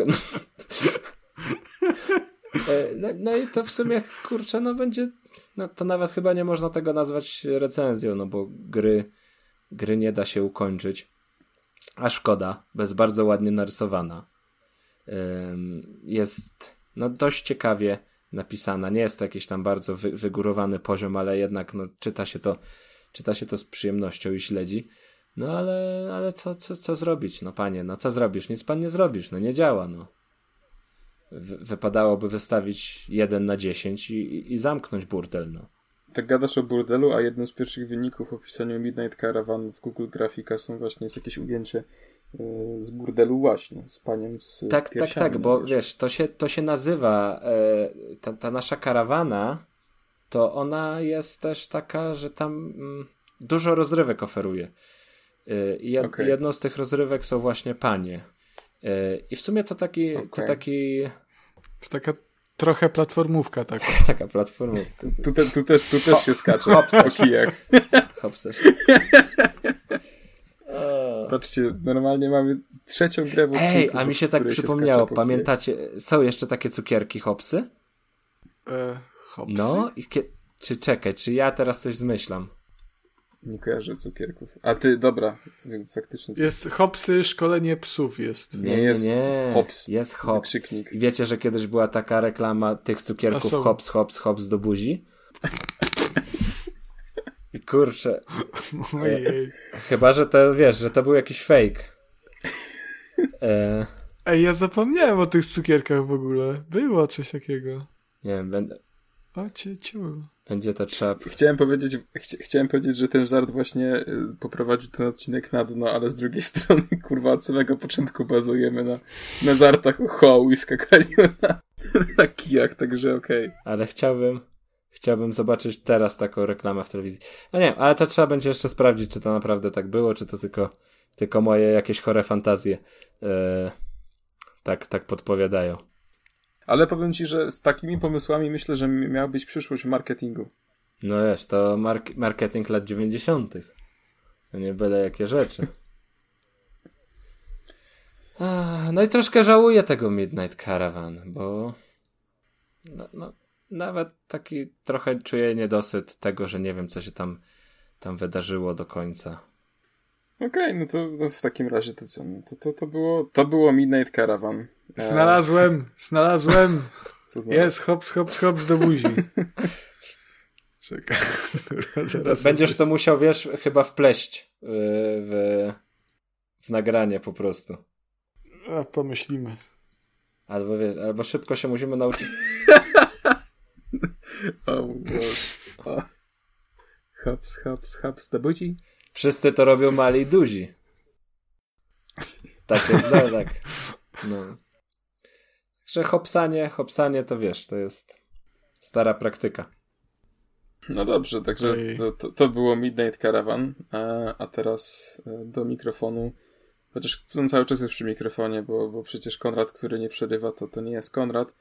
E, ale Konrad teraz zajmie się grą o bardzo długim i, i takim nietuzinkowym tytule. O, co znalazłem? Okej. Naprawdę cię to bawi, kurwa, Konrad to jest... Dobrze. Ale ile radości. Dr. Livingstone. Ile. Dr. Livingstone, I presume. Tak? Czy tak to się czyta? Prawie. E, tak, Adrian podesłał nam e, poza Electroraidem kod e, na jeszcze jedną grę i to jest gra, która nazywa się e, Dr. Livingstone, I presume. Presume. E, jest, tak, jest to e, tytuł, który jest bezpośrednim cytatem. Teraz sobie aż muszę sprawdzić, e, jak ten Mo- pan może się z Saszy Grey? nazywał. Konrad. bo- Nie. Nie, nie, to z Saszy było hops, hops, hops do buzi. E, Pan się nazywał bodajże Henry Morton Stanley, tak? E, I to jest postać historyczna, która została w XIX wieku wydelegowana do odnalezienia tytułowego tutaj też Davida Livingstone'a. E, Był to doktor szkocki, podróżnik i odkrywca, który przyczynił się do, do sporych odkryć, jeżeli chodzi o kontynent Afryki. E, No, na przykład przewodził on też wyprawie e, mającej na celu znalezienie źródła Nilu. E, historia Livingstona jest taka, że w pewnym momencie on zaginął, jego współpracownicy zgłosili w ogóle jego śmierć.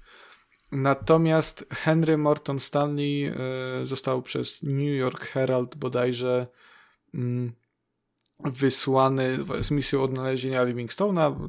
Nie, nie pamiętam dlaczego tak naprawdę. E, Ale znalazł go i, i te słowa, czyli Dr. Livingstone, I presume, były pierwszymi słowami, które e, Henry Morton Stanley do doktora Davida Livingstone'a e, wypowiedział. I gra o tym samym tytule, Dr. Livingstone, I presume, nie ma zbyt wiele wspólnego z tą historią. Po, Zajebiste wprowadzenie to jest, w takim to jest, razie. ale to jest ważne, ponieważ, y, ponieważ Kurwa opowiada tutaj jakieś historyczne wydarzenie. Ja myślę, Ale to jaki, nie ma znaczenia. jaki To kurwa jest- inteligentny się znalazł. No, to jest, to jest ważne, obe, bo obejrzał odcinek Cejrowskiego, wiesz, zapamiętał wszystko, spisał sobie, opowiada teraz. Tak, i tam David Livingstone też chodził do Afryki i podchodził do Murzyna i mówił, co kurwa, po polsku nie rozumiesz? Dawaj tu kurwa tą, co to masz? O, proszę państwa, to jest Murzyn, jak w tej paście, tak? Y, no, dlaczego, dlaczego o tym opowiadałem? Opowiadałem o tym, ponieważ ta gra wciąż traktuje o e, Davidzie Livingstone'ie i Henrym Mortonie Stanleyu, który w ogóle jest też głównym bohaterem gry. Natomiast nie opowiada tutaj historii, która wydarzyła się faktycznie, a jest bardzo luźną, luźną jej adaptacją e, do tego stopnia, że można by ją owszeć było alternatywną historią, em, ponieważ jest to gra, która w której Henry Morton Stanley i David Livingstone są już od dłuższego czasu przyjaciółmi, odbyli jakieś tam e, przygody na safari w Afryce I Henry dostaje pewnego dnia list od swojego serdecznego przyjaciela Davida, w którym ten prosi go o pomoc, aby on przy, przybył do jego domostwa posiadłości gdzieś w Afryce i w czymś mu tam pomógł. Nie, wie, nie wiemy o co chodzi, to była prośba o pomoc, po prostu coś się dzieje źle. Więc wyruszamy i cała, cała przygoda rozpoczyna się, kiedy my już do tej posiadłości docieramy i cała ta gra E, to ładnie twórcy określili, mi się to bardzo, określenie bardzo podoba. I e, cała ta gra jest takim odwróconym escape roomem. E, I oznacza to mniej więcej tyle, że nie wiem, czy byliście kiedyś w escape roomie, ale no ja koncept jest raczej prosty do. O, proszę, to w Kurwa, to dobrze, że nie byłem sam. nazwać chińskie. Ty dalej jesteś w chińskim escape roomie, tylko, tylko masz open worlda teraz. to trochę śmiech przez łzy u tak, Kupy, tak, tak naprawdę w tej tak. chwili. Kurwa, się skończy jak w Far Cry'u jeszcze zobaczysz.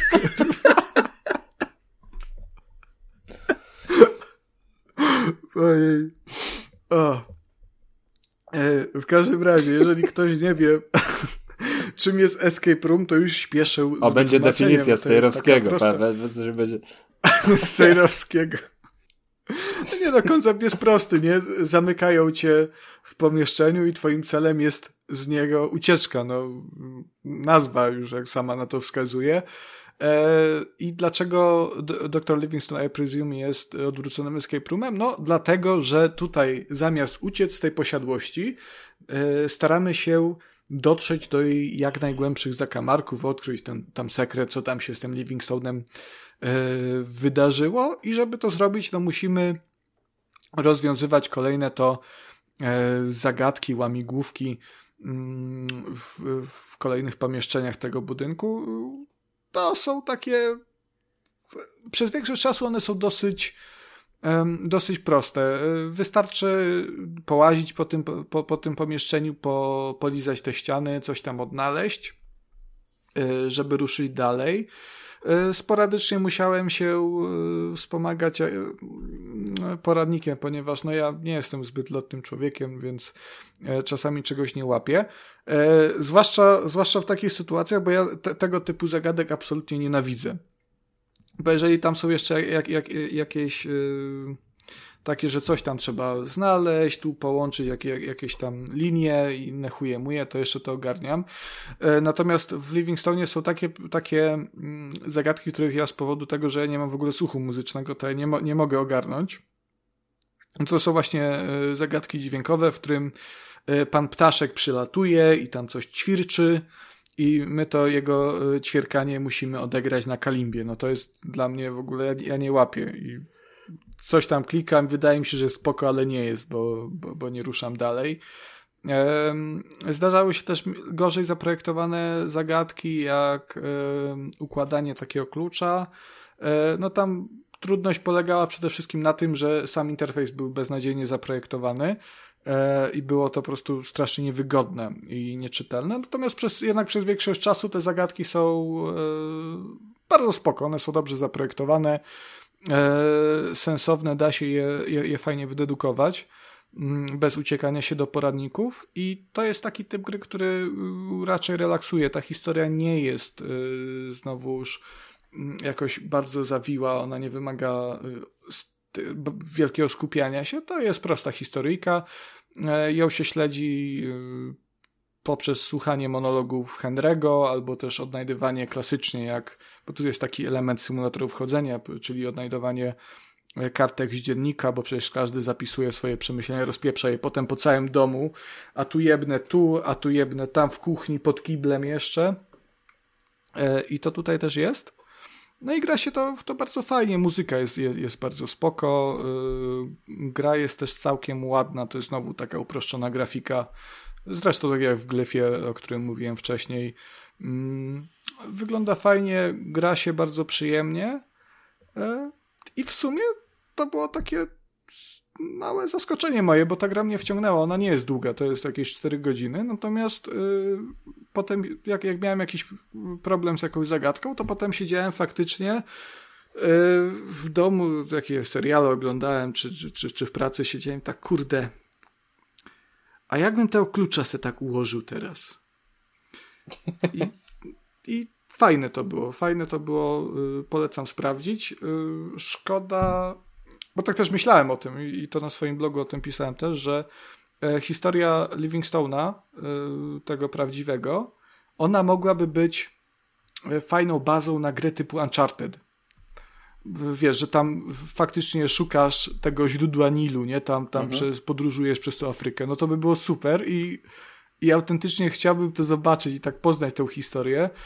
E, natomiast po, pod, pod tym względem e, Dr. Livingstone, I presume, też ma pewną wartość, bo to jest ten typ gry, który potrafi e, zachęcić do e, pogooglowania, do poszukania informacji o faktycznych wydarzeniach, o, o faktycznych postaciach, no bo przyznam, że o Davidzie Livingstonie, mimo że on jest jako odkrywca y, stosunkowo sławny, no ten cytat ponoć jest bardzo sławny, ja do nim, do, o nim jeszcze dwa tygodnie temu nie słyszałem, dopiero jak zagrałem w doktora Livingstone'a, e, to Ja- tak ja też. A po- te- teraz teraz, jesteś tak. ekspertem.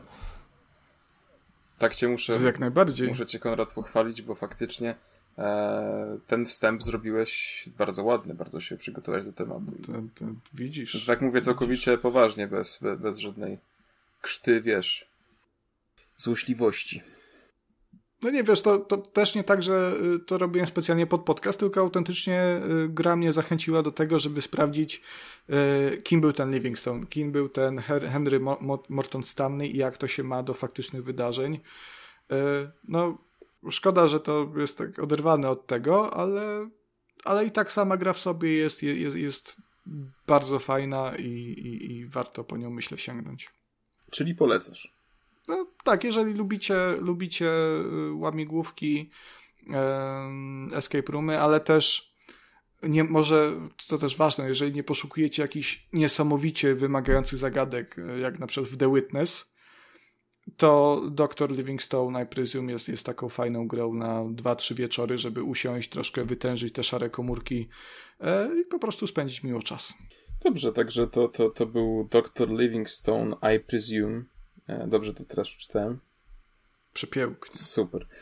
Bardzo się cieszę. E, także to była już ostatnia gra przygotowana na ten epizod. E, a z wami był Conan Nogara, See ya guys, cheers! Jacob Smolara Do widzenia. i Casper Canberra. I również thank you za słuchanie. I słuchajcie, no, do następnego odcinka. Także pa pa! A wy? Co sądzicie o grach i tematach poruszanych w odcinku? Koniecznie dajcie nam znać w komentarzach, na Twitterze lub poprzez adres e-mail. Wszystkie linki znajdziecie w opisie. Pozdrawiamy! あらあら、さようなら。